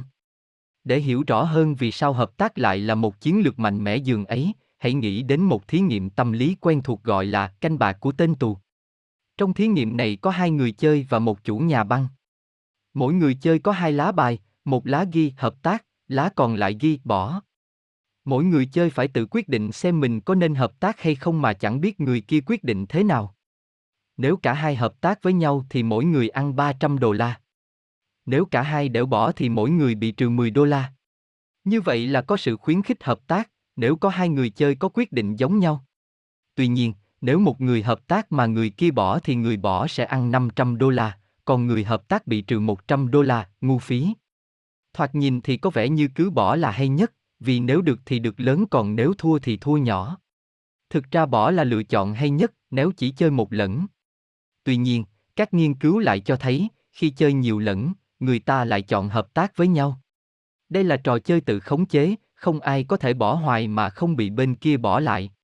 Hai người chơi sẽ nhanh chóng nhận ra, rằng chiến lược hay nhất để bảo đảm thành công là quên đi món tiền thưởng 500 đô la to vật vả, hãy cứ đều đặn cùng ăn 300 đô la thôi. Bất kỳ ai đã từng mua hay bán thứ gì đó trên eBay thì đều hiểu nguyên tắc này. Giả dụ như bạn muốn bán cái độc bình cũ của bà ngoại, rất đẹp, nhưng bị sức mất một miếng lớn phía sau. Nếu chẳng đã đồng gì đến vết sức thì bạn sẽ bán được giá cao hơn. Tuy nhiên, nếu bạn làm vậy thì đừng có mong bán được thứ gì trên mạng nữa, vì eBay đã tạo ra một cách trừng phạt kẻ lừa đảo mà tưởng thưởng cho những ai chịu hợp tác, thể thức phản hồi. Kẻ bán người mua hàng ngày đều thông báo giá cả các giao dịch của mình, cho biết họ nghĩ đối tác có trung thực và chơi đẹp hay không. Người nhận được cái bình bị sức kia chắc chắn sẽ thông báo rằng bạn chào hàng không trung thực, và sẽ còn rất ít người muốn làm ăn với bạn. Cả trên eBay lẫn trong cuộc sống, chơi xấu thì không được bền. Vì gãn như trong cả cuộc đời mình, bạn làm ăn với người ta đâu chỉ một lần rồi thôi. Vậy chứ ta nên làm gì trước khi gặp một đối tác làm ăn tiềm năng, hay trước một cuộc hẹn với người lạ? Ta Google họ chứ sao? Trong thời đại thông tin tức thời ngày nay, bạn mà chơi xấu người khác thì chẳng thể nào thoát được đâu. Cũng vậy, hệ thống liên lạc tức thời của chúng ta cũng có thể giúp người có uy tín đàng hoàng tác động đến cả bạn lẫn thù. Dưới đây là một số chiến thuật mà sau nhiều năm chúng tôi đã rút ra được để hợp tác với người khác, ngay cả kẻ thù cũng trở thành đồng minh và bè bạn. Hay trượt theo CHUNGTRNH tốt nhất của bạn là một người máu mê trượt băng, Robin biết rằng cách tốt nhất để chiến thắng là trượt theo chương trình tốt nhất của mình. Những người trượt băng đều biết, trong lúc thi đấu mà cứ lăm lăm nhìn đối thủ cũng chả ích lợi gì, vì người ta trượt giỏi hay dở thì mình chẳng thể làm gì để thay đổi được. Bạn chỉ có thể chiến thắng dựa vào những gì mình thể hiện. Bất cứ lúc nào bạn nghĩ, à, nó sắp làm thế này nên mình cũng phải làm thế này, để mất công vô ích. Điều đó chỉ tổ làm sói mòn lòng tự tin của bạn mà thôi. Và sự thực là, nếu đối thủ của bạn có bị ngã trong cú xoay người thì điều đó cũng chẳng giúp được gì cho bạn cả. Chúng ta ai cũng phát ra một lượng năng lượng nhất định mỗi ngày. Vậy thì bạn muốn dùng số năng lượng đó như thế nào, hoàn thiện cuộc chơi của mình hay phá ai đó? Mỗi lần lên đài với đối thủ, bạn phải rời mắt khỏi giải thưởng ngay. Dành toàn bộ thời giờ của mình để đấu với ai đó là cách nhanh nhất khiến bạn bị thua trong làm ăn, bởi vì bạn chẳng còn chút cố gắng nào để xây dựng cái gì nữa cả. Bạn phát ra năng lượng chỉ để nhằm hạ được ai đó. Thật là tốn công vô ích, mà chẳng đi đến đâu. Chúng tôi mới phát hiện ra cách áp dụng quy tắc trượt băng vào việc làm ăn khi một công ty thực phẩm lớn mời The Kalan Thaler Group, cùng một hãng khác, làm giá cho một thương vụ mới. Khách hàng muốn chúng tôi phối hợp làm việc và chia sẻ thông tin. Thế là chúng tôi cùng tham gia những buổi hội ý tìm kiếm chung, mặc dù là hai công ty riêng rẽ và đang cạnh tranh với nhau. Thế nhưng oái oăm ở chỗ, khách hàng muốn có một người điều phối dòng thông tin để bảo đảm mọi người đều nhận được tất cả các email, phát, lịch họp các thứ, và họ giao cho Robin vai trò này. Robin kể. Tất nhiên tôi được yêu cầu phải khách quan, nhưng làm sao tôi có thể hoàn toàn khách quan cho được? Tôi có đặc quyền lựa chọn thông tin để chia sẻ với nhóm kia cơ mà. Tôi có quyền quyết định xem họ được dự cuộc họp nào và không được dự cuộc nào. Có gì thì chỉ cẩn tơ, chị không nhận được email của tôi à? Là nhỉ, là xong. Chúng tôi rất quyết chí phải có được thương vụ này, mà người bên hãng kia rất thông minh và giỏi giang. Tuy vậy, chúng tôi đã quyết định dứt khoát ngay từ ngày đấu. Chúng tôi không được phép sao nhãn khỏi công việc, dù chỉ là một giây. Nếu chỉ dành thời gian để tính toán xem làm sao qua mặt đối thủ, hay lừa được họ thì sẽ chẳng đem lại điều gì ngoài việc làm tăng thêm nguy cơ thua cuộc cho mình. Thế nên chúng tôi đã chia sẻ mọi thông tin nhận được và mời họ tham dự tất cả các buổi họp. Chúng tôi cũng chẳng hề hé răng khi nghe nói một ưng các giám đốc của đối thủ đã bay đến trụ sở của khách hàng, ở bên bờ Tây, để gặp kính phó chủ tịch điều hành. Chúng tôi dẹp hết mưu mẹo ra khỏi đầu và chỉ tiếp tục công việc của mình thôi. Rồi thời điểm quyết định cũng đến, chúng tôi nhận được cuộc gọi và thắng thấu. Tuy là công ty kia vốn đã có quan hệ chặt chẽ với khách hàng từ trước, nhưng rốt cuộc chính công việc, chứ không phải mưu lược, đã đem công việc đến cho chúng tôi. Chúng tôi còn chiếm được sự ngưỡng mộ của khách hàng vì khả năng làm việc ăn ý với đối thủ. Tất nhiên, đôi khi việc có đối thủ sẽ khiến ta càng hăng hái hơn. Quả thật các tay đua lúc thi đấu thường chạy nhanh hơn lúc tập. Nhưng ngay cả trong những cuộc đua chỉ hơn kém nhau nửa bước chân thì cũng có cách xử sự hiền đấy. Hãy nhớ về vụ đụng nhau của Mary Decker và Yola Book trong trận chung kết chạy 3 000 m nữ ở Olympic mùa hè 1984. Cô gái Mỹ, Mary Decker, được trông chờ sẽ là người chiến thắng, thế nhưng cô gái gốc Nam Phi thi đấu trong màu áo Liên hiệp Anh, Yola Book, cũng là một đối thủ đáng gờm. Ở mức 1, 700m, Bút vô tình cắt mặt Decker khiến cho Decker bị ngã. Bút vẫn tiếp tục chạy trong khi Decker nằm trên đường đua mà khóc. Bút về thứ bảy trong tiếng la ó của người xem. Và Bút chẳng bao giờ phục hồi lại được thanh danh đã bị mình làm cho sức mẻ. Hãy nghĩ xem cuộc đời Bút sẽ thay đổi thế nào nếu trong khoảnh khắc quyết định ấy cô dừng lại và cố gắng nâng Decker dậy. Cô sẽ không giành được huy chương vàng, nhưng sẽ là người hùng của cả thế giới. Hãy khen ngợi đối thủ.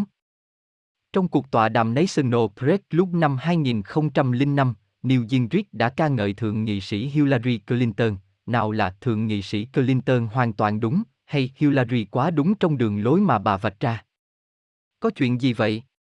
Vào giữa những năm 1990, Gingrich, bấy giờ là lãnh tụ phe đa số trong nghị viện, đã bác bỏ dự luật chăm sóc sức khỏe của bà Clinton và kêu gọi luận tội chống bà. Sao giờ tự nhiên lại thân nhau thế? Té ra là hai cựu thù đã nhất trí với nhau trong nhiều vấn đề về chính sách chăm sóc sức khỏe, cũng như tình trạng sẵn sàng chiến đấu của quân đội. Còn cách nào tốt hơn để phát đi thông điệp của mình ngoài cách quay ra khen nhau? Neil và Hillary nhận ra, trong các vấn đề này, nếu hợp sức với nhau sẽ có lợi hơn là đấu đá. Chúng ta vẫn biết rằng đó không phải là tín hiệu với sự hòa hoãn lâu dài của hai phe Cộng hòa và Dân chủ, nhưng nếu thỉnh thoảng Neil và Hillary lại có thể hợp sức với nhau thì chắc chắn tất cả chúng ta cũng có thể tìm được tiếng nói chung với những người vốn bị coi là kẻ thù của chúng ta. Giới chấp bu của Sony và Samsung cũng đã hiểu ra điều đó. Hai nhà sản xuất thiết bị điện tử này đã cạnh tranh nhau quyết liệt trong nhiều năm. Trên thực tế, thành công của hai công ty này cũng chính là niềm tự hào của hai dân tộc Nhật Bản và Hàn Quốc. Vì vậy, nhiều người đã rất ngạc nhiên khi hai công ty bắt đầu làm việc cùng nhau để tạo ra loại TV màn hình phẳng. Những người đứng đầu hai công ty này cho rằng, mỗi bên đều có lợi nhờ vào thế mạnh của bên kia. Samsung có công nghệ tiên tiến hơn, nhưng Sony lại nhiều kinh nghiệm hơn trong việc ứng dụng những công nghệ đó vào sản phẩm. Cùng nhau làm việc, cả hai cùng cải thiện được chất lượng của tất cả các sản phẩm của mình. Một khi bạn đã thôi không còn nghĩ cứ mỗi người thắng lại có một kẻ thua thì rất có thể sẽ nảy sinh những điếu kỳ diệu. Nhìn ba giọng tenor mà xem. Giới opera được biết đến nhờ những ngôi sao của nó, ai có thể ngờ là ba ngôi sao lớn nhất của opera lại cùng nhau lên sân khấu chứ? Nhưng khi Luciano Pavarotti, Placido Domingo và Jose Carreras cùng đứng dưới ánh đèn thì chính họ càng làm cho vinh quang của mình tăng vọt, tạo nên một album nhạc cổ điển độc nhất vô nhị trong lịch sử đối xử với đối thủ hôm nay như một động minh của ngày mai. Trong cuộc chiến tranh cách mạng, George Washington đã yêu cầu lính của mình phải đối xử tốt với các tù binh. Đến cả tù binh cũng cảm thấy choáng khi được đối xử nhân đạo như thế. Trong cuốn Washington Crossing, nhà sử học David Hackett Fisher đã trích dẫn một mệnh lệnh Washington gửi cho Trung tướng Samuel Blackwell, ngài chịu trách nhiệm trong năm binh lính quân đội Anh. Hãy đối xử nhân đạo với họ, không được để cho họ có lý do gì trách cứ rằng chúng ta cũng bắt chước tấm gương tàn bạo của quần Anh trong việc đối xử với những đồng đội không may của chúng ta. Chu cấp mọi thứ cần thiết cho họ trên đường đi. Washington không đơn thuần là một kẻ thượng võ. Ông biết những tù binh kia nằm trong số những công dân tiềm năng đầu tiên của hợp chủng quốc non trẻ. Ông muốn họ chạy sang hàng ngũ quân thuộc địa. Vả rồi sau chiến tranh, nhiếu tù binh đã làm như vậy thật. Tạm dịch, cuộc đột phá của Washington. Vị khai quốc của nước Mỹ đã nghĩ xa hơn hầu hết chúng ta. Bởi lẽ trong xã hội cạnh tranh quyết liệt như ngày nay, chúng ta rất dễ quên mất rằng người ta vẫn thường đổi bên liên tục. Cầu thủ bóng chày của thành phố bạn nhảy sang chơi cho đội đối thủ truyền kiếp. Bạn thân nhất của bạn trong công ty vốn làm việc cho công ty đối thủ trực tiếp. Thế mà ta vẫn cứ sồn sổng lên, làm như thế các đối thủ của ta sẽ mãi mãi là kẻ thù không bằng. Trong thế giới thực, quan hệ bạn, thù cứ thay đổi xoành xoạch. Giả dụ như trong nghề của mình, chúng tôi cạnh tranh trực tiếp với các hãng khác để giành việc. Tuy nhiên, chúng tôi cũng hiểu rằng những công ty kia có thể là những người bạn quý giá. Thành ra, mặc dù chúng tôi đấu với nhau vì một mối hàng nào đó, nhưng vẫn thường xuyên giúp nhau tiếp cận những mối hàng mà chúng tôi không cạnh tranh nổi. Bạn của chúng tôi bên Leo Burnett đã chỉ đường cho chúng tôi đến US băng sau khi họ không thể theo được thương vụ này. Chúng tôi giới thiệu một hãng hàng không cho bạn mình, là Kevin Robert, ở Sachi vì chúng tôi đã có được công việc của Continental Airlines rối. Trong làm ăn, Thực ra chẳng có gì gọi là kẻ thù cả. Và chính vì vậy mà chẳng có lời ra tiếng vào nào khi Robin rời công ty cũ sang giúp Linda lập ra The Calan Thaler Group. Robin kể. Một đồng nghiệp cũ đã cười nhạo hãng mởi của chúng tôi, bảo rằng tôi cá là họ sẽ sớm sập tiệm thôi. Câu nói đó làm tôi cáu lắm, và ý định đánh trả cứ thôi thúc tôi suốt. Thế nhưng may mà tôi đã không làm thế. Mấy năm sau thì cố dịp trả nợ khi tôi trở lại thăm công ty cũ. Một vài nhân viên giỏi nhất của hãng đã kéo tôi ra một chỗ hỏi, bên chị có chỗ nào cho bọn tôi không? Thế là tôi thuê họ. Bây giờ họ là vốn quý vô giá của chúng tôi. Hồi đó mà tôi ăn miếng trả miếng với chủ cũ thì làm gì có cơ hội gặp lại các đồng nghiệp cũ và có được tài năng của họ. Làm bạn trước khi họ có thể TRETHANH kẻ thù. Khi xuống tàu sang Oxford để bắt đầu nhập học theo chương trình học bổng rốt, Bill Clinton đã đi bắt tay từng người trên tàu. Khi có người hỏi vì sao lại làm như thế, ông đã trả lời rằng sau này ông muốn trở thành tổng thống Mỹ nên chắc sẽ cần phải có nhiều bạn bè. Bill Clinton biết rằng ta cần phải có bạn bè để tiến lên trong thế giới này. Chúng ta ai cũng vậy. Cho nên cứ làm bạn với đối thủ của mình ngay từ bây giờ đi, trước khi họ có cơ hội trở thành kẻ thù của mình. Trong ngành quảng cáo, khách hàng thuê các công ty điều tra để kiểm định các sản phẩm quảng cáo của hãng. Các công ty điều tra có quyển sinh quyền sát đối với những ý tưởng của hãng. Cánh sáng tác bên hãng thường cảm thấy lời phán của nhà điều tra chẳng khác gì gáo nước dội xuống các ý tưởng của mình, khiến cho chúng kém độc đáo hẳn. Có thể bạn đang khoái chí về chiến dịch quảng cáo mới rất xuất sắc của mình thì bỗng nhiên lại rơi ngay từ trên mây xuống chỉ vì một câu của nhà điều tra, không, tôi rất tiếc, có ba bà bên New Jersey không khoái đoạn quảng cáo của các vị. Thật là tức anh ách, mà tự nhiên còn nảy sinh mối hận nữa chứ. Chúng tôi cũng như thế cho tới khi, thông qua quan hệ với Alice, chúng tôi bắt đầu làm việc với một người tên là Gary Lukeman. Gary là chủ tịch danh dự của Ipsos ASI, một công ty đảm đương phận lớn việc thử mẫu trong công nghiệp.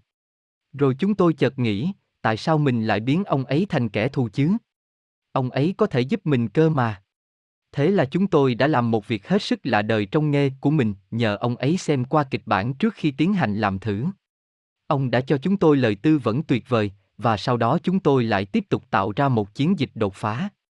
Khi có ai đó chê bai hay bài bác ý tưởng của bạn thì bạn có thể coi họ là kẻ thù, hoặc cũng có thể coi họ là người thúc bạn phải làm thật tốt.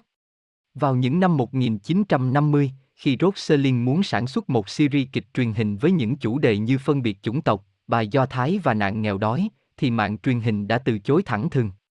Thế là Selin bèn giấu các vở kịch luân lý của mình vào thế giới khoa học giả tưởng, tạo ra chương trình truyền hình ăn khách vùng tối sáng. Kẻ thù của ông ở mạng truyền hình rốt cuộc đã súng vào giúp ông tạo ra một series còn hay và nổi tiếng hơn nhiều so với một chương trình luân lý dạy đời. Chính vì vậy mà trong mỗi cuộc đối đầu, kẻ thù của bạn biết đâu lại chính là đồng minh tốt nhất của bạn đấy. Đưa kẻ thù về phe mình. Một trong những nguyên nhân giúp đảng Cộng Hòa khá lên trong những năm gần đây là vì họ rất giỏi uống nắng vấn đề tranh cãi. Dân Mỹ hầu hết đều ủng hộ thuê bất động sản vì thấy nó có vẻ như chỉ đánh vào những người giàu có. Thế nhưng, khi phe Cộng Hòa nắm được các thành viên của giới truyền thông rồi, chính phủ bắt đầu gọi nó là thuế chết, và thế là sự ủng hộ loại thuế đó lập tức giảm hẳn, đấy, tất cả người dân Mỹ đang có trải nghiệm đó đấy. Phe Cộng hòa không còn gọi là nóng lên toàn cấu nữa, bây giờ họ dùng cụm từ thay đổi khí hậu, những người tin vào thuyết sáng tạo trong tiến hóa được mô tả là theo thiết kế thông minh. Dù bạn có đồng tình với đảng Cộng hòa hay không thì cũng rút ra được một bài học từ cách làm chính trị rất thành công đó. Đừng bảo với người ta là bạn phản đối cái gì, mà hãy nói cho họ biết bạn ủng hộ cái gì. Bạn có thể uống lại bất kỳ câu thoại nào để lôi kéo người đối diện vẽ phe mình.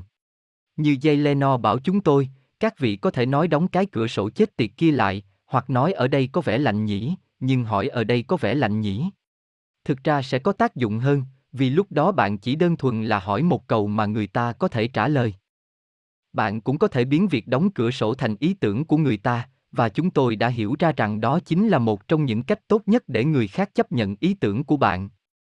Nếu có một khách hàng nào đó không thích đoạn quảng cáo mà chúng tôi cho là tuyệt vời thì chúng tôi sẽ hỏi họ có cách gì để làm cho nó hay hơn không. Nếu thích ý tưởng của họ thì chúng tôi sẽ bảo, thế mà tôi không nghĩ ra.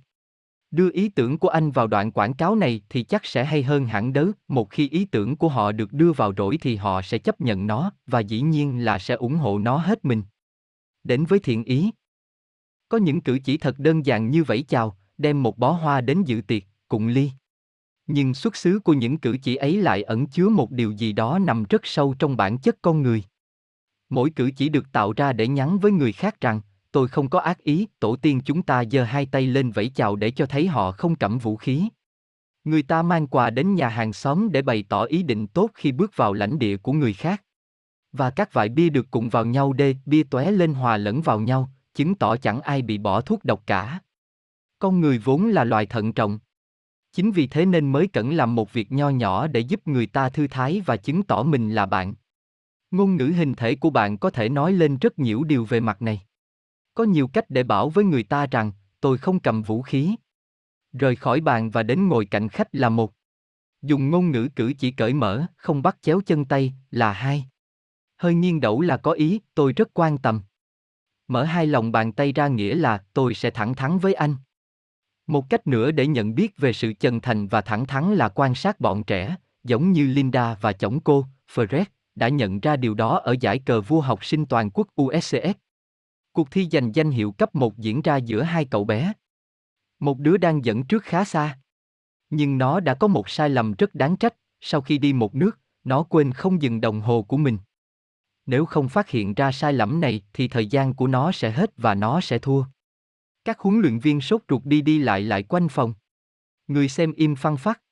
Không một ai được phép nhắc thằng bé về chuyện cái đồng hồ. Người duy nhất ưng phòng được phép làm điều đó chính là đối thủ của nó, cũng là một thằng bé 6 tuổi như nó, ngồi phía bên kia bàn và có toàn quyến làm như vậy. Nhưng sao thằng bé kia lại phải làm thế chứ? Nếu đối thủ của nó quên dừng đồng hồ thì nó sẽ thắng cơ mà. Trong lúc đồng hồ vẫn tích tắc chạy, ai nấy đều nín thở. Thế rồi thằng bé bên kia bàn chổng người sang thì thào vào tai đối thủ, và thằng bé bên này lập tức dùng đồng hổ lại, tiếp tục thi đấu và giành chiến thắng. Thằng bé bị thua là Michael, con trai của Linda và Fred. Sau này có một đứa trong bọn trẻ hỏi Michael, này, cậu có biết là nếu cứ im lặng thì cậu đã thắng rồi không? Nó đáp, tớ không muốn thắng kiểu đó. Như vậy đâu phải là thắng. Vợ chồng tôi chưa bao giờ cảm thấy tự hào về thằng bé như trong giây phút đó. Một tuần sau, trong buổi họp toàn trường mà cả phụ huynh cũng được mời dự, huấn luyện viên trưởng môn cờ vua nói, tôi muốn vinh danh một người là nhà vô địch Trần Chính. Đoạn ông quay sang Michael. Mọi người trong phòng đứng dậy. Đó là một trong những khoảnh khắc tự hào nhất trong đời bé Michael. Và cuối cùng nó cũng có được cái mình muốn, niềm tự hào được tuyên dương là người chiến thắng, là tấm gương cho các học sinh khác. Hành.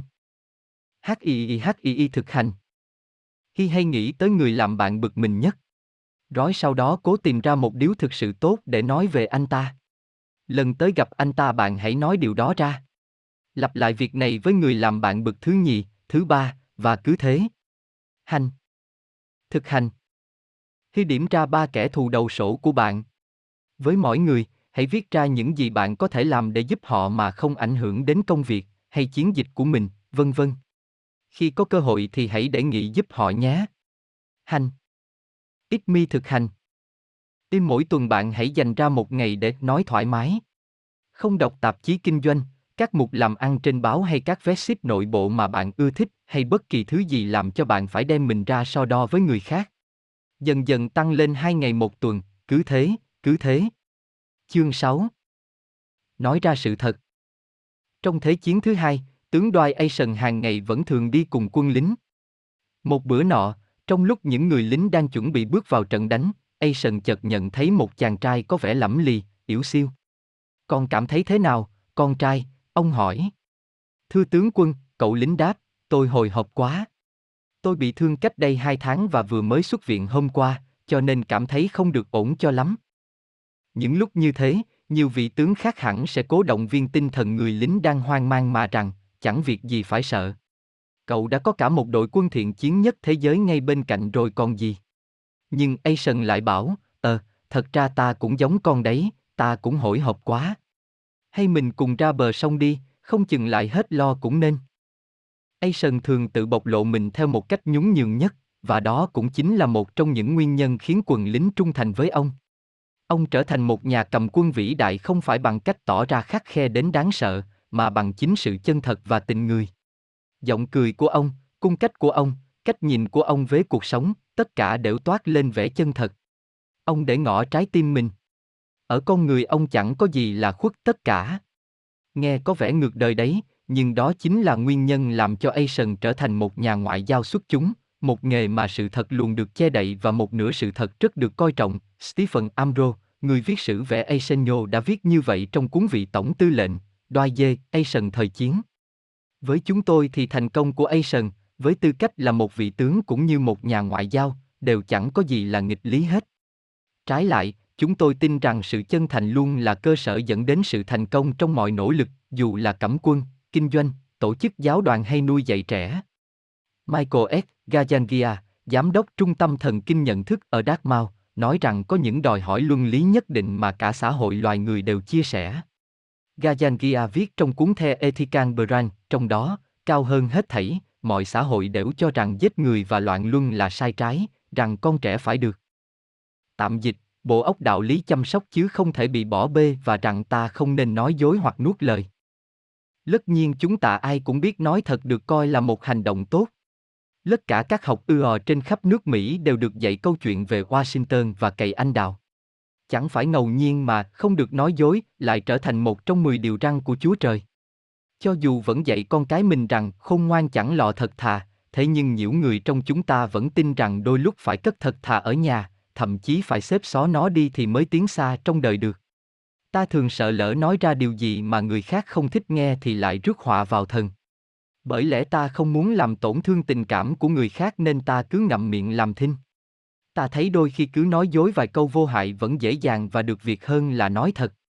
Ta giấu giếm cảm xúc của mình, hoặc cố không để người khác biết ta đang cảm thấy thế nào hay đang nghĩ gì. Thế nhưng nói thật lại là một trong những con đường ngắn nhất để tiến lên phía trước. Như Mark Twain từng viết, cái hay nhất của việc nói thật là ta chẳng cần phải suy nghĩ xem mình sẽ nói gì. Không nghe cái xấu, không nhìn cái xấu. Ta sẽ không thể nói thật được nếu bản thân ta chẳng muốn nghe người khác nói thật. Điều đó càng đặc biệt quan trọng nếu bạn là một nhà quản lý hay làm sếp. Bạn phải tạo ra một môi trường mà ở đó nhân viên của bạn có thể thoải mái nói với bạn rằng cái ý tưởng sáng tạo xuất sắc của bạn đúng là dở hơi, hoặc câu đùa hơi sổ sàng của bạn có thể làm cho vị khách đứng đắn kia hay nhân viên nọ cảm thấy khó chịu. Trong cuốn âm mưu của lũ ngốc, tác giả cất Eichel đã đặt tả màn kịch khi người đứng đầu bộ phận bán lẻ của Enron, Lupai chiếu những hình ảnh minh họa đê giải thích cho chủ tịch Enron Jeff Skilling biết lý do vì sao bộ phận của mình chẳng bao giờ đạt được mức lợi nhuận lớn cả. Câu chuyện trên màn hình vẫn là thứ mà Skilling trước đó đã được nghe. Vì chi phí cố định cao nên mức lãi suất cho thương vụ thấp. Pai bắt đầu giải thích các con số. Nhưng Skilling lại chẳng thèm nghe. Lu, anh giỏi, nói bậy, kiểm duyệt bỏ, trong chuyện đó quá nhỉ, ông ta quát. Tôi không muốn xem lại những hình ảnh này nữa. Mặt Pai đanh lại, ịp, đó là sự thật. Đã bảo là tôi không muốn xem lại mấy tấm hình này nữa mà. Pai đẫm tay xuống bàn, đó là sự thật, nói bậy, kiểm duyệt bỏ, dép. Đó có thể là thật, Skilling quát trả. Nhưng tôi không muốn anh nghĩ về nó kiểu đó nữa. Một khi các lãnh đạo của Enron đã không muốn nghe sự thật, họ sẽ gửi một thông điệp cho cấp dưới, hãy nói dối đi. Làm giả con số, đổi chỗ các thứ, bịa ra chứng từ. Khốn nổi, một khi đã buông tay khỏi sự thật rồi thì người ta sẽ tuột dốc dễ như chơi. Ta nói dối chút xíu thôi, nhưng rồi lại phải nói dối nhiều hơn hồng che đậy sự dối trá trước đó. Rốt cuộc chẳng mấy chốc ta phải dành hết thời gian và tiềm lực để lèo lái sự dối trá của mình, thay vì lèo lái công ty.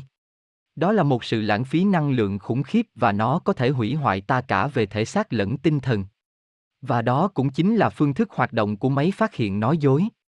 Khi nói dối, toàn bộ thể trạng của ta cũng thay đổi theo, nào là nhịp tim, nhịp thở, huyết áp, tiết mồ hôi, vân vân. và máy ghi có thể đọc thấy hệ thống cảnh báo tự nhiên của cơ thể ta đang bị lệch chuẩn.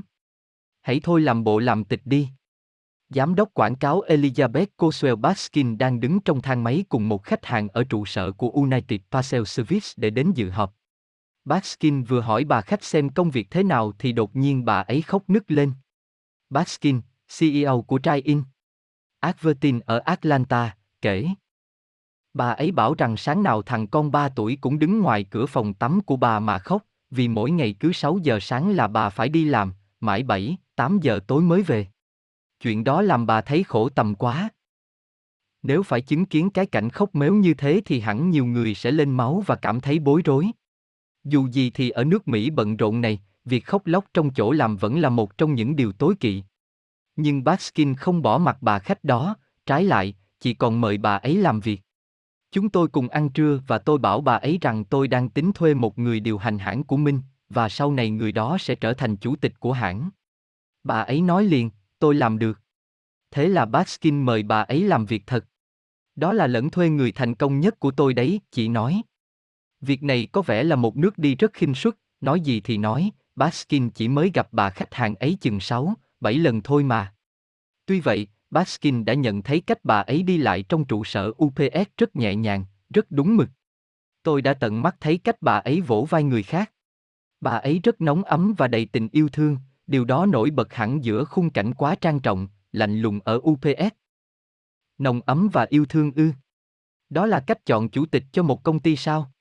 Ừ thì, đây chẳng phải là cách mà tất cả các công ty thường dùng đâu. Nhưng nhìn các vụ đổ bể công ty mới đây mà xem, dám cá rằng các vị lãnh đạo phải ủ rũ ra khỏi cửa văn phòng với cái còng trên tay toàn là những người chẳng biết viết, nồng ấm và yêu thương vào lý lịch của mình thế nào. Và tôi cũng dám cá rằng họ sẽ chẳng bao giờ thuê người nào đó sau khi thấy người ta bật khóc đâu. Thế nhưng Baskin lại khác, chị cảm thấy rất ấn tượng với việc ai đó có can đảm bộc lộ tình cảm thực của họ trước mặt người khác. Chị hiểu rằng, người có thể bày tỏ cảm xúc thật sự của họ chính là một vốn quý cho công ty. Dĩ nhiên, đấy chẳng phải là một cách nghĩ bình thường. Cũng có ý kiến cho rằng trong lĩnh vực kinh doanh, cách tốt nhất để kiểm soát được chính mình là phải tỏ ra lạnh lùng như gỗ đá. Chúng tôi nhớ có một vị sếp nọ, cứ hệ mỗi khi đưa ra được một ý quan trọng là ông ta lại đắc chí nhào người tới mà rằng, đấy, quả thực John đã bộc lộ mình qua việc ấy, cứ làm như thể ông ta đã lập được công trạng gì ghê gớm lắm vậy. Rồi chúng tôi nhớ có một đồng nghiệp, sau một cuộc gặp gỡ với khách hàng, đã gật gù nói, đúng là mình đã mở mắt cho ông ta. Kiểu xử thế như vậy có vấn đề ở chỗ, kẻ khéo giấu cảm xúc của mình thì ắt hẳn cũng khéo lừa người khác. Nói tóm lại, việc đó cũng có khi hiệu quả, người ta có thể chui vào một văn phòng nào đó và có được một công việc, hoặc kiếm được dự án từ một khách hàng thiếu cảnh giác. Nhưng qua thời gian, khách hàng và đồng nghiệp sẽ nhận ra rằng không thể tin cậy vào người ấy được. Và đó chính là lúc những cánh cửa đóng lại, cùng với những cơ hội bị bỏ lỡ. Sự cảm phục của Baskin trước biểu hiện cảm xúc rất chân thực của người khác vẫn còn là điều rất hiếm thấy ở nước Mỹ xô bổ, tuy nhiên, có lẽ cách nghĩ của chị sẽ trở nên phổ biến hơn khi mà vai trò ra quyết định cuối cùng của phụ nữ trong các công ty lớn nhất nước Mỹ càng ngày càng tăng lên. Giả vờ chẳng ít gì đâu. Lần đầu Larry King lên sóng, ông nói rằng mồm miệng Minh cứ như bị nhồi đầy bông vậy. Ông bối rối đến nỗi phải cố gắng đến lần thứ ba mới nói nên lời. Nhưng rồi khi rốt cuộc cũng nói được, như trong cuốn hao to tóc to Anion, Antim, Aniher, ông nhớ lại mình đã nói rằng, xin chào. Đây là lần đầu tiên tôi lên sóng. Tôi vẫn luôn muốn được lên sóng. Tôi đã tập suốt mấy ngày cuối tuần. Cách đây 15 phút, người ta vừa cho tôi một cái tên mới. Cũng có một bản nhạc dạo đầu sẵn sàng đâu đấy hết cả rồi. Vậy mà miệng tôi khô khốc. Tôi hoảng quá. Còn ông tổng giám đốc thì vừa đá vào cửa vừa nhắc, đây là nghề truy thông đấy. Khởi đầu sự nghiệp phát thanh viên kiểu đó thì đúng là lạ, song Kiên biết rằng nếu nói thẳng với thính giả thì có nhiều cơ may hụ sẽ đứng về phía ông. Và điều đó có tác dụng giống như bỏ bùa mê vậy. Trong làm ăn, ta thường nghe câu giả vờ đi cho tới khi làm được. Tức là người ta suối bạn, rằng hãy cứ hiên ngang bước qua cửa cái đã, rồi hẳn tính xem nên làm gì. Thế nhưng chúng tôi lại cho rằng đó là một lời khuyên tệ hại. Chẳng hạn như Robin vẫn luôn nói với đám nhân viên chúng tôi rằng Hãy nhờ tôi giúp khi tôi còn có thể giúp. Tôi sẽ không bao giờ phê phán bất cứ một nhân viên nào đến chỗ tôi và nói, tôi không biết phải làm việc này thế nào, hay tôi cảm thấy việc này quá sức mình. Tuy nhiên, nếu ai mà chờ đến lúc chỉ còn 24 tiếng nữa là phải gặp khách hàng rồi mới chịu nói rằng không đủ thời gian thì chúng ta chỉ còn nước ở đó khóc với nhau thôi. Điều chỉnh linh cảm của mình CHOTINH. Ở mức độ nào đó, ta có thể phân biệt được một người trung thực với một kẻ giả dối. Mỗi lần gặp một người mới, có gì đó ở sâu trong ta lên tiếng, anh ấy được đấy, hoặc mình chẳng tin được tên này. Như Woody Allen từng viết, có những người ta thấy yêu, nhưng cũng có những người ta chỉ muốn bục thôi. Sao ta lại có những phán đoán chớp nhoáng như thế chứ? Ta có thể nắm bắt những tín hiệu không lời phát ra từ cơ thể, những thứ ấy sẽ cho ta biết nên hay không nên tin một người nào đó. Với một số người, nghề nghiệp bắt buộc họ phải đọc được những dấu hiệu cơ thể. Chẳng hạn, với những người chơi bài poker, tay nào cứ chăm chăm nhìn xuống và liếc qua trái thì ắt hẳn là đang nói dối. Có lẽ không phải ai trong chúng ta cũng có được kinh nghiệm của người chơi poker chuyên nghiệp, song ẩn sâu bên trong mỗi người đều có những linh cảm giúp chúng ta nhận biết người khác có thẳng thắn với mình hay không.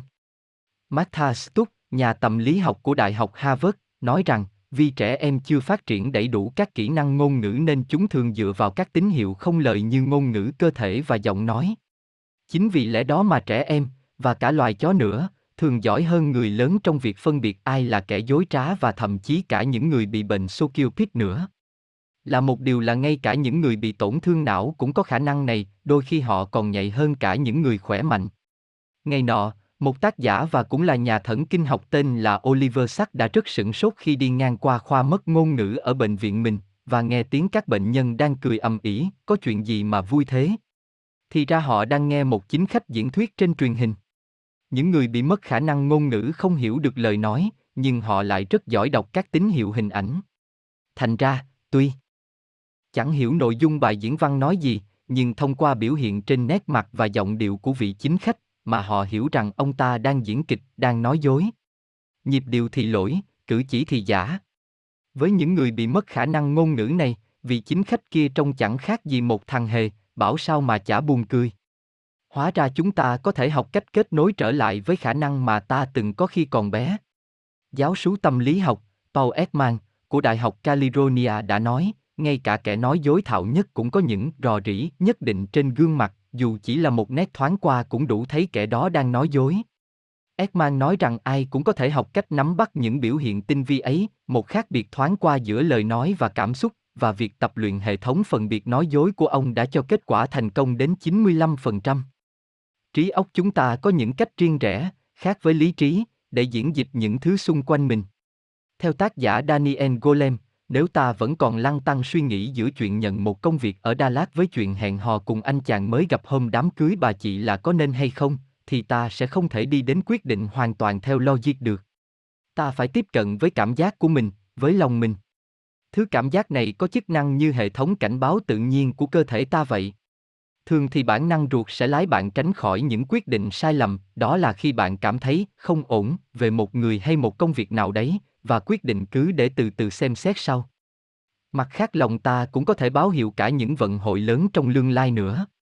Rủi thay, nhiều người trong chúng ta bị tách rời khỏi những bản năng thực của mình. Chúng ta chim ngập trong lời khuyên của chuyên gia, đến nỗi mất đi khả năng lắng nghe tiếng nói của chính mình. Chúng ta không thể sơn phòng tắm, hoặc chọn loại rượu chát nào cho bữa ăn tối mà không cần hỏi ý kiến các chuyên gia, các bài báo hay các site trên internet, vân vân. Mỗi khi giữa vợ chồng hay giữa các đồng sự với nhau có xảy ra lục đục gì đó, ta thường lao vào việc tham khảo ý kiến của một lô một lốc bạn bè trước khi giải bày vấn đề với bên kia.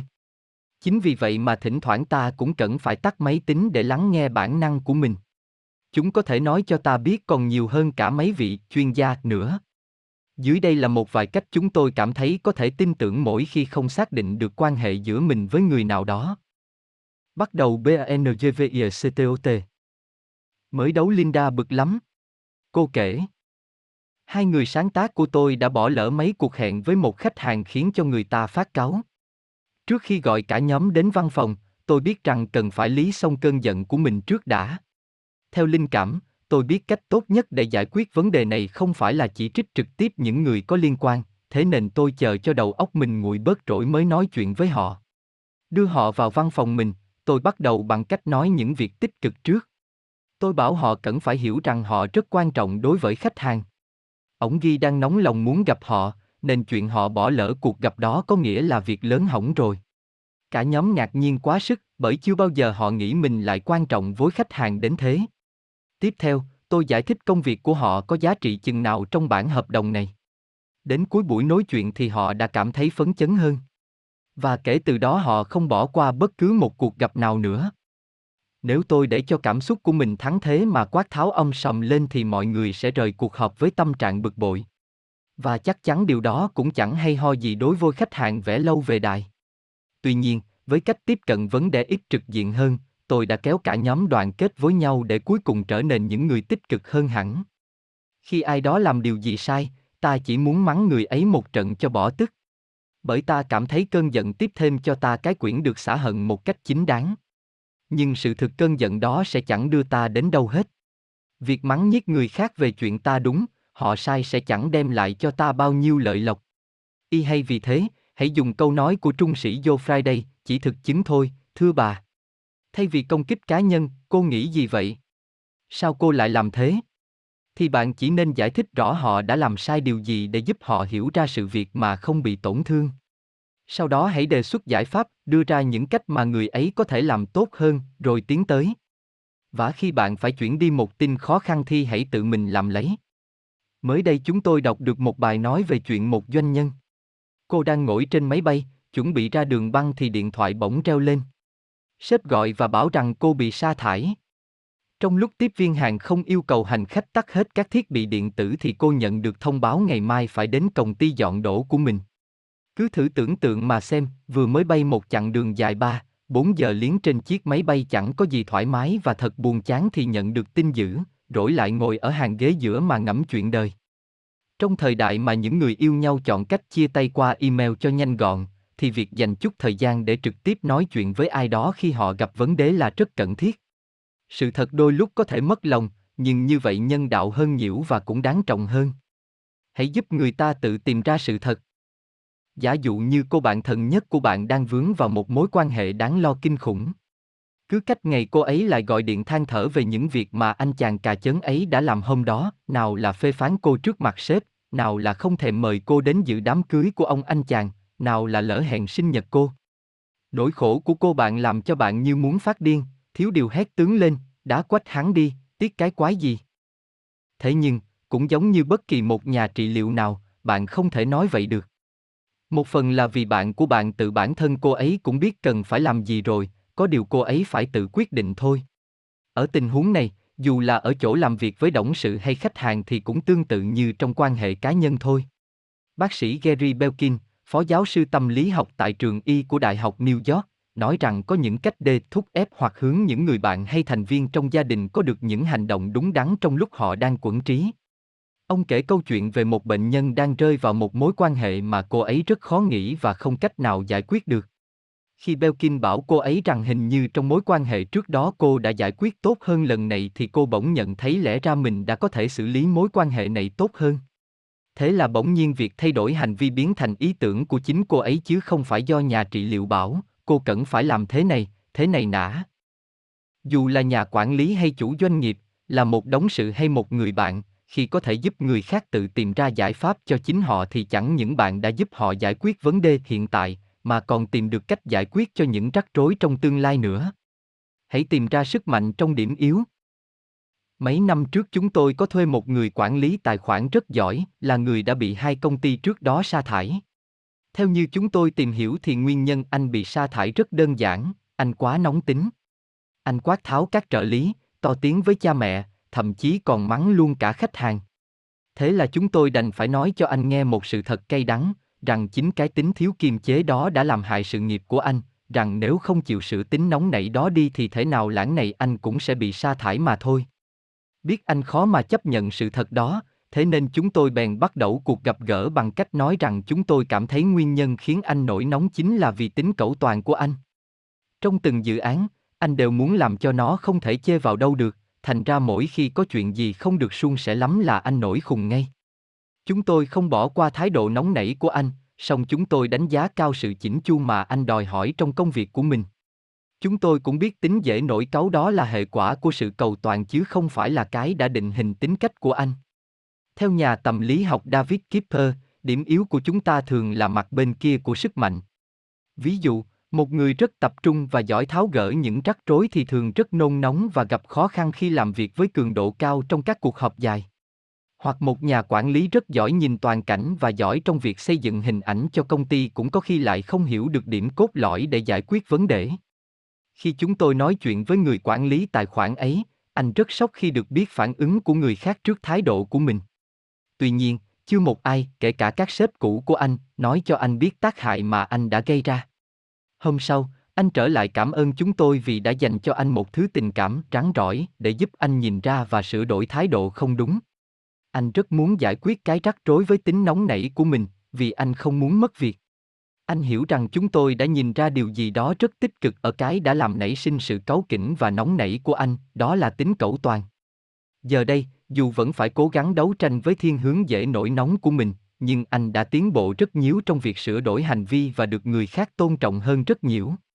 Đổi lại, chúng tôi đã ghi nhận sự tiến bộ ấy bằng cách đưa anh lên vị trí phụ trách các gói thấu, cùng những hợp đồng ở tầm cao hơn, đồng thời đề anh xử lý các dự án phức tạp hơn, đòi hỏi phải chú ý đến từng chi tiết nhỏ, là những công việc mà người khác chưa chắc đủ kiên nhẫn để làm. Kết quả là giờ đây anh đã trở thành nhân viên số một trong nghề và giúp công ty giành được mấy hợp đồng trị giá hàng triệu đô la. Sự không phải lúc nào cũng mất lòng. Robin vật vã mất cả tuấn khi nghe cô con gái, đang ở tuổi học đại học, của mình hỏi rằng nó có được phép đến ở với bạn trai trong căn hộ riêng mà bố mẹ trả tiền không.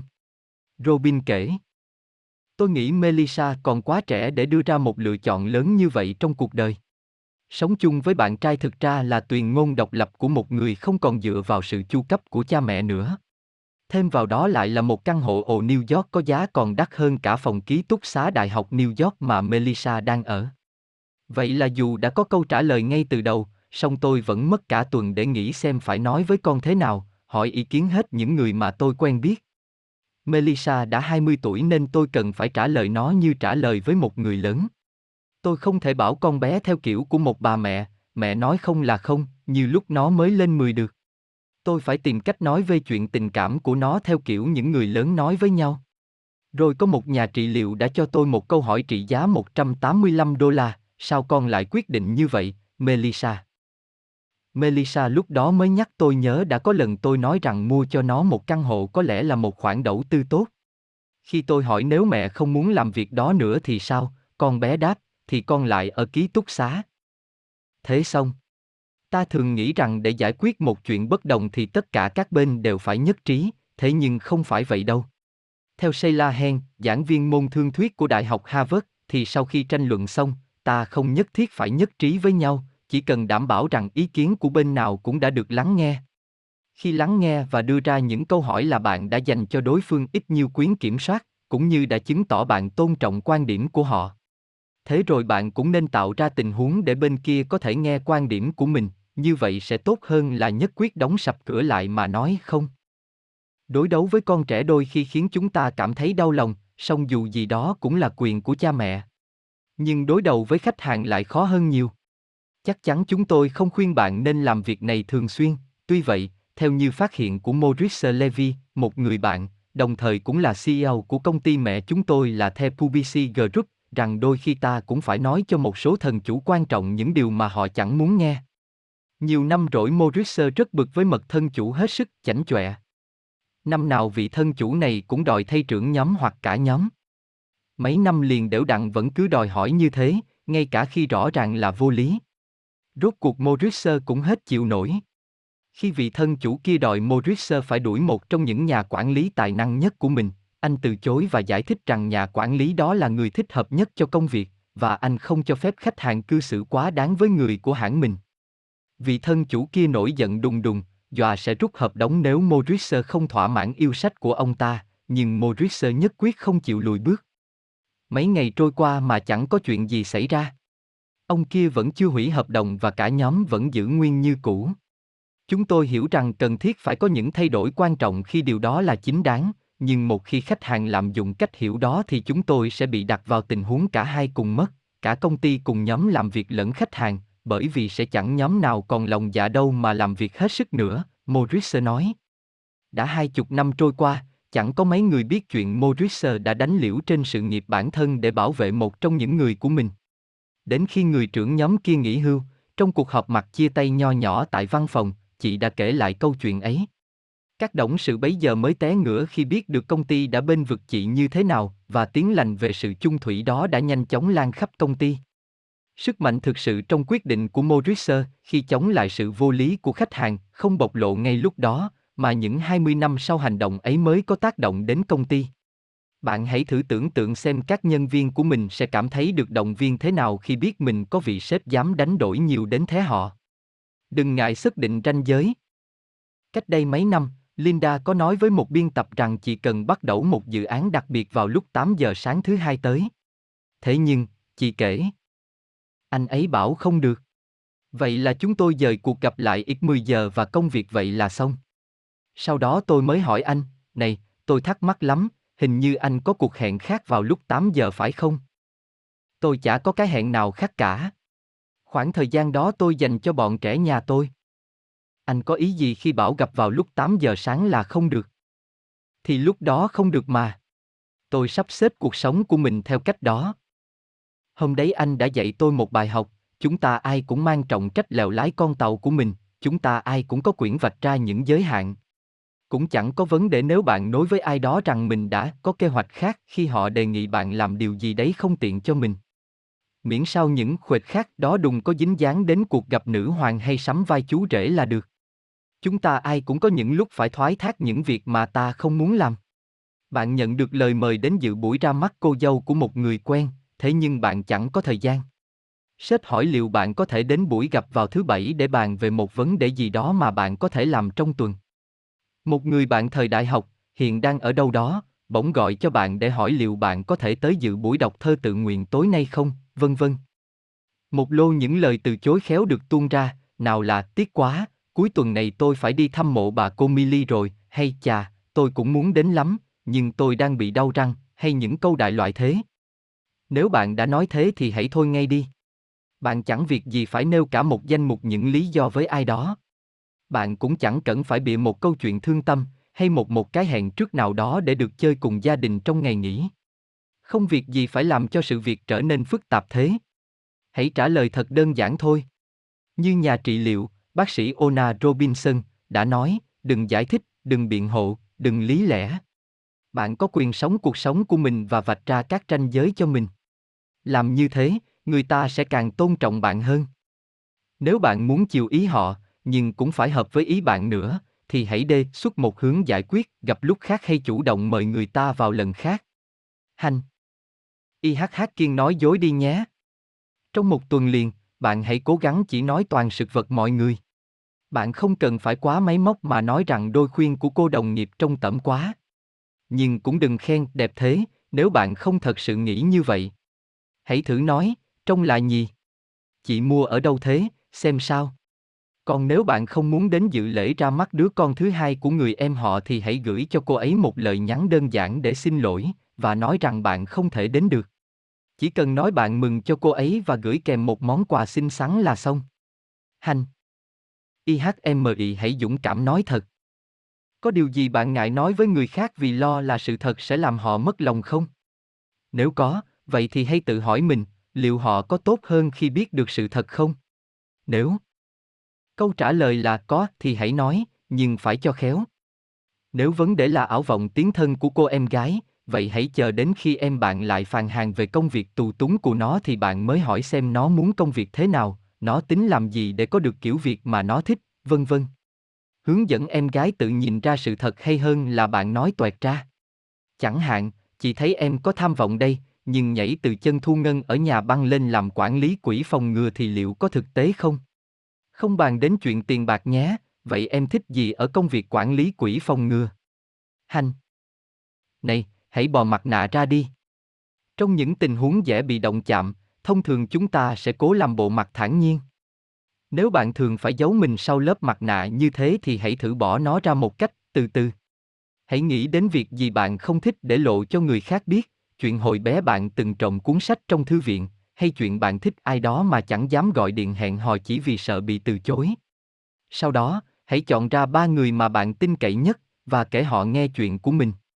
Nhưng nhớ là đừng có dạy kể hết cho sếp hay mẹ chồng tương lai nghe những thất bại và nhược điểm của bạn đấy. Nhớ là phải chọn người mình có thể tin cậy, có thể dốc bầu tâm sự mà không sợ bị tổn thương.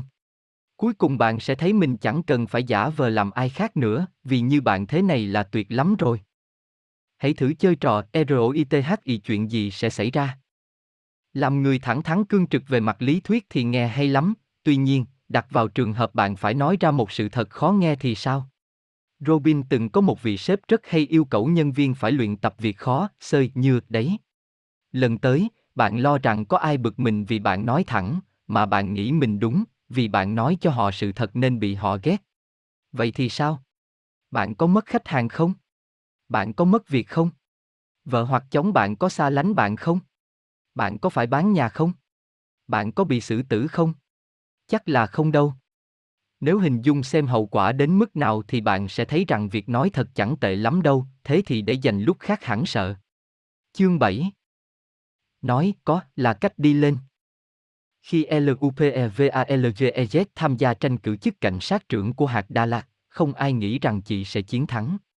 Tôi bắt đầu chiến dịch tranh cử với năm cái khó, tôi là phụ nữ, tôi nói tiếng Tây Ban Nha, tôi là người đồng tính, tôi là kẻ ngoại đạo của ngành cảnh sát và tôi theo đảng Dân Chủ, và đét nói. Đối thủ của chị là một người đàn ông thuộc phe Cộng Hòa, cũng là người đã làm ở văn phòng cảnh sát trưởng Dallas những 30 năm rồi. Vào những ngày cuối của cuộc đua, đối thủ của Vadet đã khơi mào một chiến dịch tiêu cực, vô cớ buộc tội chị nhận tiền không chính đáng từ một tổ chức ủng hộ quyển đồng tính. Chiến dịch quyên góp của Vadet không chọn cách đáp trả bằng một cách phản ứng tiêu cực khác. Có một sức ép từ phía bộ sậu của mình đòi tôi phải đáp trả lại hành động tiêu cực ấy. Chúng tôi biết rằng không thể cứ để một lời buộc tội như vậy mà chẳng làm gì hết, nhưng tôi quyết định chọn cách khác. Đó là cách mà nếu có thua đi chăng nữa thì tôi vẫn còn tôn trọng được chính mình, Vadet nói. Vadet và nhóm của chị đã có một bước đi tích cực là kêu gọi được 60.000 cử tri nữ, là những người lần trước không bỏ phiếu cho đảng nào hết. Vadet nghĩ, rằng nếu thông điệp của mình đến được với số phụ nữ này thì chị có thể thuyết phục họ bỏ phiếu cho chị mà không thèm để mắt đến thủ đoạn của đối thủ. Đến ngày bầu cử, ở một hạt mà xưa nay việc bầu cử cảnh sát trưởng chưa bao giờ xảy ra chuyện các đối thủ hơn kém nhau quá 300 phiếu, vậy mà Vadet đã vượt qua đối thủ của mình những 17.000 phiếu và trở thành nữ cảnh sát trưởng đầu tiên được bầu ở hạt Dallas. Hầu hết mọi người ngoài miệng thì tán thành việc giữ mình tích cực, nhưng một khi bị đối thủ công kích thì lại sáng váy quai còng lên ngay. Chứ còn cách nào nữa? Hoặc trả đòn, hoặc chịu ăn đòn thôi. Thế nhưng Vadet đã tìm được cách thứ ba, vừa mạnh mẽ, lại vừa đàng hoàng. Thay vì làm hại đến thanh danh của cả hai ứng viên trong mắt cử tri, chị đã lôi kéo thêm cử tri tham gia bầu cử. Thay vì nói không với đối thủ và những người ủng hộ ông ta, chị đã tìm được cách nói có với những phụ nữ trong hạt Dallas. Như Vadet đã nhận thấy, yes là từ mạnh nhất trong tiếng Anh. Nếu học được cách nói có với mọi khách hàng, mọi ông sếp và mọi triển vọng kinh doanh mới, rất có thể bạn khỏi phải bò lên từng nấc thang thứ bậc mà cứ dùng thang máy để đi lên cho nhanh. Sở dĩ có điều đó là vì, như nhà tâm lý học John Gottman đã phát hiện, thái độ tích cực có ảnh hưởng rất lớn đến các mối quan hệ của chúng ta. Gottman đã ghi băng 700 đôi trai gái ngay trước lúc họ làm đám cưới. Sau khi quan sát mỗi đôi chừng 15 phút, nhóm nghiên cứu sẽ dự đoán đôi nào sẽ ở với nhau và đôi nào sẽ chia tay. 10 năm sau, nhóm này nhận thấy dự đoán của mình chính xác tới 94%. Các nhà nghiên cứu đã có thể dự đoán chính xác đến như vậy là vì, thông qua việc quan sát những cử chỉ tương tác qua lại mà hầu hết chúng ta đều cho là chuyện vặt vảnh, một cái bóp tay giao ước, một cái trận mắt bực bội, họ phát hiện ra rằng các tương tác tiêu cực có tác động rất tai hại đến đời sống hôn nhân. Trong thực tế, phải có năm trao đổi tích cực, như nụ cười, câu đùa, lời khen, mới gỡ lại được một biểu hiện tiêu cực. Nghiên cứu các mối tương tác ở chỗ làm việc cũng đưa ra các kết quả tương tự. Trong một nghiên cứu, các nhân viên làm việc hiệu quả hơn khi tỷ lệ các trao đổi tích cực và tiêu cực ít nhất phải là 3 trên 1. Không sẽ khép lại các khả năng, trong khi có sẽ mở chúng ra. Bob đã nhận ra điều đó sau khi phỏng vấn một ứng viên rất khó ưa vào một chân bán hàng. Bước vào văn phòng Bob là một người đàn ông tên John, chỉ cao chừng mét ba, không có đầu gối, tay thì cục đến khuỷu. Vừa nhìn thấy anh ấy, tôi đã thẩm kêu tôi thôi. Nhưng chỉ nói chuyện 5 phút thôi là tôi đã coi anh ấy chẳng khác gì mọi người. Và anh ấy có vẻ là một người bán hàng tuyệt vời, Bob nói. John đã mất nhiều tháng trời cố tìm việc làm. Anh đã đến phỏng vấn tại hơn 100 văn phòng khác nhau nhưng chẳng ai chịu thuê anh cả. Anh ấy bảo, tôi biết tôi làm được, chỉ cần cho tôi cơ hội thôi, Bob kể. Bob thì chịu rồi, nhưng các sếp vẫn lo. Liệu John có làm khách hàng khó chịu không? Nếu bỗng dưng anh ấy đòi hỏi phải có thang hay thiết bị gì đó đắt tiễn thì sao? Nếu phải buộc anh ấy nghỉ việc, nhỡ anh ấy lại kiện cáo là họ phân biệt đối xử này nọ thì sẽ thế nào? Có quá nhiều điều không thể lường trước được về dôn, thành ra cứ nói không là dễ nhất. Cuối cùng Bob cũng thuyết phục được các sếp của mình nói có với dôn Và sự liễu lĩnh ấy đã được đền đáp xứng đáng, hóa ra dôn lại là một trong những nhân viên bán hàng giỏi nhất mà công ty từng có. Sự cấn mẫn, tính tình dễ gân và trí tuệ sắc như dao của anh cuối cùng đã thu phục được các khách hàng. Và John nói rằng vẻ ngoài không bình thường nhiều khi lại là ưu thế. Tôi không thể nhớ tất cả những người tôi đã gặp, nhưng ai đã gặp tôi rỗi là nhớ tôi ngay. John nói. Làm thế nào để bạn đem tiếng có đáng nhớ đến cho mỗi đối tác của mình? h e i t m c a i h a i Khi nhà trị liệu Ona Robinson mới chuyên sang làm việc với các đôi vợ chồng, chị thường bắt đầu bằng một bài tập vẽ nhà, hãy kể ra ba lý do cho thấy việc ăn thịt người là tốt. Và chị đã nhận được nhiều câu trả lời buồn cười như, một nguồn protein tuyệt vời, không quá nhiều mỡ, giúp giảm dân số, dưỡng chất hoàn toàn tự nhiên. Điểm cốt lõi của việc này không phải là để biện hộ cho việc ăn thịt người, mà nhằm giúp người ta có thói quen giả định thiện ý khi tiếp cận ai đó với giả định rằng họ có ý nghĩ phóng khoáng, bạn sẽ thấy việc điều khiển cuộc đời mình sẽ dễ hơn nhiều. Ví dụ có người bảo với bạn rằng họ ghét bộ đố bạn đang mặc. Bạn có thể đọc ngay lại bằng một cầu gì đó cây mũi, hoặc cũng có thể cảm ơn vì họ đã quan tâm tới vẻ ngoài của bạn. Ý định thực sự của người đã đưa ra nhận xét về trang phục kia vốn chẳng quan trọng. Quan trọng là bạn luyện được cho mình cách diễn giải ý của người ta theo hướng tích cực. Một nghiên cứu do nhà tâm lý học Martin Seligman thực hiện đã khẳng định lợi ích của tính lạc quan. Trong một nghiên cứu về những nhân viên bán bảo hiểm, Seliman phát hiện ra rằng người bi quan thường thực tế hơn người lạc quan, nhưng người lạc quan lại thành đạt hơn. Nguyên nhân chính là cách người lạc quan tự nói với mình. Khi người lạc quan gọi điện để chào bán bảo hiểm mà bị từ chối, cô ấy sẽ tự nhủ chắc người kia đang bận, hay đang thấy khó chịu trong người nên không muốn nghe đấy thôi. Đó chỉ là một việc tạm thời nên chẳng nói lên điều gì về kỹ năng của người bán bảo hiểm cả, chẳng qua chỉ là không may gọi nhầm lúc mà thôi. Hoặc chí ít cô ấy cũng chả mất công nghĩ đến nguyên nhân làm gì, thế nên cô gọi tiếp cú khác. Nhưng với người bi quan thì lại khác. Khi bị từ chối, câu chuyện họ thường nói với chính mình lại khác hẳn. Cô nàng bi quan sẽ tìm được một lý do thường xuyên và dùng nó để giải thích vì sao cú điện đó lại bị từ chối. Cô ấy sẽ tự nhủ mình là người bán hàng kém cỏi và rằng mình sẽ chẳng có tương lai trong nghề này. Người bi quan sẽ đâm ra chán và ít gọi hơn, và thế nên bán được ít hơn. Đó chính là điều Henry Ford đã nói, nếu bạn nghĩ mình không thể thì bạn đúng rồi đấy. Còn nếu bạn nghĩ mình có thể thì bạn cũng đúng luôn. Khi bạn đối đãi với người ta như thể người ta là một lũ ngốc thì họ sẽ thường cư xử giống như bạn nghĩ. Nhưng nếu bạn đối đãi với người ta như thể người ta là những người thông minh nhất, tài giỏi nhất trên đời thì bạn sẽ cảm thấy ngạc nhiên trước những gì họ thể hiện. Nói cho cùng, làm đội trưởng đội cổ vũ vẫn sướng hơn là làm một trung sĩ huấn luyện tần binh. Hãy thể hiện có đi. Như chúng tôi đã nói ở phần trước, các nhà nghiên cứu phát hiện ra chỉ có 7% trong giao tiếp của chúng ta là bằng lời nói, đến 93% biểu hiện là nhờ vào ngôn ngữ cơ thể, nét mặt và giọng nói. Chính vì vậy, chỉ nói có thôi vẫn chưa đủ đâu, mà ta phải thể hiện có nữa. Một trong những cách tốt nhất để làm điều đó là một cái gật đầu thật đơn giản. Alan một nhà tư vấn chuyên dạy các kỹ năng và nghệ thuật ngôn ngữ cơ thể cho giới kinh doanh trong suốt hơn 30 năm qua, đã nói rằng gật đầu là một trong những cử chỉ thông dụng nhất của loài người, ngay cả những người bị mù bẩm sinh cũng gật đầu khi nói có. Một cử chỉ thông dụng khác là nghiêng đầu sang bên để chứng tỏ là mình đang chú ý, Charles Darwin đã nhận xét, thậm chí muôn thú cũng có thói quen nghiêng đầu khi chúng chú ý đến điều gì đó. Khi người khác nói với ta, tất cả những gì ta cần làm là hãy tạo tư thế nghiêng đầu và gật đầu sao cho người kia cảm thấy cảm tình với ta, Peace đã viết như vậy trong cuốn Siết Nan. Thực vậy, trong một thí nghiệm được nhắc đến nhiều lần, một lớp tâm lý đã quyết định kiểm tra thuyết này và dùng chính vị giáo sư làm con chuột thí nghiệm. Không cho vị giáo sư đó biết, mỗi lần ông bước sang bên phải thì học viên tỏ ra lơ đãng và ngán ngẩm. Nhưng hễ ông bước sang bên trái thì tất cả cùng ngẩng lên mỉm cười và gật gù ra chiều tán thưởng. Bạn đoán được chuyện gì xảy ra không? Vì giáo sư rốt cuộc đã dựa hẳn vào vách tường bên trái mà giảng bài. Đó là sức mạnh của sự thể hiện không lời đấy. Bắt chước cũng là một công cụ tuyệt vời khác mà các nhà trị liệu vẫn thường áp dụng. Lần tới, nếu bạn có cuộc gặp quan trọng với một khách hàng tiềm năng hay nhân viên tuyển dụng thì hãy khéo léo lặp lại các cử chỉ của họ.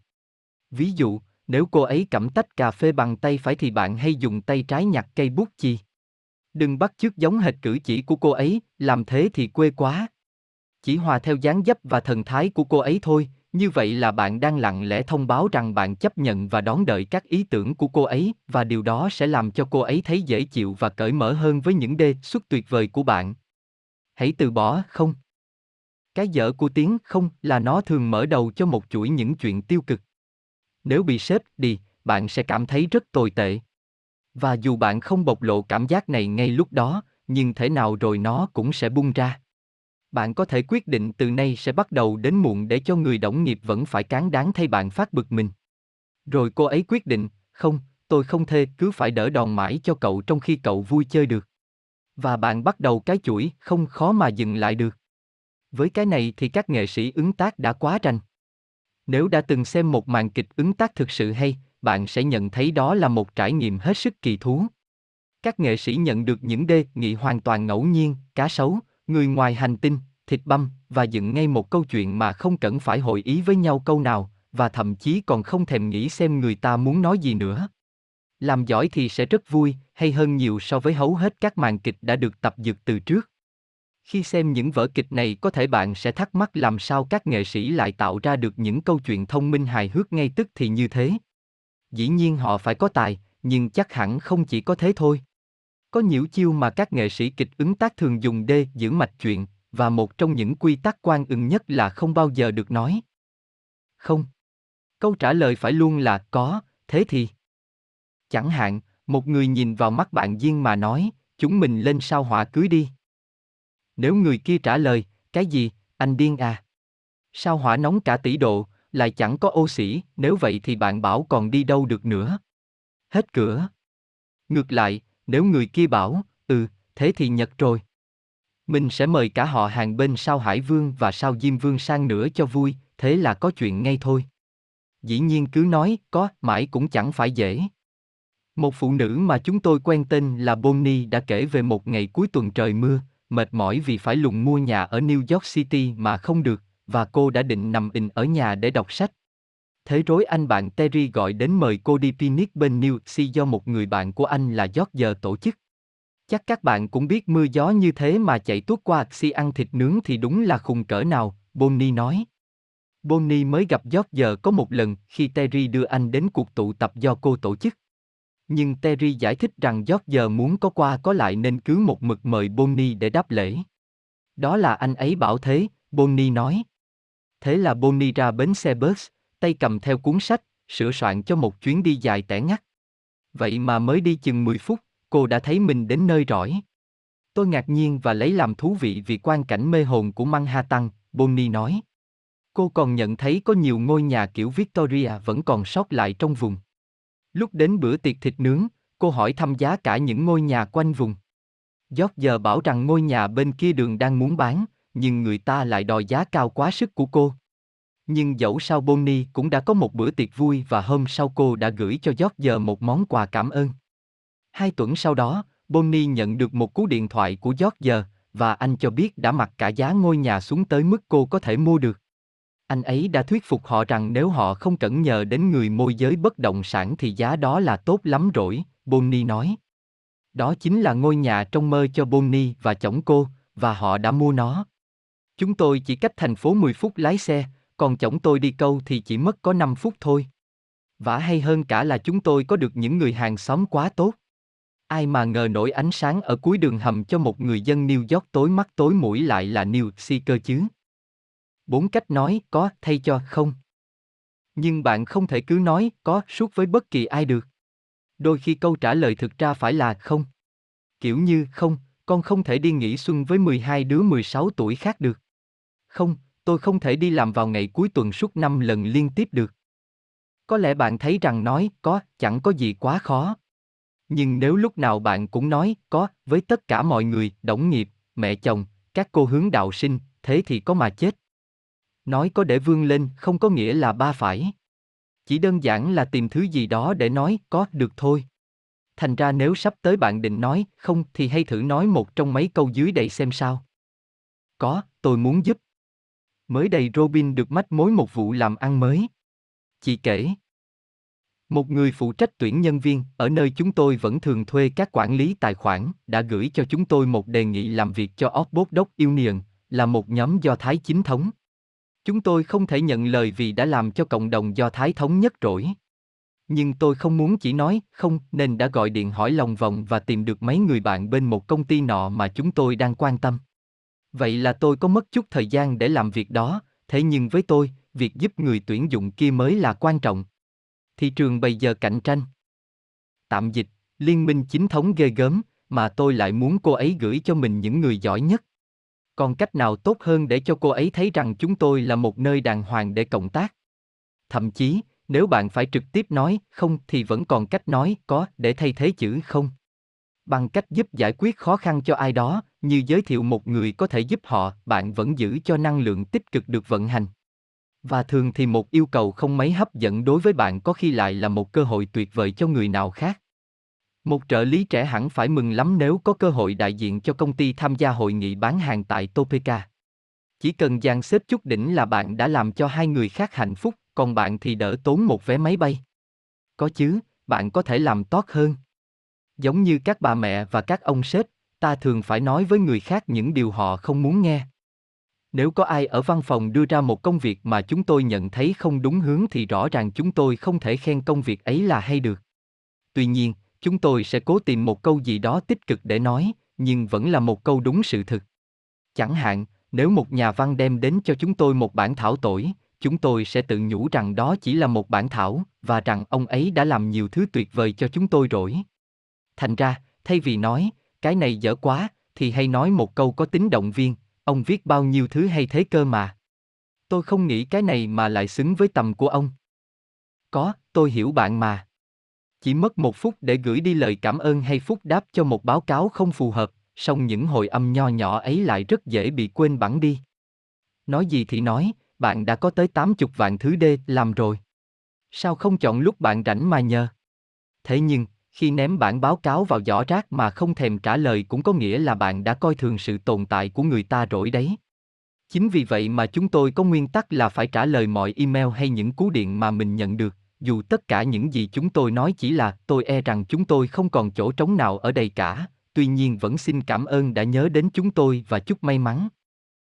Một chút ghi nhận kiểu đó sẽ giúp vun đắp mối thiện chí kéo dài hàng thập niên. Tiếng lành đồn xa rằng công ty bạn có những người đàng hoàng lắm, đó là sự quảng bá mà ta chẳng thể nào mua được. Thế mà chỉ tốn có vài giây. Nếu bạn vẫn nghĩ mình quá bận biệu nên không thể trả lời hết các email thì hãy tự hỏi liệu mình có bận bằng một CEO của một công ty cỡ trung bình ở Mỹ không? Cuộc thăm dò mới đây của Wall Street điều rang cho thấy có tới 39, 44 CEO được hỏi đều nói rằng họ trực tiếp trả lời email của nhân viên, kể cả vào lúc 11 giờ đêm, hoặc bằng BlackBerry khi đang đứng trong thang máy. Đối với CEO của Dell Computer là Michael Dell, như vậy có nghĩa là mỗi ngày phải mất đứt vài giờ để đọc chừng 200 email gửi đến inbox trong vòng 24 tiếng qua. Những người quyền lực nhất nước Mỹ đã hiểu được tầm quan trọng của những ghi nhận như vậy. Thị trưởng New York, Michael Bloomberg, đã làm cho một người dân New York đang trong lúc bất bình phải ngạc nhiên khi ông trả lời điện thoại của người ấy vào lúc 10 giờ đêm. Khi các phóng viên hỏi làm sao bà đó có được số điện thoại của ông Bloomberg, bà nói rằng nó ở trong danh bà. Ông Bloomberg nói với người phụ nữ ấy rằng ông không phản đối việc bà gọi điện cho ông, có điếu lẫn sau có gọi thì đừng gọi khuya quá. Liệu bạn có bận hơn Michael Bloomberg hay Michael Dell không? Hãy dành thời gian để nói có với những người mà bạn gặp. Có chứ, chỉ là tài năng của bạn còn ẩn đâu đó thôi. Warren Buffett nói rằng ông chưa đuổi việc ai bao giờ. Ông chỉ cố giúp họ tìm một công việc thích hợp hơn trong công ty mình. Chúng tôi cũng cố áp dụng triết lý đó ở The Calan Thaler Group. Nếu ai đó không đảm đương nổi chức trách của mình, chúng tôi sẽ thử họ đưa sang vị trí khác cho đến khi tìm được công việc thích hợp. Chúng tôi đã nhận ra rằng sự thủy chung mà chúng tôi chứng tỏ với nhân viên sẽ được đền đáp nhiễu gấp bội. Tiếc thay, chúng tôi không thể giữ cho tỷ lệ buộc thôi việc ở mức 0%. Và cho dù có cố xoa dịu đến đâu thì quyết định đuổi việc một người cũng vẫn là một cái không to tướng. Mới đây chúng tôi đã sa thải một người không muốn chuyển qua vị trí khác trong công ty. Cô ấy chỉ muốn làm mỗi một việc ấy thôi, nhưng khổ nổi lại làm không xong. Tuy bị sa thải nhưng cô ấy vẫn coi trọng việc chúng tôi đã cố tìm cách để cô ở lại, và cô ấy đã gửi mấy dòng tốt đẹp nói về việc đó. Robin đã viết trả lời, chúc cô gặp thật nhiều may mắn. Tôi biết có những tài năng lớn ẩn chứa trong cô, và nếu có bất cứ việc gì tôi có thể giúp để phát hiện ra chúng thì xin cứ cho tôi biết. Đương nhiên đuổi việc vẫn là đuổi việc thôi. Đó là một trải nghiệm khủng khiếp rất đau đầu mà chẳng ai muốn chọn cả. Nhưng mặt khác nó chính là cú thúc để người ta buộc phải bắt đầu tìm cho mình một hướng đi đúng. Ở lớp cao học, Linda cũng có một trải nghiệm như vậy với một giáo sư nhạc. Chị kể. Tôi học sáng tác cùng một nhạc sĩ được giải Pulitzer tên là Mario Davidovi, một người tiên phong trong âm nhạc điện. Tử. Tôi hoảng quá. Ông ấy muốn tôi sáng tác nhạc ngẫu hứng đương đại, thế nhưng tất cả những gì tôi viết ra nghe cứ như đoạn khúc Broadway ấy. Thế rồi một hôm Mario Davidovi nhìn thẳng vào mắt tôi, cùng vôi cái giọng đặc chất Argentina, ông bảo, lên đàn, cô không sáng tác được đâu. Nhưng cô sẽ giác, giác giỏi điệp vẫn. Tôi điếng người. Lúc đó tôi nói, trù ẻo nhau đấy. Nói nặng lời quá, nhưng sau đó nghĩ lại, tôi chợt nhận ra, đúng là một dịp để mình đổi nghề, ông đã đúng một trăm phần trăm, và sau đó ít lâu, tôi chuyển sang nghề quảng cáo. Nhiều năm sau tôi viết bài Tê Dông Oan To Grau Úc, Im A Toys R U S Kid, một trong những đoạn ca ăn khách nhất trong lịch sử nước Mỹ. Tôi cảm thấy cực kỳ biết ơn ông thấy của mình vì đã nói với tôi, theo kiểu tốt nhất mà ông có thể nói, những nghĩ tôi không thể làm được. Và đã giúp tôi tìm ra cái mình có thể làm. Cuối cùng, có những lúc nói không chỉ đơn giản là không thể. Huấn luyện viên đội bóng đá, Mỹ, Notre Dame là Charlie Weiss đã phải đối mặt với điều đó khi một cậu bé trong cơn hấp hối nói ra ước nguyện cuối cùng, cậu muốn mở đầu trận đấu tới bằng một cú chuyển phải.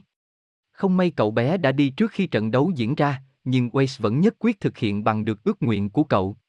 Khi trận đấu bắt đầu, có vẻ như việc chơi theo yêu cầu của cậu bé là điều không thể, anh chàng hậu vệ hỏi Waze phải làm gì, ông bảo không có lựa chọn nào hết, cứ chơi theo lời cậu bé thôi. Anh chàng hậu vệ không những đã thực hiện được đường truyền ấy mà cả đội còn vượt qua được mức một yên. Động tiếng khôn cũng có thể gọi là một kiểu chơi khác, đúng thế. Nhưng rốt cuộc vẫn là ta không thực sự biết điều gì sẽ xảy ra khi nói có thay cho không mà đôi khi sự lựa chọn khôn ngoan không hẳn đã là quyết định đúng. Đôi khi ta cứ phải im miệng mà nghe thôi. Tệ hanh. Hãy là một người lắng nghe tích cực. Tổng thống Clinton được biết đến là một người có khả năng tạo nên sự kết nối ngay tức thì với từng người mà ông gặp.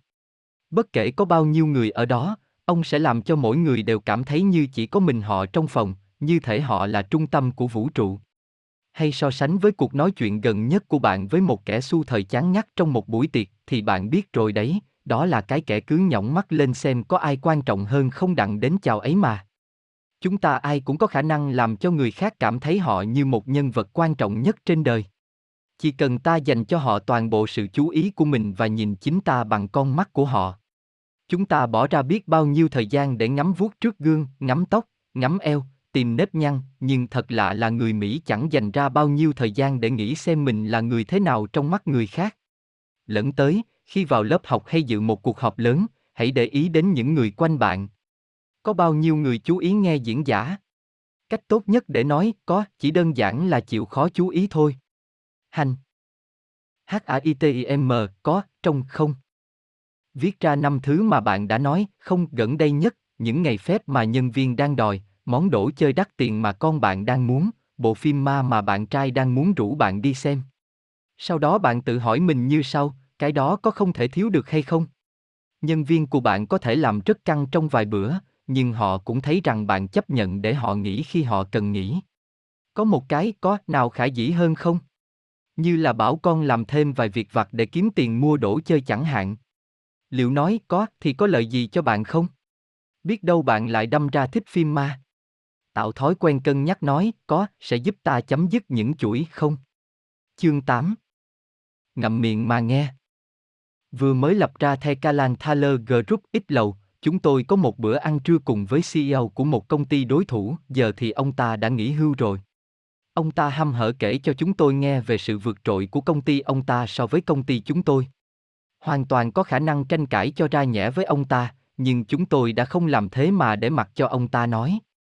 Trong khi ông ta thao thao bất tuyệt về chuyện công ty ông ta tuyệt vời như thế nào thì chúng tôi chỉ im lặng lắng nghe. Nói một hồi, ông ta bắt đầu để lộ những chi tiết khá tế nhị về công ty mình, kể cả chiến thuật cạnh tranh, thù lao của khách hàng, chiến lược mở mang, vân vân.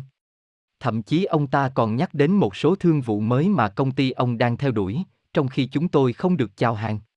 Thế là sau đấy chúng tôi gọi điện chào hàng ngay và đã thắng thương vụ này. Nhờ biết lắng nghe thay vì khoe khoang thành tích của mình mà bữa ăn đó đã đem lại cho chúng tôi nhiều hơn gấp bội. Tại sao đa số chúng ta lại thích nói nhiều như thế? Vì chúng ta muốn người khác nhận ra mình.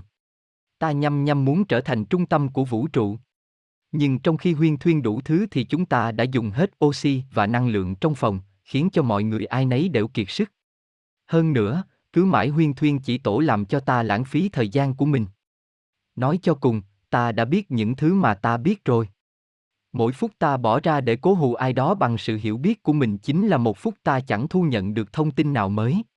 Như Larry King đã viết, phương châm đầu tiên trong cách nói chuyện của tôi là, trong lúc nói thì không học thêm được gì. Dưới đây là cách D, bạn điều chỉnh lại kỹ năng lắng nghe của mình. Cứ kệ cho họ khoe tài. Đôi khi cũng phải để cho thiên hạ biết rằng mình tài giỏi cỡ nào, chẳng hạn như lúc cố vào được trường Harvard hay trường Y, tuy nhiên, nếu là người thực sự thông minh thì bạn phải hiểu giới hạn của sức mạnh trí tuệ. Theo cuốn Emotional Intelligence, chỉ số IQ chỉ tác động một phần nhỏ đến thành công trong cuộc đời mỗi người.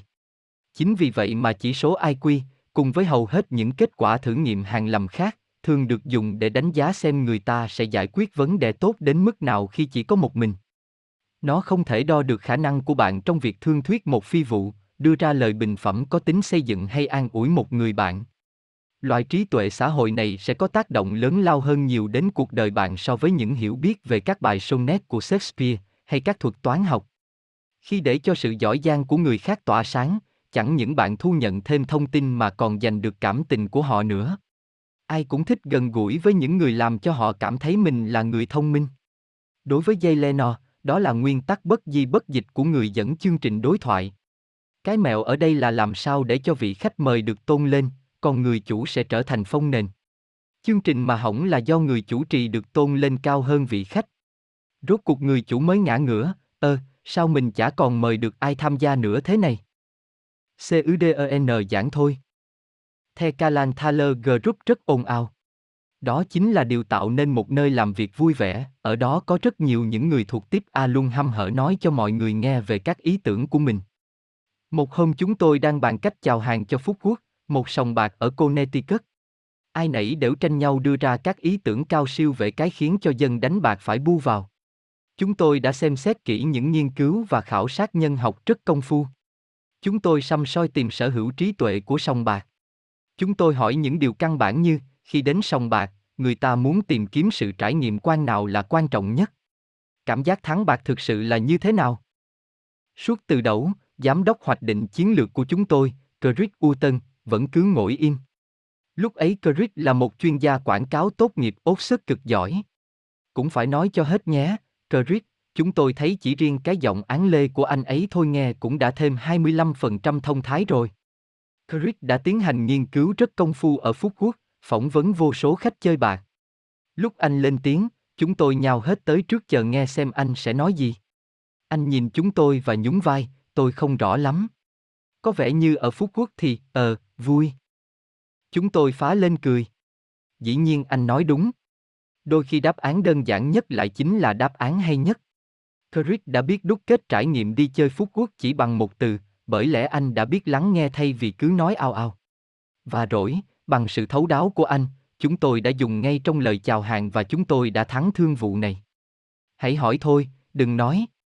Robin đã sớm học được điều đó. Chị kể. Lúc mới vào nghề quảng cáo, chúng tôi có một khách hàng tên là Herbelin Dixil ở Connecticut, đó cũng là nơi sếp của chúng yêu y sống. Vì nhà sếp thuận đường nên vào những hôm phải gặp khách hàng tôi thường ghé qua đón ông. Thành ra tên non nhất trong nhóm là tôi, mỗi ngày lại mất thêm 2 tiếng vừa đi vừa về với một trong các sếp sòng của công ty. Tôi cũng hơi ngại nói chuyện. Ông là sếp lớn nên tôi không muốn mình nói ra điều gì ngốc nghếch trước mặt ông. Riết rồi tôi nhận thấy sếp chúng tôi nói chuyện cực hay. Ông có thể nói về mọi chủ để hàng giờ liếng, dù chủ để ấy có hí mật thế nào chăng nữa. Thế là mỗi sáng tôi lại hỏi ông một câu. Chẳng hạn, tôi hỏi ông nghĩ sao về việc quảng cáo trên truyền hình những thứ rượu chân cất như Sminford, nhãn vodka số một của khách hàng chúng tôi. Lúc khác tôi lại hỏi xem ông thấy thế nào về cách thức làm việc ở văn phòng công ty. Và vì lúc đó tôi chẳng là ai cả nên ông cứ nói hết ra. Thế là tôi vớ được cả tấn thông tin nội bộ cũng như những nhận định và phân tích ngang tầm với một trường kinh doanh, chỉ bằng cách hỏi và lắng nghe. Khi mở miệng hỏi tức là bạn đã bảo với người ta rằng bạn quan tâm đến họ, rằng bạn thấy thích thú với những gì họ nói. Bạn còn gửi đi một thông điệp tinh tế rằng bạn cũng là đứa thông minh, ham học hỏi, đang muốn biết thêm nhiều thứ. Chính vì vậy mà một câu hỏi dù nhỏ nhất cũng có một tác động lớn lao. Rút Downing Cap bắt đầu sự nghiệp quảng cáo của bà ở Di, quan tờ Thompson từ cái thời phụ nữ còn mang găng đội mũ đi làm. Năm 20 tuổi, bà tham dự cuộc họp đầu tiên của đời mình. Trong cuộc họp đó, một nhà nghiên cứu đã đưa ra các thống kê bán hàng khác nhau mà ông đã phân tích. Trong lúc ông nói, mọi người ưng phòng cứ nhau nhau hỏi và bình luận, một hồi rút cũng nhận ra chỉ có mình là chẳng nói năng gì cả. Bà cảm thấy ấy nấy, vì sợ rằng sự im lặng ấy khiến cho mình có vẻ như không quan tâm hay không chú ý, thế nên bà nghe rất kỹ lúc nhà nghiên cứu nói rằng, nếu người ta theo một kế hoạch đặc biệt thì doanh số bán ra sẽ tăng 7,5%. Rút ngẩng lên, nhẹ nhàng hỏi diễn giả, 7,5% ạ. À. Diễn giả nhìn Rút, có vẻ hơi bối rối. Chứ không phải là 7,5 phần ương sao, ông hỏi. Diễn giả tưởng rằng Rút hỏi vậy là vì bà biết được điều gì đó mà ông không biết. Tôi không biết, bà thật thà đáp. Tôi chỉ hỏi thế thôi.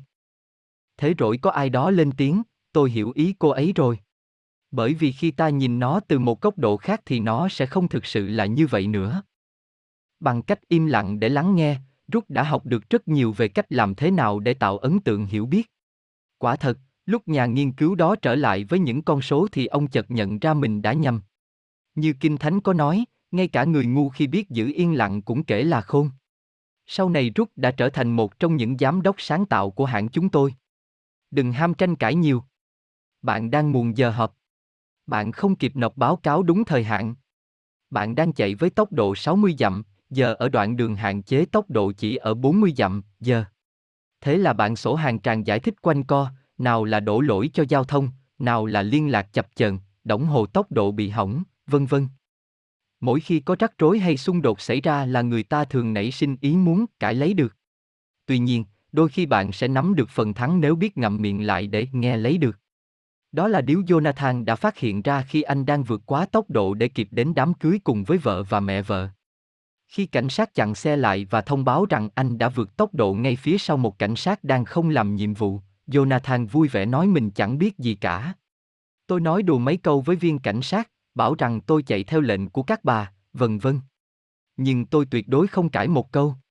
Thì còn biết làm gì nữa chứ? Đúng là tôi đã vượt quá tốc độ mà, Jonathan nói. Sau khi đưa vé phạt cho Jonathan, viên cảnh sát quả quyết rằng nhiều khi cãi cũng thoát được vé phạt đấy. Y Nathan gặn hỏi chi tiết nhưng viên cảnh sát chẳng nói gì thêm. Thế là mặc dù tòa án nằm cách thị trấn của mình tới 2 giờ lái xe, nhưng Y Nathan vẫn quyết định đến đó. Thực sự tôi chỉ mong viên cảnh sát ấy không đến được để mọi chuyện qua đi thôi, Jonathan nói. Nhưng tôi không được may như thế. Tôi đến tòa và những người ở đó liền bảo, à, nhìn kìa, anh bạn vượt tốc độ ngay sau lưng cảnh sát kìa. Đó là một thị trấn nông nghiệp nhỏ. Quan tòa chỉ mặc áo len và quần jean. Viên cảnh sát nói, thưa tòa, khi chặn xe một người và đưa vé phạt cho anh ta, tòa có bao giờ nghĩ anh ta sẽ ăn nói nhã nhặn với mình không? Quan tòa nói, tôi không nghĩ chuyện đó thường xảy ra. Viên cảnh sát ngẫm nghĩ một lúc. Vậy thì, tòa biết không, anh cảnh sát vừa cười vừa nói, anh này đã đậu xe khi tôi chặn lại. Thế là Lonathan ra về với chi một vé đậu xe cùng một lời nhắc nhở. AI cũng đáng được người khác lắng nghe. Dây Leno nói rằng khi muốn biết một chuyện có buồn cười hay không, ông sẽ hỏi người kém vai vế nhất trong phòng. Nói chung là tôi dựa vào đánh giá của họ. Chúng ta đang sống trong một xã hội của đặc quyền. Có một ý mà ta thường đem ra để loại trừ người khác, ô, anh không đến câu lạc bộ đó được đâu, anh không phải là hội viên, anh không đủ tiếng, anh làm gì có mã. Nhưng nếu bạn sống với một thái độ ngược lại và cố gắng kết giao với mọi người, chắc hẳn sẽ có nhiều cánh cửa mở ra cho bạn. Điều đó cũng có thể tạo nên những điều kỳ diệu cho công việc của bạn. Một lần nọ chúng tôi nói chuyện với người đứng đầu của một chuỗi nhà hàng lớn đang muốn tìm hiểu xem vì sao mỗi năm có đến hàng ngàn cái đĩa của công ty bị vỡ. Cả dàn lãnh đạo chẳng một ai hiểu chuyện gì đã xảy ra, và công ty phải tốn khối tiền để thay đĩa mới. Một tối nọ, giám đốc công ty đã bàn về chuyện này trong bữa ăn tối với đồng nghiệp ngay tại một nhà hàng của mình. Người phục vụ tình cờ nghe được câu chuyện, thế là anh bèn kéo ông vào bếp. Anh giới thiệu ông giám đốc với một nhân viên trong bếp.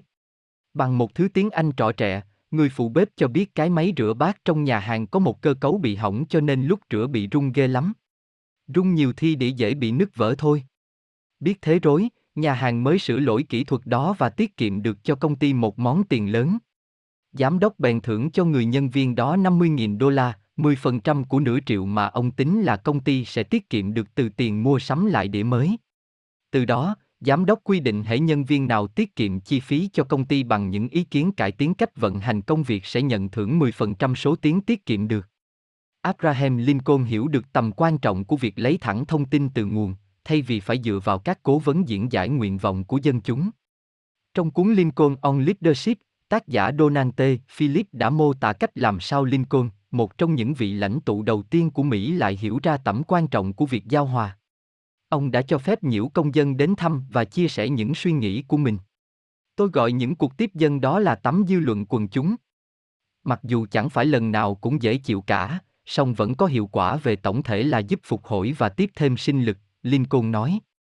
Một trăm năm sau, các danh sư về kinh doanh như Tom Peter và Robert Waterman mới gọi đó là quản lý bằng cách dạo quanh. Nhằm cố gắng hiểu rõ hơn những người tiêu dùng bình thường, Phó Chủ tịch của Procter và Gamble, P&G, là Susan Agnon, đã đẩy công thức quản lý bằng cách dạo quanh thêm một bước tiến xa hơn. Ở P&G có câu cửa miệng, khách hàng là sếp. Nhân viên công ty được kỳ vọng là phải hiểu khách hàng. Vì vậy mà trong hai tuần liếng, Amon phải tính toán việc chi tiêu làm sao để lấy ra một khoản 60 đô la một tuần, tức là chị phải đau đầu với những câu hỏi như, nên đổ xăng hay mua dầu gội. Chị nhận thấy mình phải bóp tuyết kem đánh răng đến giọt cuối cùng và thôi không gửi xe trong gara nữa. Tôi đã làm như vậy với dàn lãnh đạo sắc đẹp của P và D, mỗi lần chừng chục người. Ý tôi là cần phải gần gũi với khách hàng bằng cách sống với mức thu nhập trung bình của họ trong từng lĩnh vực của chúng tôi, Agnon nói. Bài học chủ yếu được rút ra từ kiểu khảo sát tận nơi này là, những người phụ nữ mua sản phẩm của P và D luôn phải cân nhắc khi mua hàng. Đó là những lựa chọn không ngừng, mình nên mua loại dầu gội đắt một chút mà bỏ qua loại son bóng mới ra, hay lấy dầu gội rẻ tiền để mua được cả son bóng. Về phần mình, điều đó có nghĩa là chúng tôi phải cung cấp hàng có chất lượng tốt cho người tiêu thụ, điểm tốt của việc làm này là người cung cấp sản phẩm sẽ phải nương theo nhu cầu của khách hàng mà mình vẫn có lợi. Agnon đã hiểu ra điều mà tất cả các nhà lãnh đạo giỏi đều biết, trong kinh doanh, càng cảm thông với người tiêu dùng thì ta càng phục vụ họ tốt hơn. Quả thực, sự cảm thông phải được xem là kỹ năng quan trọng hơn cả cho thành công trong cuộc sống. Trong chương tới, chúng tôi sẽ giải thích rõ tại sao lại như vậy. Hành. Hãy khóa miệng lại. Hát hát trong một ngày, hãy cố gắng nói càng ít càng tốt. Cố đừng để người ta chú ý đến mình, dù bạn có sốt ruột muốn kể một câu chuyện hay hỏi một câu gì đấy, ngay cả khi bạn có dậm miệng muốn nói ta, mình cũng gặp một chuyện tương tự thì cũng ngừng lại ngay, hãy thử mình, điều đó khiến tôi cảm thấy thế nào. Đừng khó chịu về nó. Nếu có ai đó hỏi bạn cảm thấy thế nào về cái sân vận động mới mà thành phố đang xây thì hãy trả lời họ. Nhưng sau đó lại hướng câu chuyện về ý của người ta. Đến cuối ngày, bạn hãy liệt kê ra những thứ bạn đã học được. Bạn sẽ bỏ lỡ bao nhiêu thứ nếu cả ngày bạn chỉ mê mải nói về mình. H-A-I-T-O-N Vinh ân tình. Bạn nghĩ mình giỏi giang ư? Hãy kết thúc mấy câu. Sau đây, tôi sẽ chẳng bao giờ leo lên được đến đây nếu thiếu. Tôi mang nặng ơn sâu của. Tôi có được can đảm từ. Người thầy lớn nhất của tôi là. Nói gì thì nói, chẳng một ai trong chúng ta tự mình đi lên được hết. Chương 9 Hãy tự đầu lên vai. Người khác Khi Ken Auletta, nhà báo đoạt giải, người phụ trách chuyên mục trên tờ The New Yorker, đang thu thập thông tin về vụ sự chống độc quyển của Microsoft cho tạp chí The New Yorker và cho cuốn U 3.0, Microsoft and its Enemies, anh đã lên kế hoạch cho cuộc phỏng vấn đầu tiên, mà về sau thành ra tới ba lần phỏng vấn dài với chánh án Thomas Penhel-Irson. Oleta đặt ra nhiều câu hỏi hóc búa dành cho chánh án Irson về phiên tòa, về Bill Gates và với nhiều quy định của quan tòa. Tuy nhiên, trong lần đầu gặp chánh án Irson, Oleta lại chẳng đã động gì đến những chuyện này. Thay vào đó, Tôi chỉ hỏi thăm ông về cuộc sống, về bố mẹ ông và về những kinh nghiệm trưởng thành mà ông đã trải qua, Oleta kể. Cách tiếp cận của Oleta có vẻ lạ đời. Anh đang viết một câu chuyện lớn cho một tạp chí uy tín và cho nhà xuất bản Random House cơ mà. Sao lại lãng phí buổi phỏng vấn đầu tiên chỉ để nói chuyện phím như mấy người bạn rủ nhau ăn kem vậy? Trước hết, anh muốn có được những thông tin cốt yếu về những giá trị của ông chánh án để giúp anh có được chiều sâu và bối cảnh của câu chuyện. Thứ hai, anh muốn biết về ông chánh án hơn và ông chánh án cũng biết về anh hơn. Tôi nghĩ rằng mình đã chiếm được lòng tin của ông ấy, vì tôi không tỏ ra là có ý định săn tin giật gân, Oleta nói. Hãy cứ lịch sự và kiên nhẫn, rồi bạn sẽ lấy được nhiều thông tin hơn.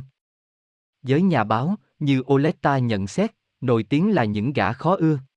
Công việc của họ phẫn nhiều là đưa ra những câu hỏi rất hóc, chẳng hạn như tổ chức của ông có lén ghi hình các công dân Mỹ không, tại sao ông bán cổ phiếu của công ty mình trong khi lại bảo nhân viên mua vào, cô cảm thấy thế nào khi chồng mình chạy theo Angelina Jolie? Những câu trả lời đôi lúc đáp ứng được sự quan tâm của công chúng, nhưng cũng có khi chúng chỉ nhằm tăng số bản in bán ra của nhiều tạp chí lá cải. Dù vậy, D tìm ra những thực chứng lạnh lùng ưỡn trụi, anh nhà báo khôn ngoan phải biết tỏ ra hết sức mềm mỏng. Chúng tôi không có quyển đòi hầu tòa, thành ra người ta không bị buộc phải nói với chúng tôi, Oletta nói. Và họ sẽ không nói với chúng tôi nếu họ cảm thấy mình như thể đang bị khoan răng ưng ghê của nha sĩ. Tuy nhiên, họ sẽ chịu nói chuyện thường xuyên với cánh nhà báo nếu chúng tôi tỏ ra dễ cảm thông và không chỉ biết hỏi mà còn chăm chú lắng nghe những câu trả lời, cố gắng hiểu cái tại sao của họ như thể chính chúng tôi bị đưa lên trang nhất vậy. Đối xử với người ta bằng sự cảm thông và lòng trắc ẩn không chỉ là chiến thuật của một nhà báo biết điếu, mà thực ra đó còn là con đường chắc chắn nhất dẫn đến một cuộc sống hạnh phúc và thành đạt. Chúng tôi đã cho các bạn thấy nhiều cách mà theo đó nếu sống tử tế với người khác thì bạn sẽ có được thứ mình muốn. Làm thế nào mà chỉ một lời khen hay một món quà nhỏ lại có thể mang đến những cơ hội kỳ diệu? Làm thế nào mà việc nói có lại cải thiện được những mối quan hệ của bạn? Làm thế nào mà bạn có thể tự giúp mình bằng cách giúp đối thủ hay kẻ cạnh tranh? Giờ đây chúng ta tiến đến kỹ năng quan trọng nhất cho bất kỳ ai muốn khai thác sức mạnh của lòng tốt, khả năng đặt mình vào vị trí của người khác, tự đầu minh lên vai người khác. Theo Daniel Golem, những người dễ cảm thông là người có thể hiểu những gì người khác nhìn thấy, có thể cảm nhận sự việc từ góc độ của người khác, thường là người hạnh phúc hơn, được nhiều người quý trọng hơn và có cuộc sống tình cảm tốt hơn. Họ cũng là những người thành công hơn trong kinh doanh. Những người biết đồng cảm rất giỏi nhận ra và hiểu được yêu cầu của khách hàng, người tiêu dùng hay nhân viên của mình. Họ có vẻ dễ gần, mong muốn được nghe những điều người ta cần nói. Họ thường lắng nghe một cách chăm chú, lọc ra được cái cốt lõi mà người kia thực sự quan tâm và đáp ứng đúng điểm cần đáp ứng. Golem đã viết như thế trong cuốn Freeman Leadership. Hãy nhìn sự thành công của Gordon Bethune, người đã giữ cương vị CEO của Continental Airlines trong 11 năm và đã biến hãng hàng không này thành cái mà người ta vẫn gọi là kẻ vận chuyển truyền thống thành công nhất nước Mỹ. Một lần nọ có người đã hỏi Bethune rằng làm thế nào ông lại hiểu người khác giỏi đến vậy. Tôi cũng là một người trong số họ thôi, ông trả lời. Trước khi Bethune trở thành CEO vào năm 1994, tỷ lệ đến đúng giờ của Continental luôn xếp cuối bảng, mà thường là chót bảng. Những lấn trễ giờ ấy đã tiêu ngoém của công ty những 5 triệu đô la mỗi tháng. Bethune hiểu ra một điều, cách tốt nhất để khích lệ nhân viên của mình cải thiện chất lượng dịch vụ là làm cho họ cảm thấy mình cũng là một phần trong sự thành công của Continental. Thế là ông khởi đầu chương trình mỗi tháng thưởng 65 đô la cho tất. Lãnh đạo đại cương cả các nhân viên, nhân viên ở cửa ra máy bay, tiếp viên trên không, nhân viên hành lý, nếu hãng được xếp trong top 5 về đúng giờ. Với 40.000 nhân viên, chương trình này khá tốn kém, mất đứt 2,5 triệu đô la mỗi tháng, nhưng chẳng nhầm nhò gì so với số tiếng bị tổn thất nếu muộn giờ.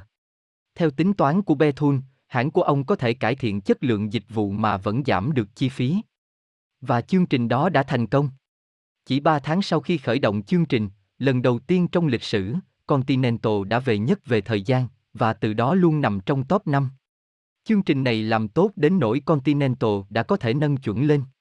Bây giờ Continental phải về trong top 3 thì nhân viên mới được thưởng. Nhưng mức thưởng sẽ cao hơn, 100 đô la, nếu Continental về đâu. Đối với người làm trong nghề y, giờ đây sự cảm thông đã được coi trọng đến mức trở thành một phần trong chương trình bắt buộc giảng dạy ở các trường y chính thức của Mỹ. Các nghiên cứu cho thấy, những bác sĩ nào có sự nhạy bén với cảm xúc của bệnh nhân thường ít bị kiện cáo hơn là những thầy thuốc chỉ đơn thuần đưa ra các chuẩn đoán lạnh lùng, vô cảm. Trong cuốn Berlin, The Power of Thin Without Thin, tác giả Malcolm Gladwell đã ghi lại một cách chi tiết. Tạm dịch, mơ màng, sức mạnh của suy nghĩ mà lại không suy nghĩ một nghiên cứu, mà trong đó nhà nghiên cứu y khoa Wendy Levinson đã quan sát một nhóm các bác sĩ. Một nửa số bác sĩ chưa bao giờ bị kiện cáo, nửa kia đã từng phải ra tòa ít nhất hai lần. Levinson phát hiện một điều, những bác sĩ chưa bao giờ bị ra tòa thường trò chuyện với bệnh nhân lâu hơn khoảng 3 phút so với những bác sĩ hay bị bệnh nhân kiện tụng. Giọng họ cũng dịu dàng hơn và hay pha trò hơn. Chẳng qua người ta không muốn kiện các thầy thuốc mà họ quý mến, luật sư vẽ sơ suất y tế, Alice Bukin, đã nói với Glawell. Trong suốt những năm làm nghề này, chưa bao giờ tôi gặp một thần chủ tiềm năng nào bước vào đầy mà nói, thực tình tôi rất quý bác sĩ này, và dù cảm thấy làm thế này rất khủng khiếp nhưng tôi vẫn muốn kiện ông ta. Dĩ nhiên sống ở đời càng biết cảm thông sớm bao nhiêu thì càng tốt bấy nhiêu. Chính vì vậy mà các trường mầm non giờ đây đã ra tay. Ở Canada có một chương trình mẫu giáo gọi là gốc rễ của sự cảm thông dạy về tính đồng cảm cho gần 40.000 trẻ mỗi năm. Và vào cuối năm 2005, Vương quốc Anh đã đề ra kế hoạch dạy kỹ năng cảm xúc cho học sinh. Một trong những phương pháp chủ chốt mà các trường dạy về sự đồng cảm là thông qua hoạt động tình nguyện. Trong cuốn The Hingoper of Doygood, tác giả Alan Lux đã ghi lại một chương trình dành cho các thiếu niên Texas đang có nguy cơ bỏ học. Các thiếu niên có nguy cơ bỏ học sau khi đi kèm cặp các em bé của một trường mẫu giáo về thì tỷ lệ bỏ học đã giảm từ 35% xuống còn 6%. Giúp đỡ người khác không những giúp nâng cao lòng tự trọng mà còn cải thiện cả sức khỏe. Năm 2003, Đại học Michigan đã tiến hành một nghiên cứu theo dõi 423 cặp vợ chồng lớn tuổi trong vòng 5 năm. Kết quả là những ai thường quan tâm đến người khác, dù bằng công việc tình nguyện hay chỉ đơn thuần là ân cần với hàng xóm, hay bạn đời, thì tỷ lệ chết sớm thấp hơn 60% so với những người chẳng bao giờ chia tay giúp đỡ ai. Hãy khai thác sức mạnh của sự đồng cảm. Tất cả chúng ta, trừ đôi lúc tự ái và ích kỷ, đều là những người có tính đồng cảm bẩm sinh.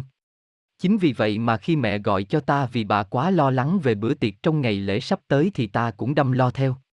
Chính vì có sự đồng cảm mà ta cũng đâm ra buồn ngủ khi thấy một đồng nghiệp ngáp. Trẻ sơ sinh sẽ khóc theo khi nó nghe một đứa trẻ khác khóc nhà. Chúng ta rất nhạy với dòng tín hiệu cảm xúc đến từ vẻ mặt và dáng vẻ của người khác, và ta cộng hưởng bằng những biểu hiện của chính mình. Những con người thực len vào trong ta theo cách mà một vấn đề trừu tượng không thể làm được, nhà linh trưởng học Frank Yeoan đã viết như vậy trong cuốn Our Inner Upper. Thật không may là nhiều người trong chúng ta đã đánh mất mối liên hệ với bản năng cảm thông. Với nhịp sống điên cuồng của thế kỷ 21, những tấm bản chạy tin suốt 24 giờ một ngày, điện thoại di động và BlackBerry chen ngang suốt ngày, con người ta rất dễ bị quẩn trí, đến nỗi chẳng còn nhận thấy người đang ở ngay trước mặt mình nữa. Vậy thì dưới đây là vài cách tiếp cận lại với cái DNA nguyên thủy rất đáng yêu đang thiêm thiếp mơ màng trong mỗi chúng ta. Hãy thử huyết sáo khi làm việc xem. Sau khi thành lập The Kalan Thaler Group vài năm, có một lần chúng tôi chào giá cho Condell Banker. Thực tình chúng tôi không nghĩ mình sẽ thắng. Nói gì thì nói, có đến mấy hãng khổng lồ cũng đang theo đuổi vụ này, và tất cả bọn họ đều có tiềm lực và uy tín hơn chúng tôi rất nhiều. Tuy chúng tôi biết mình đã có một bài giới thiệu rất sáng tạo, hoành ướng và vô cùng tự hào với công việc của mình, vậy mà chúng tôi vẫn hết sức ngạc nhiên khi thắng thầu vụ đó. Khi chúng tôi hỏi các lãnh đạo của Convel Banker rằng tại sao The Kalan Iler Group lại thắng được một cuộc đua gay go như vậy, họ bảo dĩ nhiên là vì họ thích công việc của chúng tôi và rất ấn tượng với cái cách chúng tôi luôn cười đùa với nhau. Họ nói dường như chúng tôi thực sự quý mến nhau. Lời bình luận đó khiến chúng tôi kinh ngạc quá đổi. Đương nhiên chúng tôi cũng biết đầu phải ai cũng đủ may mắn để thực lòng sung sướng khi được làm việc cùng nhau như chúng tôi. Thế nhưng chúng tôi cũng hiểu hầu hết dân chuyên nghiệp đều thừa biết chuyện đó để khi gặp gỡ khách hàng tiềm năng ít ra cũng phải làm bộ chịu nhau chú. Không phải, người bên Condell Banker giải thích, bởi vì trong nhiều cuộc gặp, họ có cảm giác rằng người của các công ty đó hoặc chưa bao giờ làm việc cùng nhau, hoặc thường chơi khăm nhau để được tiến thân. Lãnh đạo Condell Banker sợ rằng họ phải mất nhiều thời gian xoay sở với những mưu mô nội bộ của hãng kia hơn là làm một chiến dịch tốt. Có một quan niệm rất phổ biến về nơi làm việc, rằng nếu ở chỗ làm mà vui vẻ thì nghỉ việc luôn cho khỏe. Nhưng Daniel Golem đã cãi lại, rằng nhân viên mà cảm thấy vui vẻ thì kết quả làm việc sẽ tốt hơn. Không những họ làm việc hiệu quả hơn mà ngay cả khách hàng cũng vui theo niềm vui của họ, một khi khách hàng đã vui vẻ thì ắt hẳn họ sẽ rộng tay mua nhiều hơn. Một nghiên cứu đã định lượng thực tế hiệu quả mà tinh thần của nhân viên đem lại trong việc bán hàng đã cho thấy rằng doanh thu sẽ tăng 2% cho mỗi phấn trăm cải thiện bầu không khí làm việc. Golem phát hiện ra rằng các sếp có tác phong thông cảm, biết cách lắng nghe những bức xúc của nhàn viên, biết nói chuyện với họ một cách hiệu quả, thì cũng thường giỏi trong việc giao tiếp và khích lệ nhân viên hơn. Họ giữ được người của mình lâu hơn và số người đó cũng làm việc chăm chỉ hơn. Quả thực, một cuộc thăm dò tổ chức của Gallup trong 2 triệu nhân viên làm việc tại 700 công ty Mỹ đã cho thấy, năng suất làm việc sẽ tăng theo tỷ lệ thuận với quan hệ của nhân viên với cấp trén trực tiếp của họ. Để trở thành một vị sếp dễ gần không nhất thiết bắt bạn phải đưa ra những phần thưởng lớn, những bữa ăn trưa ngon lành, hay những bàn chơi bóng bàn, mặc dù nếu có hỏi các nhân viên của chúng tôi thì họ cũng sẽ bảo những thứ đó là được nhất. Thay vào đó, bạn hãy tôn trọng sức lao động, thành quả lao động của từng người trong công ty. Mỗi công việc trong The Kalan Thaler Group đều quan trọng. Chính vì vậy mà mỗi khi có ai trong công ty có được thành công, kiếm được một hợp đồng 40 triệu đô la hay bán được một mẫu quảng cáo chỉ dài 15 giây trên truyền hình, chúng tôi đều cố gắng ghi nhận thành tích của họ, bất kể việc lớn hay nhỏ, bởi lẽ, với một nhân viên cấp thấp thì bán được một quảng cáo phiếu dự thưởng thôi cũng đã là việc to tác lắm rồi. Nếu không ghi nhận điều đó, vô hình trung chúng tôi đã bảo với nhân viên của mình rằng công việc của họ thật chẳng có nghĩa lý gì hết. Hãy ra khỏi cuốn phim của mình đi. Mới đây chúng tôi có đọc một câu chuyện về trò chơi khăm mà một doanh nhân đi công tác trong lúc bực bội đã dở ra với một người gọi điện thoại di động to tiếng. Đang ở trong gian club thảm đỏ tại sân bay LaGuardia New York thì Nathan Yamis và cả những người có mặt phải chịu đựng những lời huyên thuyên bất tận của một anh chàng đang gửi vô số những tin nhắn voice ma liếu. Anh chàng nói nhiều ấy chẳng thèm đoái hoài đến những người đang yêu cầu anh ta bớt mổm bớt miệng lại.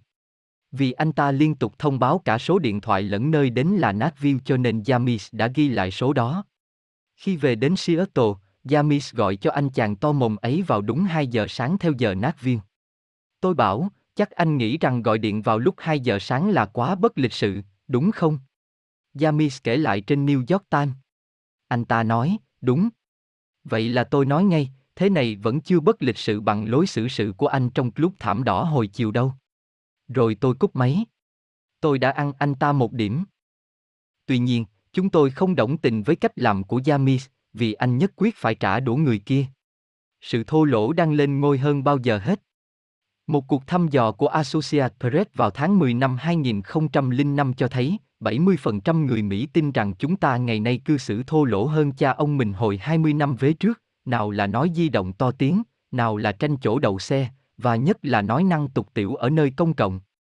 Hầu hết những người cư xử như thế không phải là người xấu, mà chẳng qua chỉ vì thiếu ý thức thôi.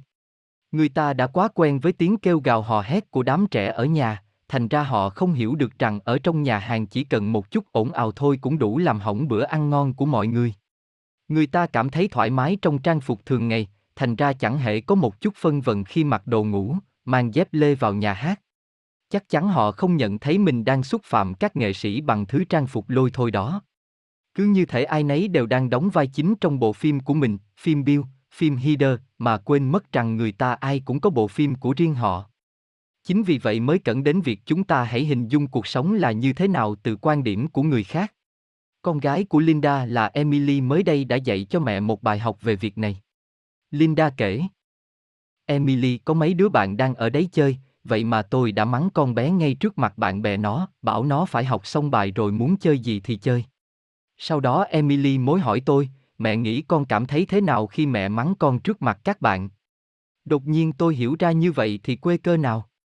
Tôi biết mình sẽ cảm thấy thế nào nếu có người phê bình tôi ngay trước mặt khách hàng. Tôi cũng nhận ra rằng nếu yêu cầu Emily nghe lời mình vui một cách nói tôn trọng thì tôi sẽ động viên con bé làm bài tập tốt hơn nhiều, và tất nhiên là lúc chỉ có hai mẹ con với nhau. Nói cách khác, có hai bộ phim đang được chiếu cùng lúc, phim của Linda nói về Linda, một phụ huynh có trách nhiệm, phim của Emily nói về Emily, người muốn được đối xử như người lớn. Trong công việc cũng thế, một khi chúng ta biết cách xem bộ phim của người khác thì sẽ rất có ích trong những buổi họp cần đến sự sáng tạo. Ví dụ, nếu người nào đó trình bày một ý tưởng chào hàng mà chúng tôi không thích, nhưng cứ thế mà gạt qua một bên thì sẽ làm người ấy rất khó chịu. Đấy là chưa nói đến chuyện biết đâu có một ý tưởng hay ho còn ẩn giấu đằng sau ý tưởng kia mà người kia không nói hết được. Bằng cách hỏi vài câu, chẳng hạn như làm sao anh có được ý này, hay tại sao anh lại nghĩ rằng nó thích hợp cho chiến dịch lần này, thì rất có thể chúng ta sẽ phát hiện được những ý tưởng thật sự tuyệt vời. Hay lắng nghe tiếng nói của cảm xúc. Khi bắt tay vào làm chiến dịch Alice, công ty bảo hiểm này đã cho chúng tôi cả đống thông tin về công ty họ. Nhưng chúng tôi chẳng biết làm gì với chúng cho đến khi gặp CEO của họ là Daniel Amos. Trong buổi họp, một lần nữa, chúng tôi lại phải nghe về những con số và những việc hết sức khô khan, buồn chán. Thế là chúng tôi mới ngắt lời họ bằng câu hỏi, hình như các vị đang băn khoăn điếu gì hơn cả, phải không? Amos đáp, tôi rất bực mình và mệt mỏi với chuyện đi ăn trưa với khách hàng mà chẳng ai đọc nổi tên công ty mình. Ngay lúc đó trong đầu chúng tôi chợt lóe lên một tia sáng. Gia đình Amos đã mấy đời gây dựng nên công ty này. Daniel Amos có hàng ngàn nhân viên vẫn đến làm việc mỗi ngày, và anh muốn họ cảm thấy tự hào khi được làm ở đấy. Một khi bức xúc của anh đã bắt đầu lên tiếng thì đó chính là lúc chúng tôi có thể vứt hết những thống kê và báo cáo lợi nhuận ra cửa sổ. Anh chỉ muốn người ta nhớ được tên của công ty thôi. Thế là dưới sự chỉ đạo tài tình của Tom Amico và Eric David, con vịt Alice đã ra đời và chỉ trong một đêm, nó đã trở thành một trong những chương trình quảng cáo nổi tiếng bậc nhất nước Mỹ. Kể từ ngày đoạn phim quảng cáo được phát sóng vào năm 2000, con vịt Alice đã trở thành một biểu tượng văn hóa, và chỉ trong vài năm đầu, doanh số của công ty đã tăng 55%. Công việc áp Apple có chỉ số Q-score cao hơn con thỏ. Một chi số thăm dò tổng hợp cho biết các nhân vật được mến mộ đến mức nào, nhân dân. Angie hay Ronald McDonald. Nó đã biến áp Phật thành cái tên cửa miệng, khiến Giang Amos sướng rơn, còn Ben Alice thì rẫu muốn chết. Hãy chấp nhận sự ảnh hưởng. Tiến sĩ John Gottman, một nhà nghiên cứu của Đại học Washington, nổi tiếng với những tiên đoán chính xác đến khó tin trong sự thành công của hôn nhân, nói rằng, một trong những mấu chốt để có một mối quan hệ thành công là biết chấp nhận sự ảnh hưởng. Ví dụ, bạn gọi cho chồng để báo là mình phải về trễ, thú thực là chuyện này ở chỗ chúng tôi hơi nhiều, và chồng bạn nói anh ấy không hài lòng vì tuần này tối nào bạn cũng làm vẻ muộn, trong khi anh ấy rất muốn được ăn tối với bạn. Trong trường hợp này bạn có thể quát lên rằng, chứ anh tưởng em thích ngồi lục đám hóa đơn cả tối chắc. Hoặc nếu hiền hơn thì bạn sẽ nói, xin lỗi anh mà, khổ nổi sáng mai em phải nộp cái số hóa đơn này rồi. Hoặc bạn có thể chấp nhận ý kiến của anh ấy. Bởi vì điều chồng bạn thực sự muốn nói, cùng với thực tế rành rành là anh ấy cảm thấy mình bị bỏ bê, là với bạn cuộc hôn nhân này cũng quan trọng chẳng kém gì sự nghiệp của bạn. Liệu công ty có nát bét ra nếu bạn không hoàn tất mấy cái hóa đơn đó ngay tối nay không? Liệu việc này có sánh được với, nói trắng ra là, tình cảm của chồng bạn không? Chấp nhận sự ảnh hưởng của người khác không có nghĩa là chúng ta phải răm rắp nghe theo ý muốn của họ. Đôi lúc bạn cũng có một cái ngưỡng và bạn chỉ mong người bạn đời hiểu cho mình thôi. Thế nhưng, sẽ có những lúc người kia dễ hiểu vấn đề hơn nếu bạn quả quyết cho họ thấy rằng bạn tôn trọng ý kiến của họ và mong muốn có những sửa đổi hay nhượng bộ cần thiết hãy nhìn chính mình bằng con mắt của người khác thử xem đời tôi nửa đầu là cố không làm trái ý mẹ và nửa còn lại thì cố không làm buồn lòng vợ dây leno nói đùa dây không bao giờ đem vợ mình ra đùa trong the tông gai sâu bởi anh biết mọi chuyện tiếu lầm đều bắt nguồn từ đời thực tất cả những diễn viên hài mà bạn vẫn thường thấy họ đưa vợ ra đê, làm trò cười cho người khác, trừ chuyện có con hay gì đấy, thì nghĩa là có gì đấy không ổn rồi, anh nói. Leno cẩn có tiếng cười để trụ được trong nghề, nhưng đem vợ mình ra để cười thì chẳng có gì vui cả. Nhiều người trong chúng ta quá ám ảnh với đam mê và tham vọng của riêng mình đến nỗi không còn thấy được những hành động của mình có ảnh hưởng đến người khác thế nào.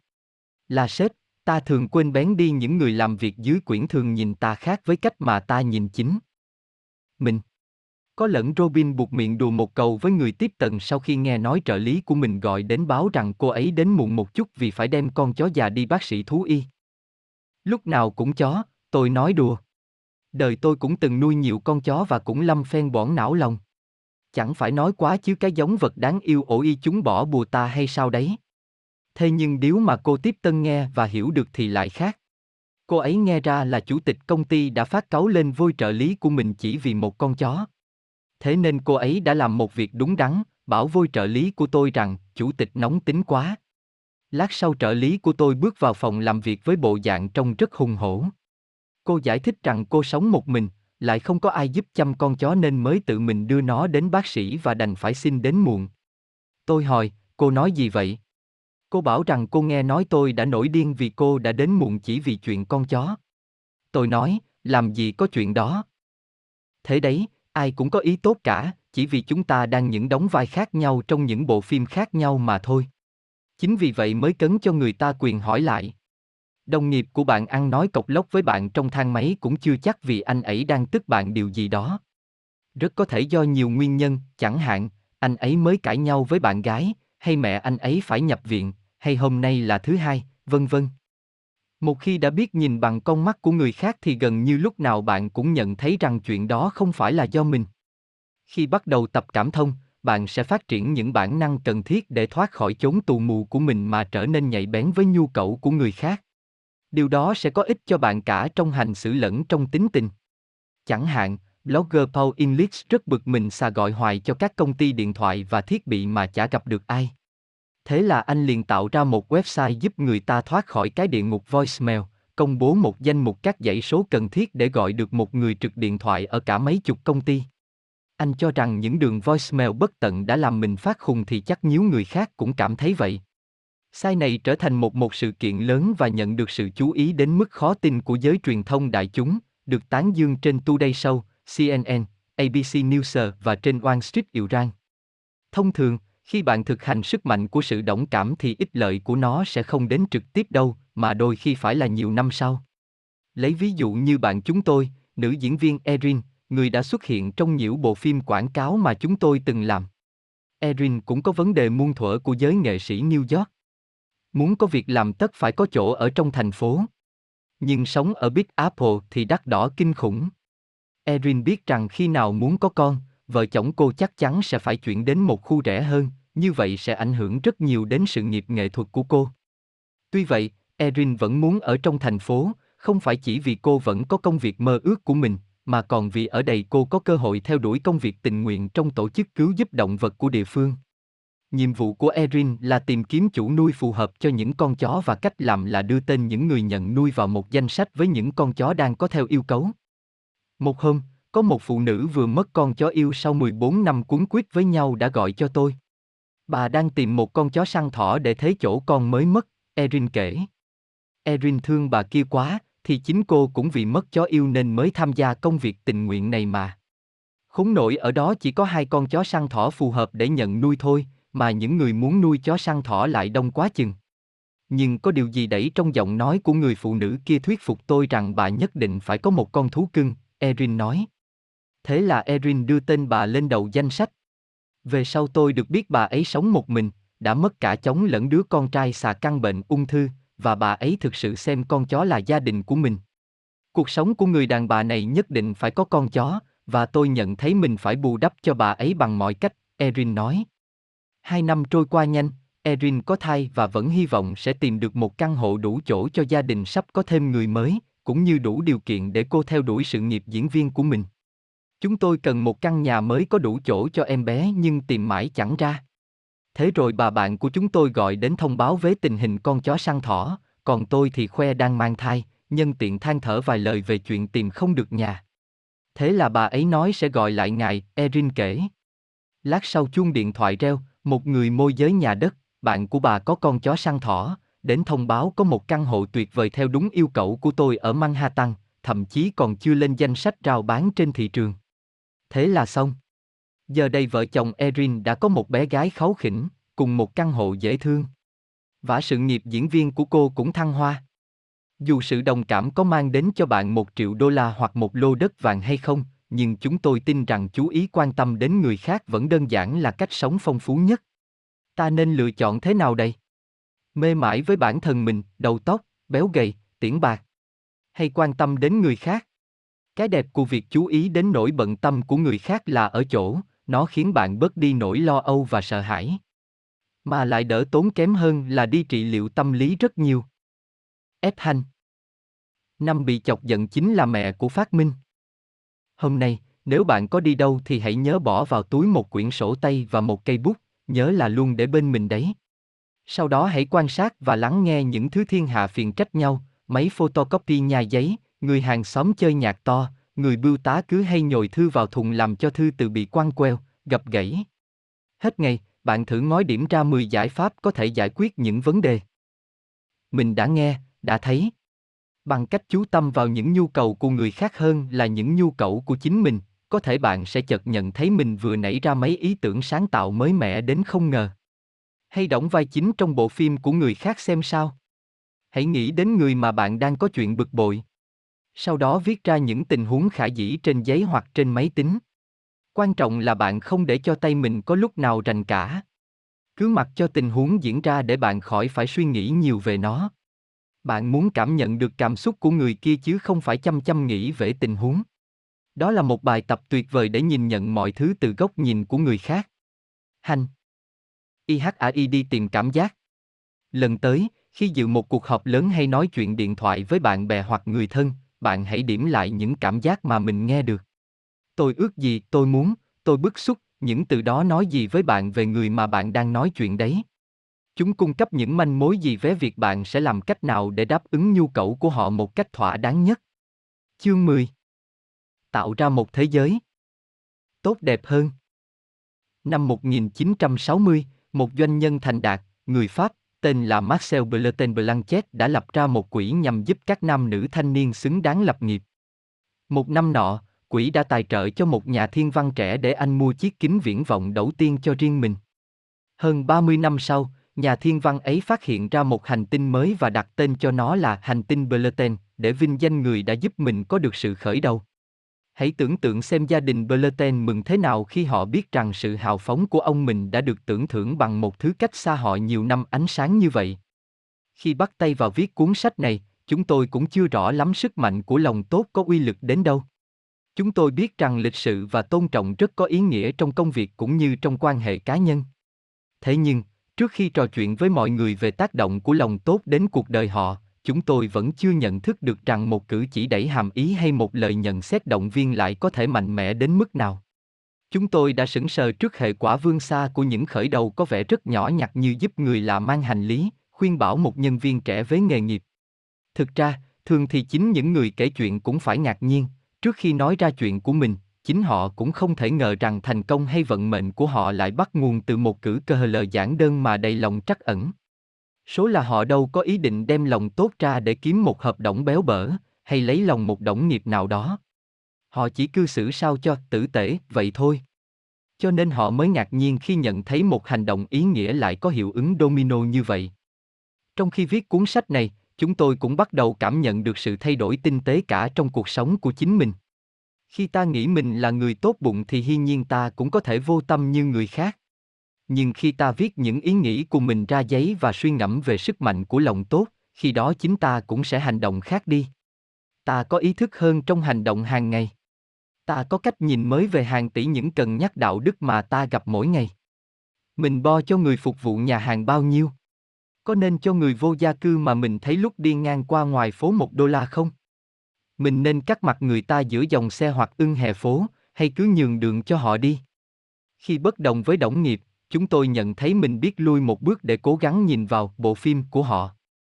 Nếu một người bạn quát chúng tôi, trước khi phản ứng lại cơn giận của người bạn đó, chúng tôi sẽ lấy thiện chí làm đầu.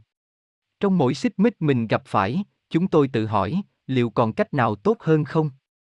Và điều đó tác dụng lắm. Kết quả của việc viết cuốn sách này là chúng tôi ít khi phải cãi cọ với bạn bè hơn, nhận được nhiều cảm thông hơn từ đồng nghiệp, cười nhiều hơn và thậm chí gặt hái được nhiều thành công hơn trong cả công việc lẫn cuộc sống. Chúng tôi thấy mình nhạy cảm hơn trước tác động của một nhận xét khích bác và hiểu được rằng một lời nói không hay ho, thiếu tử tế có thể làm nguội mất sức sáng tạo và lòng hăng hái của người khác, thậm chí là của cả tập thể. Và trái lại, chúng tôi cũng nhận thấy việc khen ngợi và đưa ra sự ủng hộ có thể khích lệ cả công ty làm việc nhịp nhàng hơn, tốt hơn. Từ ngày thành lập công ty, chúng tôi may mắn thu hút được không chỉ các chuyên gia có cái đẩu thông minh tài giỏi, mà còn có được cả những con người tốt bụng nhất trong ngành. Rỗi bằng hành động và công việc của mình, họ đã hình thành nên một văn hóa mà trong đó cách xử thế của họ được người mới đến, các khách hàng và những nhà bán lẻ của công ty phải noi theo và kế thừa. Họ thực sự đã tạo ra một thế giới mới tốt đẹp hơn cho mình. Dĩ nhiên, để thành công thì không chỉ cần đến mỗi tốt bụng mà thôi, yếu tố chăm chỉ, thông minh và tài năng cũng rất quan trọng.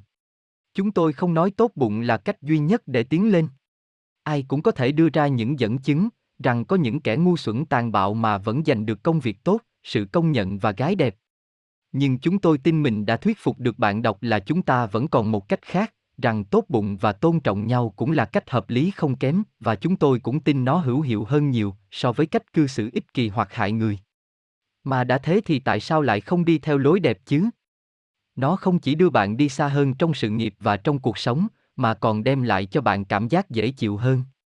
Trong văn hóa ngày nay, ta nghe nói rất nhiều về lòng tự trọng, và người ta đưa ra nhiều cách để có được điều đấy, từ việc tụng đi tụng lại rằng mình làm được, cho đến việc mua một chiếc xe mới để tự lên đời. Thế nhưng ta lại bỏ qua con đường chắc chắn nhất và nhanh nhất để có được lòng tự trọng, cư xử làm sao để làm cho ta phải tự hào về bản thân mình. Nếu hành động với sự chính trực, với lòng trắc ẩn và vẻ tao nhã, thì bạn khỏi cần phải tốn hàng giờ trên ghế của nhà trị liệu tâm lý mà lẩm nhẩm rằng chuyện mình xung khắc với sếp, hay trục trặc với chồng là bắt nguồn từ cầu gì đó do mẹ mình đã dặn từ năm mình lên bốn. Từ tận đáy lòng, bạn sẽ biết rằng bạn là người có phẩm giá và xứng đáng, cũng là người có thể thay đổi cuộc đời bằng mỗi việc tốt. Đó là bài học mà bạn đồng nghiệp của chúng tôi là Humphrey Emden đã phát hiện từ lâu.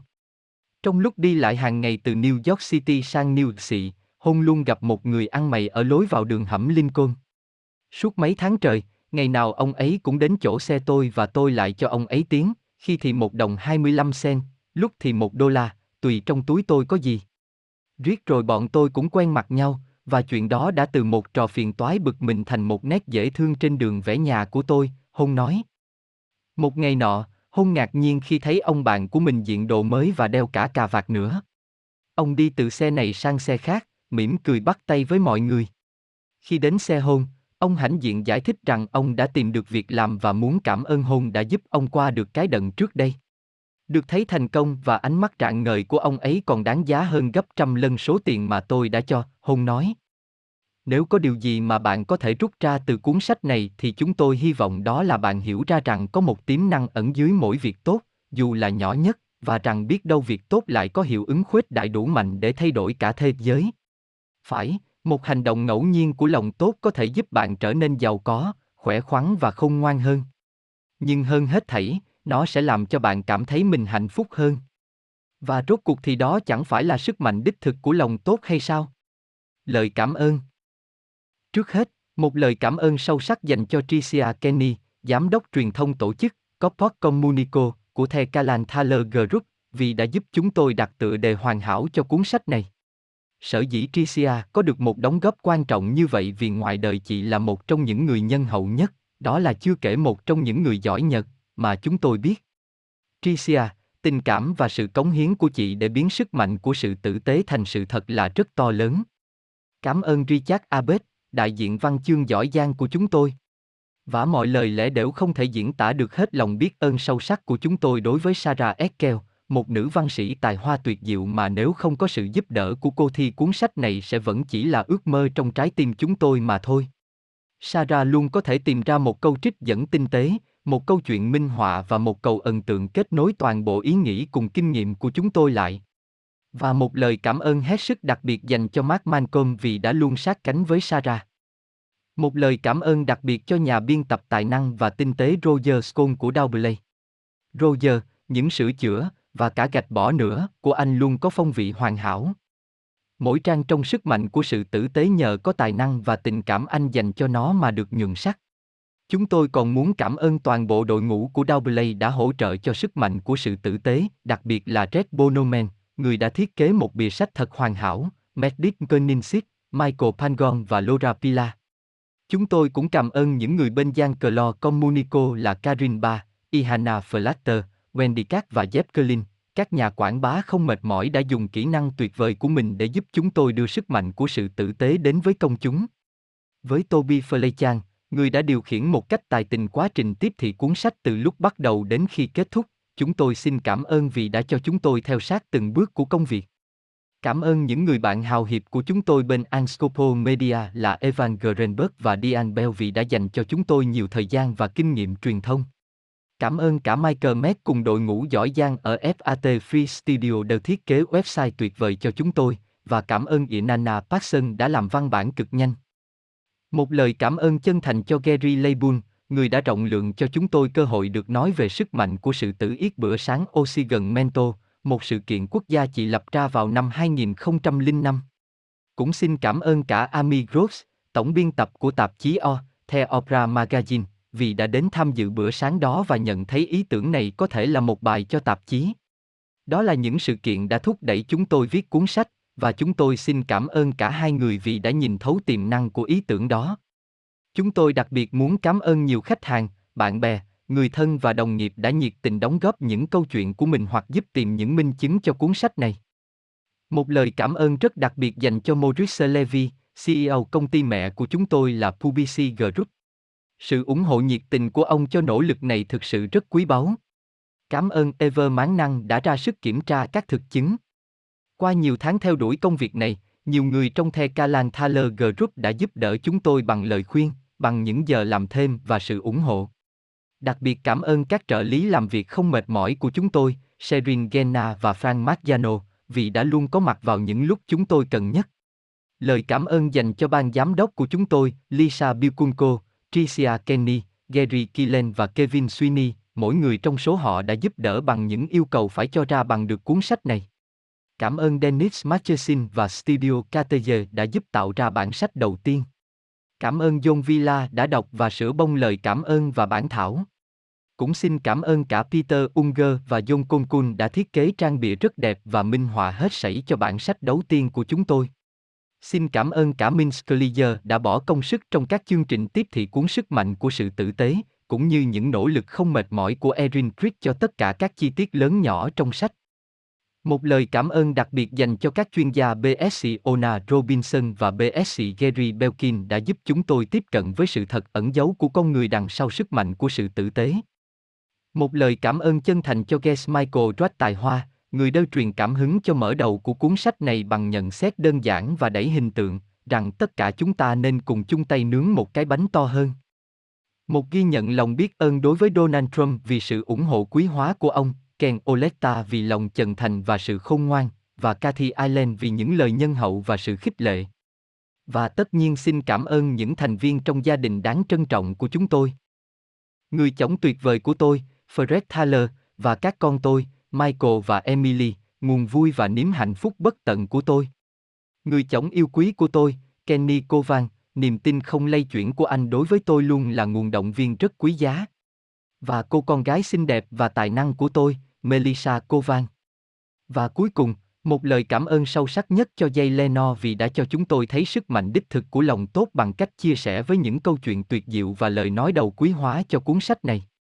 Cảm ơn tất cả những ai mà chúng tôi đã đưa vào các trang sách này cũng như nhiều người khác mà chúng tôi từng tiếp xúc trong đời và khiến chúng tôi trở nên tốt bụng hơn. Chúng tôi hy vọng cuốn sách này sẽ giúp các bạn thu được thành công và mang lại cho các bạn niềm hạnh phúc mà các bạn hằng mong đợi. Linda và Robin